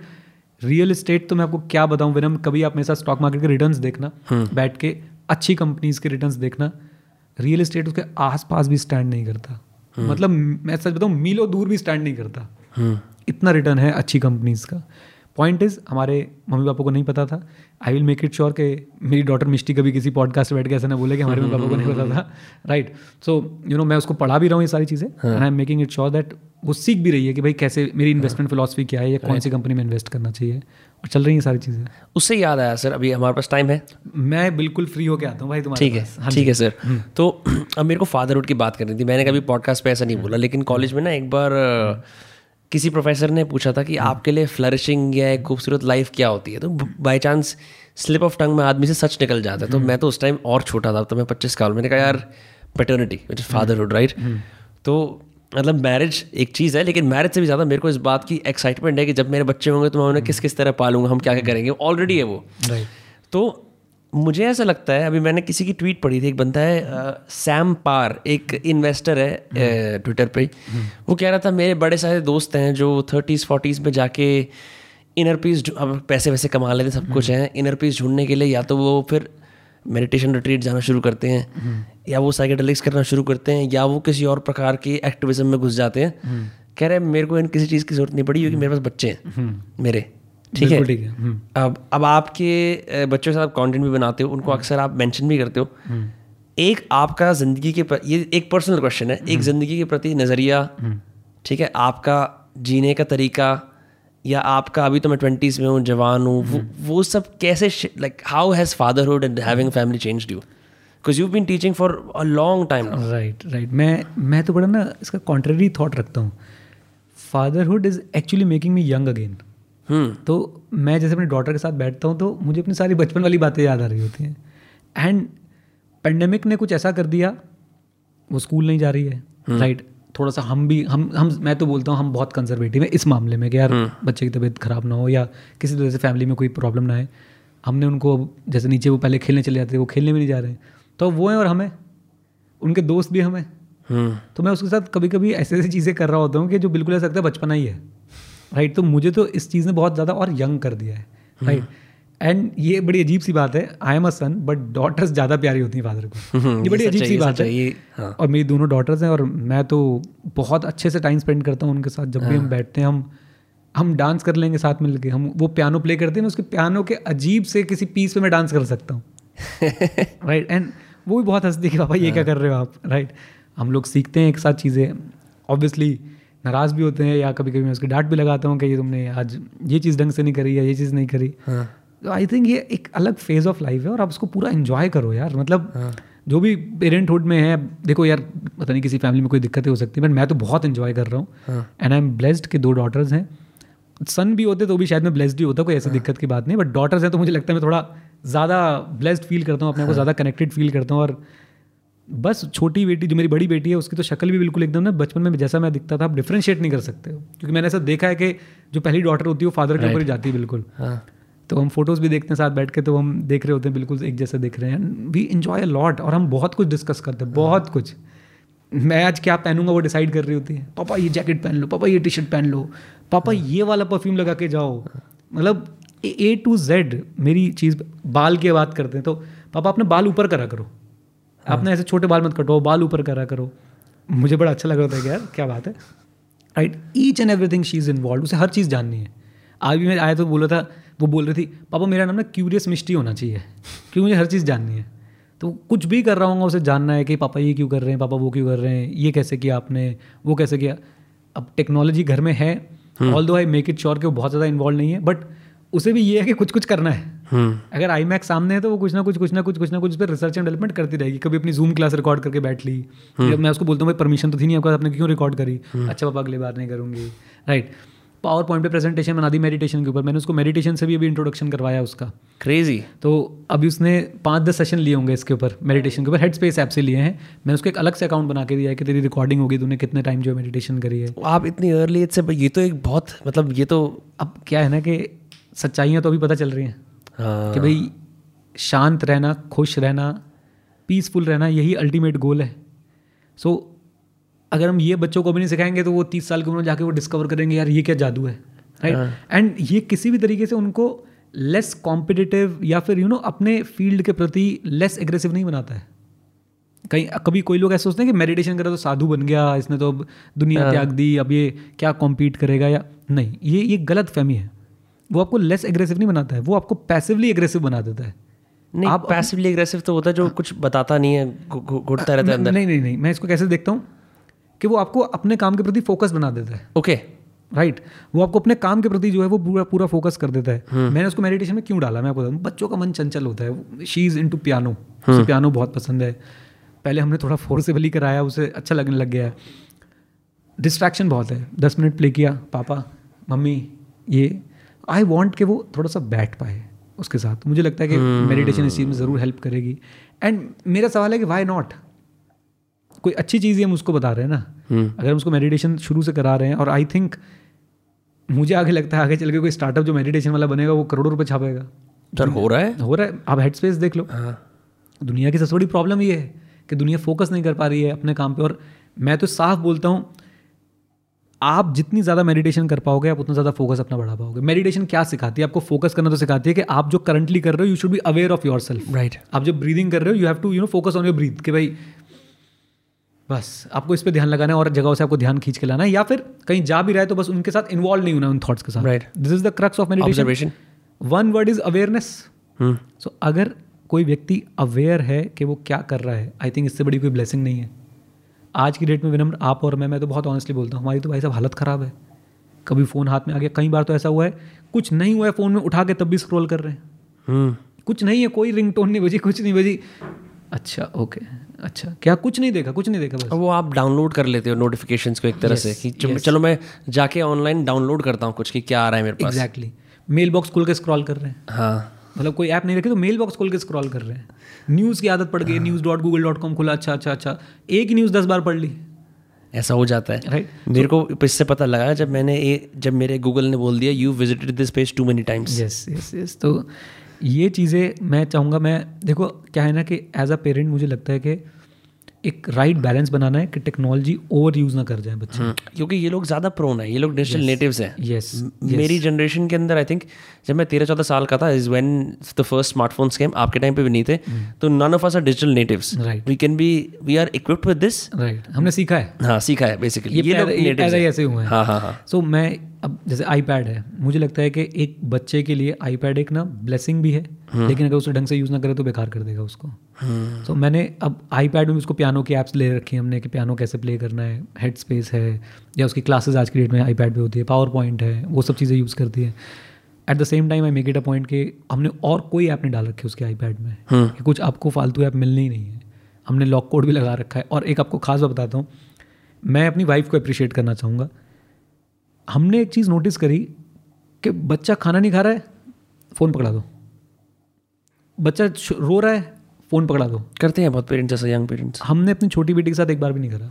हाँ. एक बार भी नहीं करा. और जबकि हम, मैं बोलूँगा वी आर डिजिटल फैमिली. हम व्लॉग्स भी बनाते हैं. मैं सारा दिन बैठ के रिकॉर्डिंग करता रहता हूँ, सारा दिन. हाँ. मैं कैमरा के आगे हूँ, फ़ोन मेरे सामने ऐसा खुला रहता है, hey guys what's up, this is today's vlog, चलता. हाँ. ही रहता है. स्टिल जो मेरी छोटी डॉटर है चीकू, हमसे चीकू बुलाते हैं, उसका नाम काशवी है, हमने कभी उसके हाथ में इसलिए फ़ोन नहीं पकड़ा कि खाना खा ले. ओके. एंड ये मैं बता रहा हूँ विनम्र, आप इस बात की ग्रेविटी को थोड़ा टाइम बाद फील करोगे. नहीं, मैं कर रहा हूँ ऑलरेडी फील. मैंने, मेरे भी छोटे छोटे कजन्स हैं, मैंने देखा है कि फ़ोन को अक्सर as a baby sitter use करा जाता है. Exactly. And I think it is an achievement for us as a parent. मेरे और मेरी वाइफ के लिए ज़्यादा हाथ उन्हीं का है इसी के अंदर कि हमने फ़ोन नहीं पकड़ा है. तो फिर आप उसे इनकरेज कैसे करते हो खाना खाने के लिए? हमारे पेरेंट्स ने कैसे किया, जो आप मतलब ट्राइड एंड टेस्टेड जो तरीके हैं. Yes yes. आप इनकरेज करो कि प्लीज़ खा ले, प्लीज़ खा लो. हाँ, जो दो तीन. एग्जैक्टली. खाना खाना है, खाना है. और मज़े की बात ये, हमने ये देखा कि अगर हमने आदत नहीं डाली तो नहीं डाली, दैट्स इट. और यही हम अगर डे वन से, मैंने अपनी फैमिलीज में देखा है, डे वन से बच्चों को इतनी हैबिट है, 5 साल का बच्चा मोबाइल दे ही नहीं रहा अपने घर वालों को, वापस दे ही नहीं रहा है. Just think over it. और मिष्टी की भी मैं आपको बात बताता हूँ, उसे भी मोबाइल की हैबिट नहीं है. She is, you know, she will never take my mobile और माई वाइफ मोबाइल और any once mobile as a matter of fact कि मुझे गेम खेलना है या मुझे ऐसा कुछ करना है, मुझे ऐसा कुछ करना है. मैक्सिमम टू मैक्सिमम मिस्टी अगर मोबाइल ले लेगी तो कैमरा ऑन करके वीडियो रिकॉर्ड कर लेगी. वो भी मतलब creation, that's it, nothing else. वो भी अभी कभी अपना पियानो बजा रही तो ट्राईपॉड पे लगा के उसने कोशिश कर ली, टेढ़ा मेढ़ा रिकॉर्ड हो गया कुछ इस तरीके से. मेरे को पेरेंटिंग यार में एक बहुत बढ़िया चीज़ पता लगी थी और मैं बड़ा सरप्राइज हुआ था. एक बंदा है, उसका नाम सेबेस्टियन युंगर. ओके. उसने एक किताब लिखी है tribe, the art of belonging या कमिंग होम, इस तरह से, जहाँ वो सोल्जर्स की बात करता है जो बहुत टफ सिचुएशंस में साथ में रहे, फिर घर आए तो उनको वो आइसोलेटेड सा फील हुआ कि अब इतनी वो नहीं है. तो उसमें वो फर्दर बात करता है कि पेरेंटिंग के ऊपर आता है, कहता है कि ये जितनी भी प्रैम्स की कंपनीज़ और कॉट्स वाली कंपनीज़ हैं, ये पेरेंट चाइल्ड सेपरेशन को मोनेटाइज करते हैं. मैंने कहा ओ अच्छा, इसकी बात सुननी पड़ेगी. मैंने और सुना, कहता बेसिकली हमारे ट्राइबल एंसेस्टर्स में क्या होता था, या अभी भी आप एनिमल्स को देखोगे कि माँ बाप को बच्चे पकड़ के सोते थे. राइट. ठीक है. तो कहता है कि जो एक बच्चों का सेंस ऑफ इनर फियर या लैक ऑफ सिक्योरिटी डेवलप होता है, वो तब होता है जब बच्चों को अर्ली एज से ही अलग बिस्तर करके सुला दिया जाता है. कहता है हमारे जो बच्चे हैं, मतलब सोते हैं वो कोई दिक्कत नहीं है, हम उनको कहीं बाहर भी लेके जाते हैं तो मैं उन्हें या तो गोदी में रखता हूँ या यहाँ करता हूँ. अभी छोटे ही हैं उसके बच्चे, ठीक है, मतलब मिश्री जितने नहीं हैं. तो कहता है उनकी ना फिर एक सेंस ऑफ कि कौन सेफ है या फिजिकल सेफ्टी क्या होती है या वार्मथ, वो बहुत नेचुरल है और बच्चों के कंपैरिजन में वो बहुत ज़्यादा वेल सोशलाइज्ड है. right. मेरे को बड़ा अच्छा लगा. मैंने कहा यार हमें भी प्राइम्स वगैरह में अर्ली एज पे ही अलग कर दिया गया, अगर वो होता तो शायद क्या एक्सपीरियंस होता. राइट. ये बात मैंने अपनी फैमिली में जब करी, जब चीक हुई. हाँ. तो यू नो हम लोग फॉरेन कल्चर को बड़ी जल्दी ना अडॉप्ट करने की कोशिश करते हैं. हाँ. तो मैंने देखा कि बाहर क्या कल्चर है, वो कॉट्स ले लिए और उसमें कैमरा लगा हुआ है. हाँ. बच्चा दूसरे कमरे में सो रहा है, वो दूसरे कमरे में रह रहा है, पेरेंट्स कैमरा के थ्रू जो नज़र रख रहे हैं. अच्छा रोया तो वो रिमोट से कुछ वहाँ पे बजा दिया है. अरे बहुत कुछ आ चुका है. सो मैंने बात प्रपोज करी अपने घर में एंड मेरी वाइफ ने इसको बिल्कुल अपोज किया. हाँ. बोला नहीं जी, ये हमारे साथ ही सोएंगे, हमारे साथ ही रहेंगे. हाँ. जैसे मिष्टी पली है वैसे ही पलेंगे. एंड जो बात आप बोल रहे हो मैं फील कर पा रहा हूँ. हम बहुत ज़्यादा अटैच्ड हैं, मतलब वो भी हमारे साथ बहुत ज़्यादा अटैच्ड है. हाँ. हम भी बहुत ज़्यादा अटैच्ड हैं और वही शायद बात कि गोदी में उठा के घूमना, साथ में रहना. हाँ. और हमने बहुत एक्चुअली ना क्या है, मैं बताता हूँ, पेंडेमिक ने और क्लोजनेस जो है वो बढ़ा दी है. एग्जैक्टली. मेरा नेचर ऑफ बिजनेस ऐसा है कि भाई ऐसी कोई मीटिंग नहीं चल रही कि मैं अपनी बेटी से बात नहीं कर सकता, राइट। मेरा मन कर रहा है, गेट बंद किया, चलो भाई हाँ भाई बताओ क्या खेलना है, क्या करना है, लूडो खेलनी है, स्नैक एंड लैडर्स खेलने, कुछ भी खेलना है आओ, राइट। हम नफ गन से बहुत ज़्यादा खेलते हैं, अच्छा, राइट। और वो हमारा फेवरेट स्पोर्ट बन चुका है घर में। हमने हमने कम से कम 10-15 गन्स इकट्ठी कर रखी हैं और हर कोने में आपको हमारे घर में बुलेट्स मिल जाएंगे उसकी, राइट। तो आई थिंक आप बिल्कुल जो आपने बात मुझे बताई वो बिल्कुल ठीक है। और हमें अब मुझे रियलाइज़ होता है, शुरू में मैं ये थॉट रख रहा था जब चीकू हुई थी तो मुझे लगता था कि यार ठीक है यार, अब हमें थोड़ा सा ऐसा रखना चाहिए कि बच्चे अपने आप को देखें, भाई चाहे कितना ही छोटा बच्चा है, जब बाहर वो कॉट्स में रख रहे हैं आराम से, और कॉट्स की हाइट होती है बड़ी अच्छी कि बच्चा गिरेगा नहीं, और बहुत सारी चीज़ें होती हैं, बट कहीं ना कहीं हमारा देसीपना काम आता है यार, वो जो एक बिलोंगिंगनेस वाली फीलिंग में, करेक्ट। अब उसका सेकंड एस्पेक्ट मुझे क्या लगता है कि मैं ये भी श्योर करूँ कि ये हमारे ऊपर इतने भी डिपेंडेंट ना हो, राइट। मैं जो बात बोला था जी स्मार्ट के बाहर जाएंगे वो लेमनेड बेचेंगे या फिर पकोड़े बेचेंगे, या मेरे को बड़ा मन करता है मैं करवाऊँ उनसे, क्योंकि नहीं पता तो चलेगा भाई बाहर वाली दुनिया कैसे बात करती है। आपने अपने माँ बाप को देख लिया वो आपको पुचकारते ही रहते हैं, आपने अपने माँ बाप को देख लिया वो मिष्टी आप ऐसे मत करो बेटा, आप ऐसे मत करो। बाहर भी तो जाके देखो जहाँ आपको कोई तू करके भी बोल सकता है, राइट, जहाँ कोई आपको हो सकता है पैसे ना दे लेकिन फिर भी बोले पैसे दे दिए हैं, राइट। मतलब ये बहुत इंपॉर्टेंट लेसन है आपके लिए, that is what सोशलाइजेस you in the end. आप बिजनेस कैसे चलता है, पैसे आते तो खर्चे क्या होते हैं, अब आप उसको बता रहे हो खर्चा क्या होता है, उसे करवाओ ना एक बार खर्चा, उसे बोलो चल लेमन खरीद के ला अपने लेमनेड स्टॉल के लिए, तो पता चलेगा एक्सपेंस क्या होता है, कितने का आए हैं। तो अभी मुझे लगता है कि इस पार्ट पे मुझे काम करना है कि मुझे थोड़ा सा बाहर निकालना है, एक्सपोजर दिलवाना है।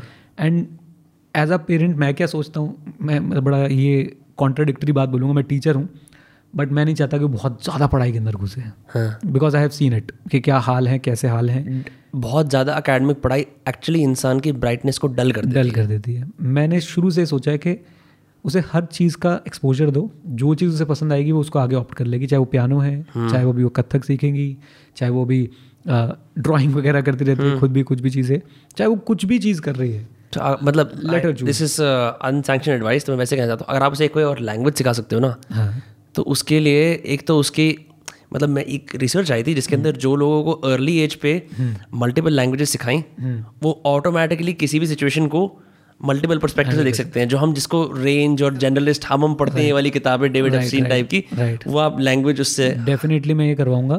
और मैं आपसे रिलेटेड एक और बात बोलना चाहता हूँ, बुक रीडिंग हैबिट डलवाई है मैंने उसको। She is a crazy reader, उसका मतलब बर्थडे क्या चाहिए, बुक चाहिए। अच्छा जी बहुत अच्छा काम किया, कुछ लेना है, क्या लेना, बुक लेनी है। क्या बात है। कोई एनेट ब्लाइटन करके, एनेट ब्लाइटन मिस्ट्री सीरीज लिखती है, हाँ पता नहीं हमारे टाइम से। अभी वो उसका लेटेस्ट डिमांड क्या है, पापा लाइब्रेरी बनानी है, हाँ क्योंकि बुक्स बहुत सारी होगी, रखने की जगह नहीं है। मज़े तो उसमें आते हैं। अच्छा मैं भी क्रेजी हूँ अब बुक्स के लिए, मुझे भी बहुत अच्छा लगता है। मैं शायद उससे ना जितना वो पढ़ते हैं उसका 20-30% ही पढ़ पाता हूँ। वो तो बुक लेके बैठेगी और मैं तो हैरान होता हूँ, इतनी मोटी बुक में तो हिम्मत नहीं होती इतनी बुक मोटी बुक उठाने की। वो बुक लेके बैठेगी और 50 पेज पढ़ दिए, 60 पेज पढ़ दिए और बैठी रहेगी, हंसती रहेगी। कोई हंसने वाला थॉट आया फिर उसी में से करेक्टर्स निकाल के हमें एक्सप्लेन करती रहेगी। तो ये एक मैंने चीज़ सोची कि उसको एटलीस्ट अ गुड रीडर। अब मैंने उसका एक वेबसाइट भी बना दी मैंने उसके लिए कि वो ब्लॉग लिखेगी। क्या बात है। चाहे वो यही लिखे माय नेम इज़ मिष्टी, चाहे वो यही लिखे आई लव माय पियानो, जो भी लिखना है ऐसे ही स्टार्ट होती है सर। यस, तो वो मैंने वेबसाइट बना दी, बहुत जल्दी आपके साथ शेयर भी करूँगा। अभी भी है, मैं वो बताना नहीं चाह रहा ब्लॉग पे, उसमें कुछ चीज़ें बची हैं ऑफ कोर्स। तो वो करके मैं चाहता हूँ कि वो, और मैं ये नहीं चाहता वो दुनिया देखे उस वेबसाइट पर, मैं चाहता हूँ कि यार वो अपने बारे में लिखे कि एटलीस्ट उसकी एक जर्नल तैयार हो जाए। जब मैं 8 साल की थी मुझे क्या पसंद था, मेरे पास आज तक की मेरे ट्रेजर्स हैं, वो मेरी 5th-6th क्लास की जर्नल्स हैं, क्योंकि मैं बेवकूफ़ था पर मेरी मम्मी ने सब संभाल के रखी हैं, क्योंकि उनको लगता है कि इन चीज़ों को ट्रेजर करना चाहिए। अगर वो ना होती तो मैं अपनी ग्रोथ ना देख पाता। मेरे पास 5th, 6th, 7th, 8th, 9th जब से मैं लिख रहा हूँ ना, क्या बात है, हर टाइम की हर साल की जर्नल है। मैं कहता हूँ यही ट्रेजर है। तो यही मैं चाहता हूँ कि मैं उसको ये चीज़ फील दूँ कि अब मेरे पास, कब से मेरे पास, आई थिंक जब मैंने CA में एडमिशन लिया तब से। और मैं इतना रिग्रेट करता हूँ कि मैंने पहले वाले क्यों नहीं संभाल के रखी। मैं तो इतना रॉ लिखता था ना, लेटर्स टू दी गॉड मतलब यार जो सोच थी, जो थॉट था उस समय, लेटर्स टू फलाना, ये मेरे CEO हैं, मैं इनसे बातचीत कर रहा हूँ उसमें लिख के। सो मैं चाहता हूँ ये चीज़ संभाल के रखी जाए, यही असली ट्रेजर है एक्चुअली में, यही असली ट्रेजर है। तो ये चीज़ों में मैं चाहता हूँ कि हमारे बच्चे ज़्यादा ध्यान दें ऐसी चीज़ों पे जो ह्यूमन है, राइट। एक वेबसाइट है brainpickings.org, मैंने कोर्स के अंदर भी उसका अच्छी तरह जिक्र करा है। उसमें एक इतनी कमाल की चीज़ लिखी थी, how there is no difference between 7 year old you and 70 year old you. और उसमें पैसेज था कि आपकी जो इनर वॉइस है वो रफली सेम रहती है. उसको एक तरीका देखने का ये है कि जब आप 70 साल के बच्चे की तरह बन जाओगे, आप अगर आपने एक सक्सेसफुल अच्छी जिंदगी जी है और आप 7 साल के तभी बच्चे की तरह हो, तो आप 70 साल की एज पर हंस सकते हो कि देखो ये बच्चा ये यहाँ से यहाँ तक आ गया है उन राइटिंग्स को पढ़ के. तो उनकी वैल्यू आपके लिए कि वाओ हमारी ज़िंदगी फुल सर्कल आ गई है बहुत ज़्यादा बढ़ जाती है. तो ये बच्चों के साथ तो इसी तरह का रिलेशन है, दोस्त वाला रिलेशन है. कभी कभी ऐसा होता है मैं उनको टाइम नहीं दे पाता हूँ, मुझे कहना पड़ जाता है कि मिस्टी अभी मैं काम कर रहा हूँ. तो काम भी क्या कर रहा हूँ, बच्चों के साथ, अपने कोचिंग वाले बच्चों के साथ इन्वॉल्व होता हूँ, लेकिन मैं बाद में उसे कॉम्पनसेट कर देता हूँ. And I am blessed, my nature of work ऐसा है और मेरे बच्चे ऐसे हैं जो समझते हैं कि पापा का काम है और you know they give me space कि पापा ठीक है अभी आप कर लो, उसके बाद आके एंजॉय करेंगे. फुल ऑन मस्ती चल रही है ज़िंदगी में, बच्चों के पॉइंट ऑफ व्यू से अगर मैं देखूँ फुल ऑन एंजॉय कर रहे हैं. एंड आई थिंक मतलब इस पर अगर कोई suggestion, again unwanted suggestion, but मैं ये चाहूँगा कि जब आप तैयार होना पूरी तरह से तभी आप ये रिस्पॉन्सिबिलिटी लें बेबीज. अदरवाइज मेरी लाइफ बहुत डिफरेंट रही. मेरी तो शादी 24 साल की उम्र में हो गई थी, राइट. मुझे लगता है कभी कभी बालिका वधू मुझसे इंस्पायर होकर बनाया गया था. नहीं सर, ऐसी मेरे पेरेंट्स की शादी 21-22 में हो गई, मैं समझ सकता हूँ. राइट, तो मैंने एक बड़ी अलग उस समय का अलग स्ट्रगल देखा, एक अलग फेज देखा जो शायद हर किसी ने ना देखा हो, क्योंकि आज की डेट में मैं देखता हूँ लोग बाग 26, 28, 30 तक जा रहे हैं बड़े आराम से. और बेबीज़ भी मैं बोलूँगा कि मेरी शादी के 2-3 साल बाद जो है मिस्टी हो गई थी. आई थिंक 2010 में शादी हुई थी, 2013 में मिस्टी हो गई थी. वो बड़ा डिफरेंट फेज था, बट आज मैं उसको एंजॉय करता हूँ. तो आज मैं बड़ा वेल सेटल्ड हूँ, सारी चीज़ें हैं, किसी चीज़ की टेंशन नहीं है. छोटी बेटी को मुझे लगता है ज़्यादा हमने समय दिया है, क्योंकि अब हमारे पास समय ही समय है. तो चलो भाई उसके साथ बहुत खेलें, छोटी छोटी मतलब उसके, तो मिस्टी के साथ मैं थोड़ा कम भी रहा हूँ. चीकू के साथ तो हर चीज़ मतलब उसने एक एक वर्ड मेरे सामने बोलना शुरू किया है, चलना मेरे सामने, मतलब होता ना कि मिस कर दिया यार, इसने पहली बार कुछ बोला हमने मिस कर दिया. चीकू को हमने कुछ मिस नहीं किया, जो बोला उसने हमारे सामने बोला, हमने मोटिवेट कर करके बुलवाया उसको, बोलो. तो पेरेंटहुड का अपना मज़ा है अपनी, और एक बहुत बड़ी रिस्पॉन्सिबिलिटी भी है, बहुत बड़ी रिस्पॉन्सिबिलिटी है. पता नहीं हम ढंग से निभा पाएंगे कि नहीं. बस यार ये ना हो कि बच्चों को ना, हम बस ये चाहते हैं कि जो भी वो चीज़ करना चाह रहे हैं उनको उसका एक्सपोजर मिल जाए, फिर वो डिसाइड करें इसको आगे परस्यू करना है कि नहीं करना है. सबके पेरेंट्स, मुझे लगता है कि 99.99% केसेस में माँ बाप जान लगा देते हैं अपना बेस्ट देने का. 99.9 जो उन पे होता है, जैसा होता है, जो उन पे होता है, जो उनकी समझ में होता है. हमारे पेरेंट्स का शायद ये था कि पढ़ लेगा तो कुछ कर लेगा, तो उन्होंने जान लगा के पढ़ा दिया. करेक्ट, बहुत सिंपल सी बात है, राइट. मैंने कभी नहीं सुना इस तरह से पर्सपेक्टिव. सच कह रहे हो, जो उनको लगता है कि इससे इसका भला हो सकता है, इसका काम चल जाएगा, वही करा देते हैं. राइट, तो हमें अब जो लगता है अपने बच्चों के लिए हम वो करवाने की कोशिश कर रहे हैं. तो ये, और इसमें ना कई बार ना बच्चे जो होते हैं, जो मैंने देखा है कि वो पेरेंट्स के अगेंस्ट भी होते हैं कि मुझे नहीं पढ़ना, ये नहीं करना. तो भाई या तो उनको समझाओ बैठ के, और अगर पेरेंट्स अपने, मुझे ऐसा लगता है जैसे मैं बोला 99.99% एनॉमली हो सकती है कोई, लेकिन 99.99% पेरेंट्स अपनी समझ से बेस्ट पॉसिबल करने की कोशिश करते हैं. और अगर एक ओपन कम्युनिकेशन इस्टेब्लिश किया जाए घर वालों के साथ, जो मैं चाहता हूँ मेरे बच्चों के साथ मेरा अभी तक तो है और आगे भी रहेगा, तो चीज़ें बहुत अच्छी हो सकती हैं. करियर, मुझे लगता है विनम्र, आज हम इस चीज़ में जी रहे हैं ना. अगर मिस्टी मुझसे बोलती है मुझे ना पापा पियानो टीचर बनना है, आई विल बी हैप्पी. मुझे नहीं पता वो कितना कमाएगी कितना नहीं कमाएगी, लेकिन वो उसे बनना है ना, तो आई विल बी हैप्पी कि भाई बन. वो बोलती नहीं मुझे ना आर्टिस्ट बनना है, बन. राइट, लेकिन कोई, अब मेरे समझ में क्या है कि कोई चीज़ सेलेक्ट कर ले, कोई भी एक चीज़ सेलेक्ट कर ले और अपना उसको आगे बढ़ाती रहे धीरे धीरे. और अभी कोई एज नहीं सेलेक्ट करने की, तो कर ले अपना धीरे धीरे, जब भी जो भी चीज़ समझ आए, जो चीज़ अच्छी लगे आगे बढ़ जाए. एक चीज़ मैं और बोलूँगा पेरेंटहुड में, जो मुझे अगेन यार, मैं कोई बहुत you know I am not the world's best dad और समथिंग, हमारे लिए फर्स्ट टाइम है पेरेंटहुड, सीख रहे हैं. Physical health of your kid is very important. इसमें आई मेड इट श्योर कि भाई योगा हो, योगा करें. अभी तक 2-3 साल हो गए. चॉकलेट्स वगैरह भी रिस्ट्रिक्ट करते होगे? चॉकलेट्स वगैरह तो मैं ब्लेस्ड हूँ, मेरे घर में ना मैं ही खाता हूँ सबसे ज़्यादा. मेरे बच्चे, छोटी चीकू तो शायद अभी उसको तो लालच होगा, वो बच्चों को होता ही है, नहीं शुगर का क्रेविंग होती है. मेरी वाइफ कोल्ड ड्रिंक नहीं पीती है. क्या बात है? पी ही नहीं है. चाय नहीं पीती है, कॉफ़ी नहीं पीती है. क्या बात? कॉफ़ी भी उसके ट्रेनर ने बोल दिया कि थोड़ी बहुत पी लिया करो, वो थोड़ा सा वो उससे कैफीन मिलता है, वर्कआउट में हेल्प मिलता है, तो उन्होंने लेनी शुरू कर दी थोड़ी बहुत. कोल्ड ड्रिंक कोई नहीं पीता. मिस्टी भी कोल्ड ड्रिंक को हाथ नहीं लगाती, हाथ भी नहीं लगाया उसने आज तक. नो, आपके घर में शुगर इंजेक्शन आए नहीं? मतलब जैसे यूजुअली हो जाते हैं. आते हैं. मैं बहुत ज़्यादा जो है वो you know I consume a lot of sweets. अगर आ जाते हैं तो उसके लिए हमने रूल बना दिया है. पहली बात, स्वीट्स आएंगे नहीं, हम तो खरीदेंगे नहीं, कोई और लाएगा बंटवा दो, टेस्ट करो और उसके बाद बंटवा दो. क्योंकि भैया देखो, हेल्थ अपनी है और हेल्थ, और मैं कहता हूँ ये ना एक दूसरा एस्पेक्ट है, वॉरेन बफे को हम इसलिए देख पा रहे हैं क्योंकि वो जी रहा है, राइट, वो नहीं जिएगा तो क्या फिर था, correct correct right.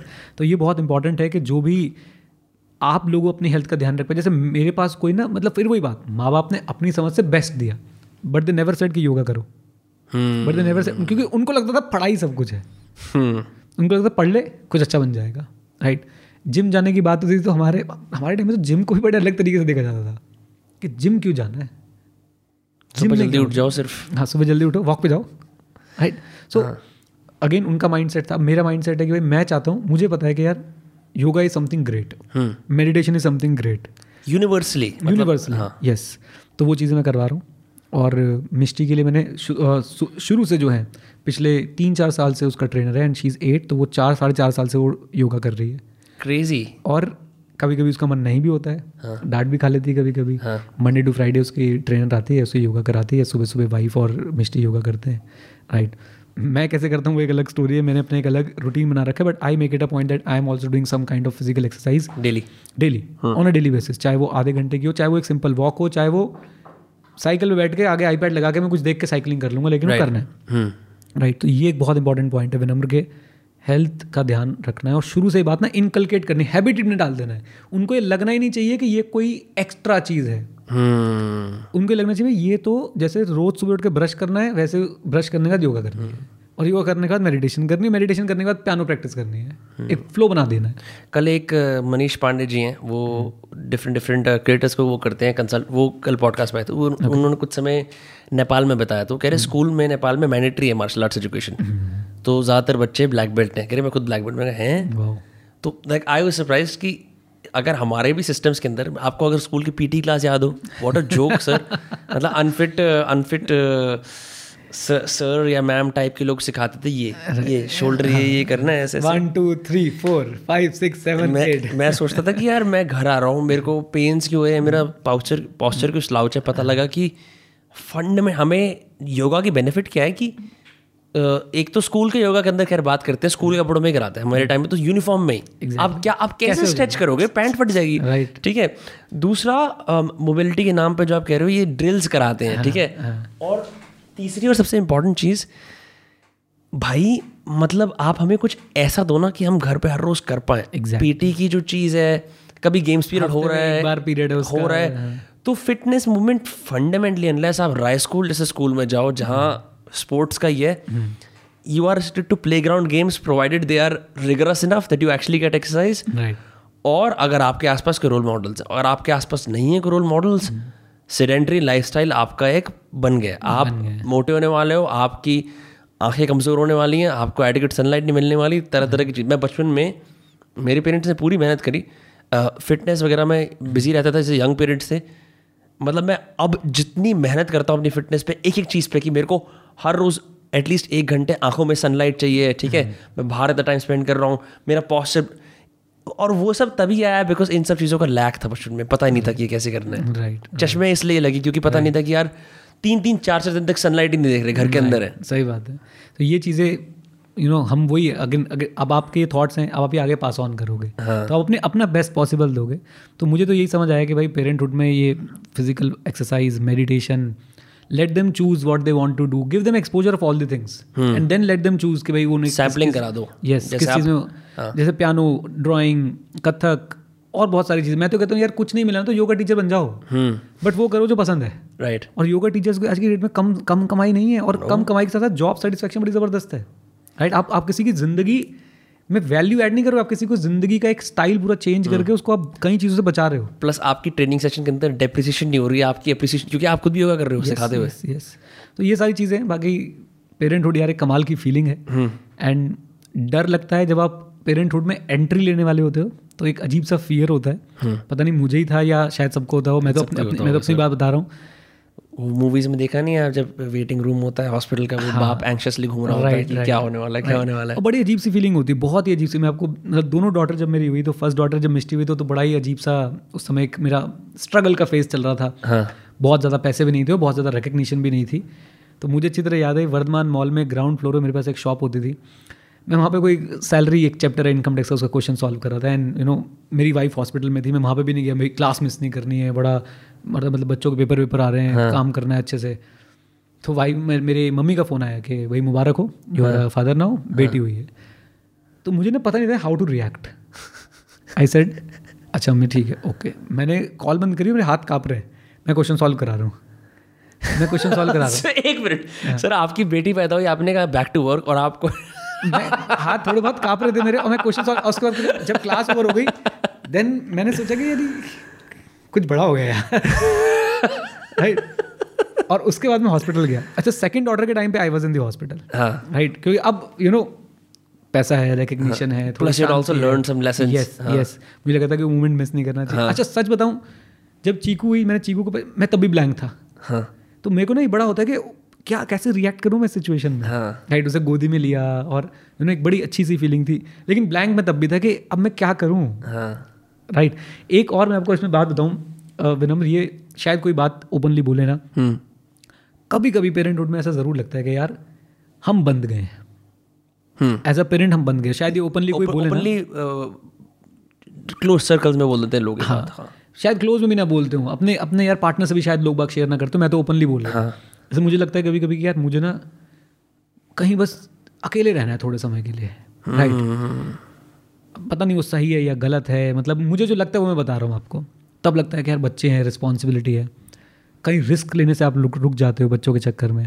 Risk as a not कि भाई आप कोई थ्रिल करने जा रहे हो, या कभी कभी आपको लगता है ना कि यार इस सिस्टम को सुधार दूंगा, लेकिन फिर लगता है यार पीछे बच्चे भी बैठे हुए हैं। तो वो एक तरह का एक मैं बोलूँगा कि एक कैच भी आ जाती है उसके अंदर कि नहीं, अपने आप को कंट्रोल में रखना है। और अगेन वही बात कि आप कहीं जाने के बारे में सोच रहे हो, कुछ करने के बारे में सोच रहे हो, तो आपके पास बच्चों का थॉट आने लग जाता है राइट। कभी कभी बच्चों से आप शायद खींच जाते हो, वो इतना परेशान कर देते हैं, या अननेसेसरी कभी कोई ऐसी चीज़ हो जाती है कि यार नहीं प्लीज़ यार मुझे अकेला रहना है। तो ये एक थॉट कभी ना कभी हर पेरेंट की लाइफ में आता होगा, कोई एडमिट करे ना करे, मुझे ऐसा लगता है आता होगा। मेरे तो आया है, मेरे तो आया है, और शायद मेरे पेरेंट्स के भी आया होगा, ज़रूर ज़रूर उनके माइंड में भी आया होगा, बट वो बहुत टेम्प्रेरी होता है। यू नो जो इन्जॉयमेंट है, बेनिफिट्स हैं, जो आपको प्लस पॉइंट्स वहाँ से मिल रहे हैं, वो इससे बहुत बहुत बहुत गुना ज़्यादा होते हैं। आप इस टेम्प्रेरी फीलिंग को तुरंत से जो है काबू पा लेते हो। मैं अपने पेरेंट्स को बोलता हूँ, मैंने कहा मेरी आरओआई अच्छी है ना ऐसे बोलने के लिए कह रहे नहीं आपकी आरओआई बहुत अच्छी है, पर आई एम श्योर कि मैं बचपन में बहुत सवाल पूछता था, बहुत ज़्यादा हर एक चीज़ पे। जैसे आपकी बेटी में स्कूल में चैटर बॉक्स बोलते थे, मैं बोल नॉन स्टॉप। मम्मी भी यंग मदर थी, सब पूरे घर के लिए खाना बनाता था, कभी कभी ऊब जाती थी कि यहाँ बैठना और यहाँ से कहीं जाना नहीं है, तो मैं फिर ओबीडिएंट था, वहीं बैठा रहता था। अब बोलती हैं हाय मैं काश तेरे को और टाइम दे पाती, हाय मैं कहा यार आपने अपनी तरफ से कर दिया, कोई दिक्कत नहीं है, कोई इसमें गिला शिकवा नहीं है। मेरे को तो अच्छा ही लगता है कि चलो फिर भी रिलेटिवली सही माहौल के अंदर पलना बढ़ना हो गया। बिकॉज बहुत एक शायद हमें रियलाइज़ नहीं होता कि जितना रिवॉर्डिंग होता है किसी अच्छे माँ बाप का बच्चा बनना, उतना ही रिवॉर्डिंग माँ बाप के लिए होता है किसी बच्चे को पेरेंट करना। और शायद हर किसी के पास ये होता भी नहीं, because some people are orphans, some people have parents who are psychologically not in the right place. एक मैं आपसे एक और चीज़ पूछता हूँ, जॉर्डन पीटरसन ने बात बोली थी, कहता जो लोग अपने आप को सोचते हैं ना मैं बहुत अच्छा आदमी हूँ, उनके बच्चे होते हैं, फिर उनको पता लगता है वो कितने कैसे अंदर से वो अपनी अंदरूनी डार्कनेस को भी जान पाते हैं। क्योंकि जब आपके सामने इनोसेंट लोग हैं और आपके अंदर की डार्क साइड जो आप दुनिया के लिए बचा के रखते हो कि हाँ मेरे को दुनिया में जाके लड़ना है, वो सब निकल के आती है। आप रियलाइज़ करते हो नहीं यार मैंने ज़्यादा तेज चिल्ला दिया, या मैंने कुछ ऐसा बोल दिया, मुझे लगता था मैं तो बड़ा अच्छा हूँ, फिर वो रियल हम्बलिंग आती है। मैंने एक्सपीरियंस नहीं करा, सिर्फ उससे पैराफ्रेज करके बता रहा हूँ राइट। मतलब मेरे को ऐसा कभी कोई थॉट नहीं आया, मतलब मैं अपने बच्चों के साथ ना कभी मैंने उनके ऊपर ना अपना किसी और चीज़ का गुस्सा नहीं निकाला। बट वो बड़ी मुश्किल चीज़ है सर, बहुत मुश्किल चीज़ है, वो एक्चुअली बहुत मुश्किल चीज़ है। एंड मैं तो सच बताऊँ, मैं आज से 2 साल पहले तो बहुत ज़्यादा गुस्सा करता था राइट, बहुत ज़्यादा एग्रेसिव था चीज़ों को लेके, लेकिन मैंने कभी भी अपने बच्चों पे किसी भी चीज़ का गुस्सा नहीं निकाला। और एक चीज़ मैंने और सीखी, मैंने मटीरियलिस्टिकली कभी भी अपने बच्चों पे गुस्सा निकालने की कोशिश नहीं करी कि तूने ये चीज़ ख़राब कर दी, या ये चीज़ तोड़ दी, या ये चीज़ फोड़ दी। मैंने देखा है कई बार पेरेंट्स इससे भी बहुत ज़्यादा अनॉय हो जाते हैं कि यार तुमने नहीं की, नई चीज़ तोड़ दी, या ये कर दिया तुमने, ये ख़राब कर दिया, वो ख़राब कर दिया। मिष्टी डर जाती है जब से कुछ गड़बड़ हो जाती है right. But I make it sure कि मैं उसको कभी किसी मटीरियलिस्टिक चीज़ के लिए ना डांटूँ, मैं उसे समझाता हूँ कि you have to take care of your things. और ये भी मैं श्योर करता हूँ कि अगर मेरे को कोई और चीज़ का गुस्सा है या किसी और चीज़ की फ्रस्ट्रेशन है, तो वो मैं बच्चों पे ना निकालूँ। ये मैं श्योर करता हूँ कि भाई वो किसी तरह से बच्चों पे ना निकले। बल्कि मैं आपको एक उल्टी चीज़ बताता हूँ, अगर मैं बहुत गुस्से में हूँ या बहुत परेशान हूँ किसी चीज़ को लेके, तो मिष्टी और चीकू के साथ बैठ कर थोड़ा काम डाउन हो जाता हूँ मैं। ओके उनके साथ बात करके वो मेरा मूड चेंज कर देती हैं, क्योंकि उनके पास इतनी बातें हैं। जैसे मैं आपको बताता हूँ, अभी मैं आ रहा था, कहाँ जा रहे हो? अच्छा, अब उसे पॉडकास्ट तो आइडिया है, उसे पॉडकास्ट अच्छा जैसे हम करते मिष्टी वे। हाँ, किसके साथ? अच्छा, मैंने कहा विनम्र भैया के साथ करूँगा। विनम्र भैया कौन है? वो छोटे से, जिनकी हाइट छोटी बड़ी, वो जानते नहीं आपको। अच्छा, वो तो नहीं जिनके बाल घुंघराले, प्रखर को रेफरेंस दे रहे हैं। मैंने कहा नहीं, वो छोटे। एक्चुअली क्या है कि और भी मेरे कुछ फ्रेंड्स वगैरह हैं जिनके साथ मैंने ऐसे रिकॉर्डिंग वगैरह की। अच्छा, मेरे को क्यों नहीं दिखाई आपने पहली वाली वीडियो जो आपने करी? मैंने उसको बताया मैंने पहले भी करी उनके साथ वीडियो, तो मैंने आपका चैनल शेयर नहीं किया था। मैं वीडियो डाउनलोड करके शेयर कर दूँ, फिर वो कुछ भी कॉन्टेंट देखने लग जाती है। तो मैंने कहा अच्छा, इस बार हाँ सर उसको कारीगलर्स देगा बुरा लगेगा। तो मैंने उसको बोला कि मैं इस बार वाली वीडियो ना आपको अलग से दिखा दूंगा। हाँ, इवन आपको मैं एक बात बताऊँ, बड़ी अजीब सी बात आपको बता रहा हूँ मैं। हम ब्लॉग शूट करते हैं, मिस्टी ब्लॉग देखती होगी कि नहीं देखती होगी? नहीं देखती होगी। देखती है। कैसे देखती है? उसको अलग से मैं वीडियो एक अलग प्लेटफॉर्म पर डाउनलोड करके देता हूँ, अपलोड करके देखता हूँ, जहाँ पे कोई सजेस्टेड वीडियो। मैं सच बताऊँ तो neerajarora.com पे ब्लॉग का एक छोटा सा कोर्स बना रखा है हमने। हर ब्लॉग हमारा यूट्यूब पे भी अपलोड होता है और neerajarora.com पे भी अपलोड होता है। हाँ, और मेरी फैमिली का ब्लॉग देखते हैं तो वो यूट्यूब पे नहीं देखते हैं। बेसिकली एल्गोरिथम से प्रिवेंट करते हो आपकी वो? एल्गोरिथम से प्रिवेंट करता हूँ। लाइक डिसलाइक क्यों देखने, कमेंट्स में कहीं कुछ कोई लिख दे क्यों, इस चीज़ में डालना बच्चों। अर्ली एज पे वो ये परफॉर्मेंस मैट्रिक्स इंटरनलाइज कर लेंगे। बिल्कुल, मतलब मुझसे गलती हुई, मैंने मिस्टी से एक वीडियो, मैंने वीडियो में पहले बुलवाया था कि लाइक शेयर एंड सब्सक्राइब मिस्टी बोल देगी। हाँ, अरे रियलाइज़ किया यार इसको पता भी नहीं लाइक शेयर सब्सक्राइब क्या होता है। राइट, तो उसने मुझे पता क्या सिखाया, मतलब मिस्टी जब छोटी थी तो मैं उसको बोला कि आप ना ऐसे बोल दिया करो वीडियो के एंड में कि आप प्लीज़ दोबारा देख लेना। तो उसने पता क्या बोला, जिसने देखना है वो देखे, जिसने नहीं देखना है वो नहीं देखे। उसने बात ही खत्म कर दी। मैंने कहा ये बात सही है। तो इस तरीके से जो है वो बहुत सारे सवाल पूछती है और हर चीज़ में उसको इन्वॉल्व रहना है, हर चीज़ उसको जाननी है। बड़ी अच्छी हमारी कॉन्वर्सेशन होती है। कभी मैं कोशिश करता हूँ उसके ऊपर कोई फालतू गुस्सा निकालूँ ही ना यार, वो बहुत इनोसेंट बच्चे, बहुत ही इनोसेंट होते हैं। राइट, और आप बाहर की फ्रस्ट्रेशन अगर उनके ऊपर निकाल दोगे तो उनके ना दिमाग में कहीं बैठ जाती है, कहीं कोने में ना उनके दिमाग में जाके बैठ जाती है कि पापा ने हमारे साथ ये बोला या ऐसे बोला। Although on the face of the things वो शायद अगले मिनट ही ठीक हो जाए, लेकिन as a kid I know, जब मैं बच्चा था तो मुझे पता था कि अगर मुझे कोई गुस्सा कर दे या कोई गलत बोल दे तो मेरे दिमाग में आज तक मुझे बातें याद होंगी। हाँ, वही तो हमारे ट्रॉमास का बैकलॉग है। Yes yes, exactly. तो मुझे, मैं आपसे बात कर रहा हूँ तो मुझे कुछ कुछ चीज़ें ऐसे याद भी आ रही हैं जी, जो मैंने बचपन में देखी या जो बचपन में मुझे बोली गई। हाँ, या कोई मेरे को ऊपर गुस्सा किया गया या मेरी कभी पिटाई भी लगाई गई, तो वो सारी चीज़ मुझे याद आ रही है। राइट, मैं नहीं चाहता कि मिस्टी का ऐसा एक्सपीरियंस हो। मैंने आज तक मिस्टी को ऐसे कुछ, जैसे बोलते हैं ना हिंदुस्तानी पेरेंट्स पिटाई भी लगा देते कभी कभी, मैंने आज तक जो है वो अपने आप को रोक के रखा हुआ है। आज के ज़माने में तो नहीं मार सकते आप बच्चों को। मैंने बिल्कुल रोक के रखा हुआ है और मुझे लगता है कि करना भी नहीं चाहिए, क्योंकि यार क्या ही हो जाएगा उससे। सर मुझे एक और चीज़ लगती है कि जब आपको पता नहीं होता ना आप क्यों पिट रहे हो, तो उस चीज़ का इम्पैक्ट आपकी सेल्फ वर्थ पे आता है। एग्जैक्टली, ठीक है। और मतलब इस बात को खास दिखाया जाता है जिन माँ बाप को बाइपोलर डिसऑर्डर होता है ना उनके बच्चों के अंदर, क्योंकि अब उनको लग रहा है एक तरफ मम्मी बहुत ज़्यादा खुश है, कुछ मैंने बहुत अच्छा करा होगा, अगले मिनट ही सैड है। वो उस इंसान की केमिस्ट्री गड़बड़ा गई है, बच्चे को लगता है उसकी वजह से। बिकॉज बच्चे को, बच्चा नार्सिसिस्टिक होता है, उसको लगता है कि हर चीज़ उसकी वजह से हो रही है, तो वो ये एसोसिएट करता है कि मतलब मेरे में कोई खराबी है। वहाँ से आपने नोटिस करा होगा कि मतलब मुझे लगता है it is not socialisation, more like कि कुछ बच्चों की आंखों में एक तेज होता है, फिर आप 4-5 साल बाद दिखते हैं और वो एकदम चुप से हो जाते हैं, आवाज़ भी कम सी हो जाती है, झुकी झुकी सी नज़र होती है। मुझे ऐसा लगता है उन साल में कुछ ऐसा होता है कि जहाँ उनकी गलती के ना होने की वजह से फिर भी उन्हें कुछ बोला गया है, जहाँ उन्होंने अपनी सेल्फ वर्थ पे वो चीज़ ले ली है। राइट, और उन्होंने अपनी शाइन खो दी है। राइट, ये बहुत इंपॉर्टेंट है। मतलब इन चीज़ों पर हिंदुस्तान में तो ध्यान ही नहीं दिया जाता, नहीं दिया जाता। मुझे नहीं पता बाहर की कंट्रीज़ में कैसा है, क्योंकि मैं कहीं रहा नहीं हूँ, मेरा कोई एक्सपीरियंस नहीं है, बट इंडिया में इन चीज़ों पे ध्यान ही नहीं दिया जाता। और बच्चे इतना सफ़र करते हैं ना, इतना ज़्यादा, वो कहीं बोल भी नहीं पाते, वो इस चीज़ को कहीं बोल भी नहीं पाते, क्योंकि उन्हें एक गाइडेंस और मिली कि घर की बात कहीं नहीं बोलनी है ना। एक थॉट प्रोसेस ये भी मिला हुआ है कि घर की बात कहीं नहीं बोलनी है, और वो एक तरह से सही भी है, बट अगेन ये बातें वो कहाँ ले जाएँ, फिर वो अपने अंदर ही रखते हैं। और फिर जो आप बोल रहे हो ना कि वो बॉडी पे, माइंड पे, उनके ऑरा पे उसका इम्पैक्ट दिखना शुरू हो जाता है। राइट राइट, हाँ जी। और बताएं आज क्या क्या टॉपिक्स हैं सर? नहीं, उससे एक फर्दर बात याद आई, जैसे इट्स एक बुक है, इसका नाम है द बॉडी रिमेंबर्स। ओके, कि हम बोल देते हैं हाँ कोई दिक्कत नहीं, इसको शो ऑफ कर दो, पर आपकी बॉडी के अंदर वो कहीं ना कहीं एज अ पेन या एज एक तंगी वो कहीं ना कहीं मैनिफेस्ट हो जाता है। एक बंदा एलियट हल्स, वो एक चीज़ कराता है बायो एनर्जेटिक्स, एक साइंटिस्ट था अलेक्जेंडर लोएन, उसने कुछ स्टडी करी जिसके अंदर पता लगाया कि यार हमारी बॉडी के हर पार्ट में ऑक्सीजन नहीं जा रही, क्या कारण है? अच्छा यहाँ ट्रॉमा या मस्कुलर टेंशन फंसी हुई है तो करते हैं। उस दौरान में उनको पता लगा कि यार there is actually lot of unresolved emotion जो प्रोसेस नहीं हुआ है वो बॉडी में जगह जगह पे ट्रैप्ड है। उन्होंने उसको रिलीज़ करना शुरू करा। तो इस बंदे ने जाके एक वर्कशॉप करी और जिन भी लोगों को थोड़ी सी इंट्रोवर्जन की प्रॉब्लम नहीं बोलूँगा बिकॉज लोग एक्सट्रोवर्ट इंट्रोवर्ट दोनों होते हैं, जिन भी लोगों को अपनी वॉइस को प्रोजेक्ट करने में दिक्कत हो रही थी उसने उनको ऐसे जाके ऐसे एक्सरसाइज कराई कि ऐसे कि ऐसे जब होते हो तो चिल्लाना है, बोलना मुश्किल होता है। मैं बोल पा रहा हूँ क्योंकि मेरे को दिक्कत नहीं है, ये मैं बोलता ही रहता हूँ जैसे आप बोलते हो, बट बहुत सारे लोग ऐसे बोलते हुए चौंक कर गए। इसका मतलब ये था कि उसने बोला कभी ना कभी आपने कुछ बोलने की कोशिश करी एज अ किड, आपने कुछ अच्छा काम करने की कोशिश करी, आपको चुप चुप, तो वो चीज़ आपने पास ऑफ करते कोई बात नहीं, बट आपकी गले में रजिस्टर होगी कि जब भी मैं कुछ बोलता हूँ कुछ बुरा होता है इसलिए मैं चुप हो जाऊँगा।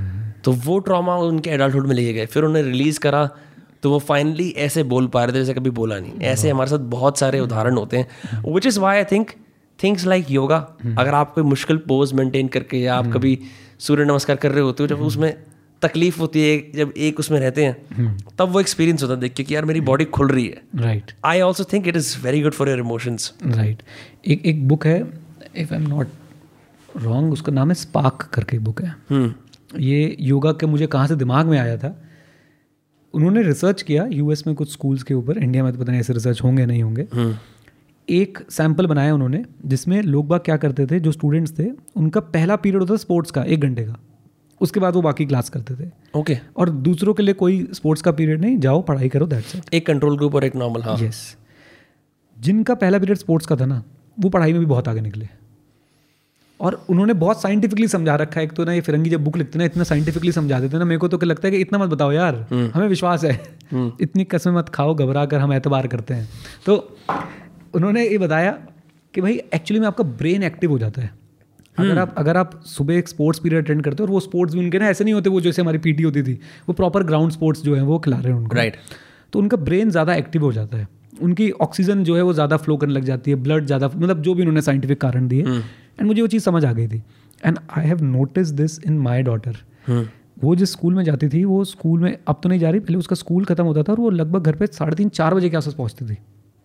7 बजे वो सुबह निकलती थी, 7 बजे तैयार होना शुरू करती थी, 7:30 बजे बस स्टॉप पे, और बस स्टॉप से उसके बाद वो सुबह शाम को 3:30-4 बजे आती थी। एंड मैंने नोटिस किया, अच्छा सुबह 5:30 बजे उसकी योगा होती थी, सुबह 5:30 बजे उसकी योगा क्लास है, उसके बाद उसका ये वाला रूटीन शुरू होगा।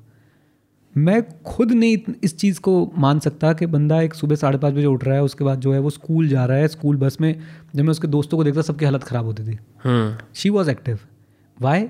मुझे लगता है कि वो वही योगा जो है वो रोल प्ले कर रही थी वहाँ पे। तो ये एक चीज़ मैंने ऐसे ऑब्जर्व करी, अगेन ये सब ना हम अपने एक्सपीरियंस से बोलते हैं, तो मेरा एक्सपीरियंस ऐसा रहा है कि अगर बच्चा सुबह उठ के कोई भी फिजिकल एक्टिविटी में इन्वॉल्व है, नॉट नेसेसरली योगा, अगर आपको कुछ और करवाना है, मुझे किड्स में सबसे सेफ योगा ही लगा। I think that will add a lot of value. आपका पूरा जो दिन है वो बहुत अच्छा जाने वाला है, आप पूरा दिन एक्टिव रह सकते हो और अगेन फोकस्ड एंड अटेंटिव रह सकते हो। I think that matters for all of us. सिर्फ अटेंटिवनेस की जरूरत या अटेंशन की जरूरत या फोकस की जरूरत विनम्र को या मिष्टी को या मुझे नहीं है, सबको ही है। राइट, जो भी अपना कोई भी काम करता है। तो ये चीज़ भी एक मैसेज हम दें अगर किसी तरीके से, या इवन हम लोग भी करने की कोशिश करेंगे। सुबह उठ के, अच्छा मैंने भी ये कर रखा है, सुबह उठ के 15-20 मिनट जरूर मैं कुछ ना कुछ करूँगा, फिजिकल एक्सरसाइज करनी है, वो एक्टिवेट कर देता है आपको, आपकी बॉडी को भी सिग्नल मिलता है it's time to wake up and be alert. Yes, मेरा रूल है, मैंने आज एक ऐसा दिन है जिस दिन आज मैं जिम नहीं गया क्योंकि मेरे लेग में नी में इंजरी हो रही है, पर मैं तो थोड़ा बहुत ज़्यादा फैनेटिकल हूँ उस चीज़ के बारे में। मैं हल्का सा भी फिजिकल एक्सरसाइज नहीं करता ना, राइटिंग सफ़र होनी शुरू हो जाती है, मैं अपना फ़ोन ज़्यादा चेक करता हूँ, ठीक है, मैं पॉडकास्ट करते हुए ध्यान नहीं लगा पाता, मैं सब पे चिल्ला, मेरा सब कुछ। कई लोगों को ऐसे होता है, उनको एक एज का पता लग जाता है कि मैं अगर ये नहीं करूँगा ना मैं ख़राब हो जाऊँगा, तो मैं तो उस स्टेज पे हूँ। इफ़ आई डोंट, पॉडकास्ट से पहले मेरे लिए लॉन्ग वॉक लेना बहुत ज़रूरी है, ताकि ऑलरेडी जब मैं आपके साथ बैठूँ ना मेरा माइंड गजल कर रहा है आइडियाज़ के साथ, तो मैं एकदम तैयार हूँ आपसे बात करने के लिए। वर्सेस अगर मैं बिना नहाए धोए 15 मिनट पहले फटाफट सर आने वाले ओ, तो फिर मैं I am just gonna unpack. मेरे में और इस कॉन्वर्सेशन में एक डिस्टेंस नहीं है, और वो डिस्टेंस वर्कआउट्स हमें प्रोवाइड कर देते हैं। राइट, और बहुत बहुत ज़रूरी बात है, जैसे आपने बोला वर्कआउट के लिए, मैं अगर पढ़ाऊँ ना तो मुझे कुछ होने लग जाता है। मैं जब बहुत ज़्यादा परेशान होता हूँ, I just open YouTube, go live, बात खत्म, किताब खोलो पढ़ाओ। क्रेजी। तो वो आपके साथ जैसे जिम के लिए होता है, और पढ़ाने के बाद मेरा मूड ऐसा होता है ना कि ओए होए होए, मतलब मेरे लिए वो ना एक हाई वाली बात होगी, मुझे एक हाई मिलता है पढ़ा के। वो जो बच्चे बात करते हैं, बच्चों के जब डाउट्स आते हैं उनको मैं रिजॉल्व कर देता हूँ, और सिर्फ यूट्यूब चैट में बात हो रही है, ऐसा भी नहीं कि फेस टू फेस बात हो रही है, कुछ सिर्फ यूट्यूब चैट में बात हो रही है, तो वो किक देता है। अब लोग बाग आज भी सोचते हैं कि यार हम पैसों के लिए पढ़ा रहे हैं, हो गया, अब हम मज़े के लिए पढ़ा रहे हैं, एंजॉय कर रहे हैं, और वो किक मिल रही है बच्चों से बात करने में, उनको कुछ वैल्यू ऐड कर पा रहे हैं, अपनी एडिक्शन के लिए पढ़ा रहे हैं, राइट। और सच बताऊँ तो ये भी सही नहीं है, मतलब honestly speaking this is also not correct, कि आपको किसी चीज़ से, पढ़ाने से ही इतनी ज़्यादा एडिक्शन हो चुकी है, या आपको जिम से इतनी ज़्यादा एडिक्शन हो चुकी है कि वो आपके दूसरी चीज़ों पे इम्पैक्ट डाल रहा है। आपको बोला पॉइंट बिल्कुल ठीक है कि हरी में नहीं होना चाहिए। जैसे मैं आज यहाँ पे आया ना, तो मैं आज खुद वो चीज़ फील कर रहा था। पता नहीं कितने सालों बाद मेरे साथ ऐसा हुआ होगा कि जल्दबाजी हुई है। अदरवाइज मैं बहुत, आपने देखा होगा शायद लास्ट टाइम मैं बिल्कुल टाइम पे पहुंच गया था, राइट। इवन मैं पैनिक में था क्योंकि मेमोरी कार्ड नहीं मिल रहा था। मैं अपने एडिक्वेट जो मेरे को होने चाहिए एज अ होस्ट में उसमें नहीं था, राइट। तो मैं ये हमेशा कोशिश करता हूँ कि जहाँ पहुँचना है, चाहे 15 मिनट बाहर खड़ा होकर वेट कर लूँ, 15 मिनट पहले पहुँचो, क्योंकि आपने जो बोला रिलैक्सड बंदा जो है वो ज़्यादा आउटपुट दे पाता है। तो ये एक अब दोधारी तलवार है, आपके लिए भी मेरे लिए भी, कि आपको जिम करे बिना, जो आप फिजिकल वर्कआउट नहीं करते तो आपको प्रॉब्लम होनी शुरू हो जाती है, मैं लाइव नहीं जाता तो मुझे प्रॉब्लम होनी शुरू हो जाती है, कहीं ना कहीं में से भी कंट्रोल करना पड़ेगा। नहीं तो ये हम जितने भी बातें कर रहे हैं मेडिटेशन वगैरह, मेडिटेशन का अपोजिट कर रहे हैं हम यहाँ पे, राइट, कि we are getting addicted to something जिसके बिना हम लोग सर्वाइव नहीं कर पाने की बातें कर रहे हैं, राइट। सर हाँ जी, मैं ये कहना चाहूँगा आपके साथ मैं जब भी बात करता हूँ ना, मैं अगर एक मिनट जरा इसका एक्चुअल टाइम देखूँ, हाँ, तो 2:38, क्या बात है, मैराथन है। हाँ, पर मैं तो सोच रहा था हम 4 तक चले गए होंगे, ऐसा लग रहा था मेरे को 4 तक। पर मैं आपसे, आई थिंक आप जिस लेवल के हाई एनर्जी इंडिविजुअल हो, क्योंकि यूजुअली क्या होता है, मैं अगर आपको ऑनेस्टली बोलूँ, एक स्पेसिफिक एज ग्रुप के अंदर, मैंने अपने एज ग्रुप के अंदर भी देखा है, आदमी की आंखें ऐसी टायर्ड सी हो जाती हैं, मुंह एकदम नीरस हो जाता है, ठीक है। बहुत अच्छा लगता है कि आप अपने फील्ड के बियॉन्ड भी इतनी ईगरली बात को होल्ड कर पाते हो, क्योंकि मेरे अंदर, इसके अंदर आज कोई डिस्ट्रैक्शन नहीं, मैं सिर्फ आपसे बात कर रहा हूँ। एंड अगर हम 1.5-2 घंटे और भी बात करेंगे, हम कर सकते हैं एक्चुअली, बस रात के 11 बजने वाले हैं और भी चीज़ें करनी होती हैं। ये तो अब हमें ये कंस्ट्रेंट्स रोक रहे हैं, नहीं तो मुझे पता है हम लोग 6-4 कर सकते हैं। और ये मेरे ख्याल से आपकी सबसे बड़ी स्ट्रेंथ है कि आप बहुत एंड्योरिंगली इतने सारे लेक्चर्स देने के बाद भी ये पॉडकास्ट आगे कर पाते हो। एग्जैक्टली, यही तो कहता हूँ, यही तो हाई देता है। मुझे बहुत अच्छा लगता है मैडम, आप जिस तरह से सवाल पूछते हैं, मतलब ये ऑब्वियसली होस्ट का बहुत बड़ा रोल होता है।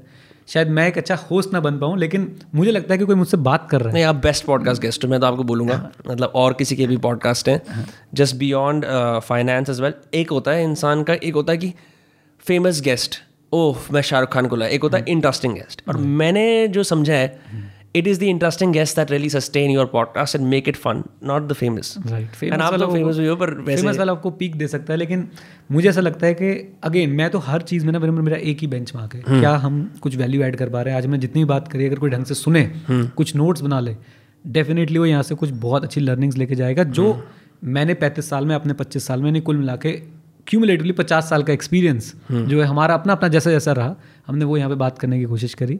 एंड मैं तो सच बताऊँ, आप जो बोलो ना कि मैं बोल रहा हूँ, नहीं, शायद मैं किसी के साथ इतनी देर बात नहीं कर पाता हूँ, वो आ जाता है आधे घंटे बाद, अच्छा जी अब बताओ जी। So it's mutual, it's completely mutual. Thank you sir, thank you, it's been a pleasure. Of course एक कॉल टू एक्शन करते हैं। आपने NU91 की टी-शर्ट तो पहन रखी है, उस पर आपके वेरियस CA वाले कोर्सेज, अगर कोई CA के स्टूडेंट्स देख रहे हैं तो वो चेकआउट कर सकते हैं। आप बेहतर बता सकते हो, पर मैं डिस्क्रिप्शन में व्हाटएवर इज, राइट राइट, मतलब NU91 is a very simple platform जहाँ पे हम कम से कम प्राइस पे ज़्यादा से ज़्यादा वैल्यू देने की कोशिश करते हैं। That's it. ये सेम चीज़ स्किल 91 पे भी अप्लाई करती है, जहाँ पे मैंने जो भी कुछ सीखा है रीडिंग राइटिंग के अंदर, वो हमने एक कोर्स बनाया, art of reading writing effectively, जिसका सर ने रीनेम करा था कि उनको लगा कि राइटर्स क्लब एक वेग नाम है, जबकि हमने उसके अंदर रीडिंग का सेक्शन भी था, वो भी अवेलेबल है, वो भी डिस्क्रिप्शन में चेकआउट कर सकते हैं। बाकी सर आपके साथ बैठ के ऐसा लगता है कि मैं भी जोरों करूँ, क्योंकि पीछे वाला पड़ता ना, एक टाइम के बाद आदमी जोन इन कर जाता है जब 2 घंटे का मार्क बीत करता है। तो thank you so much, thank you very much विनम्र।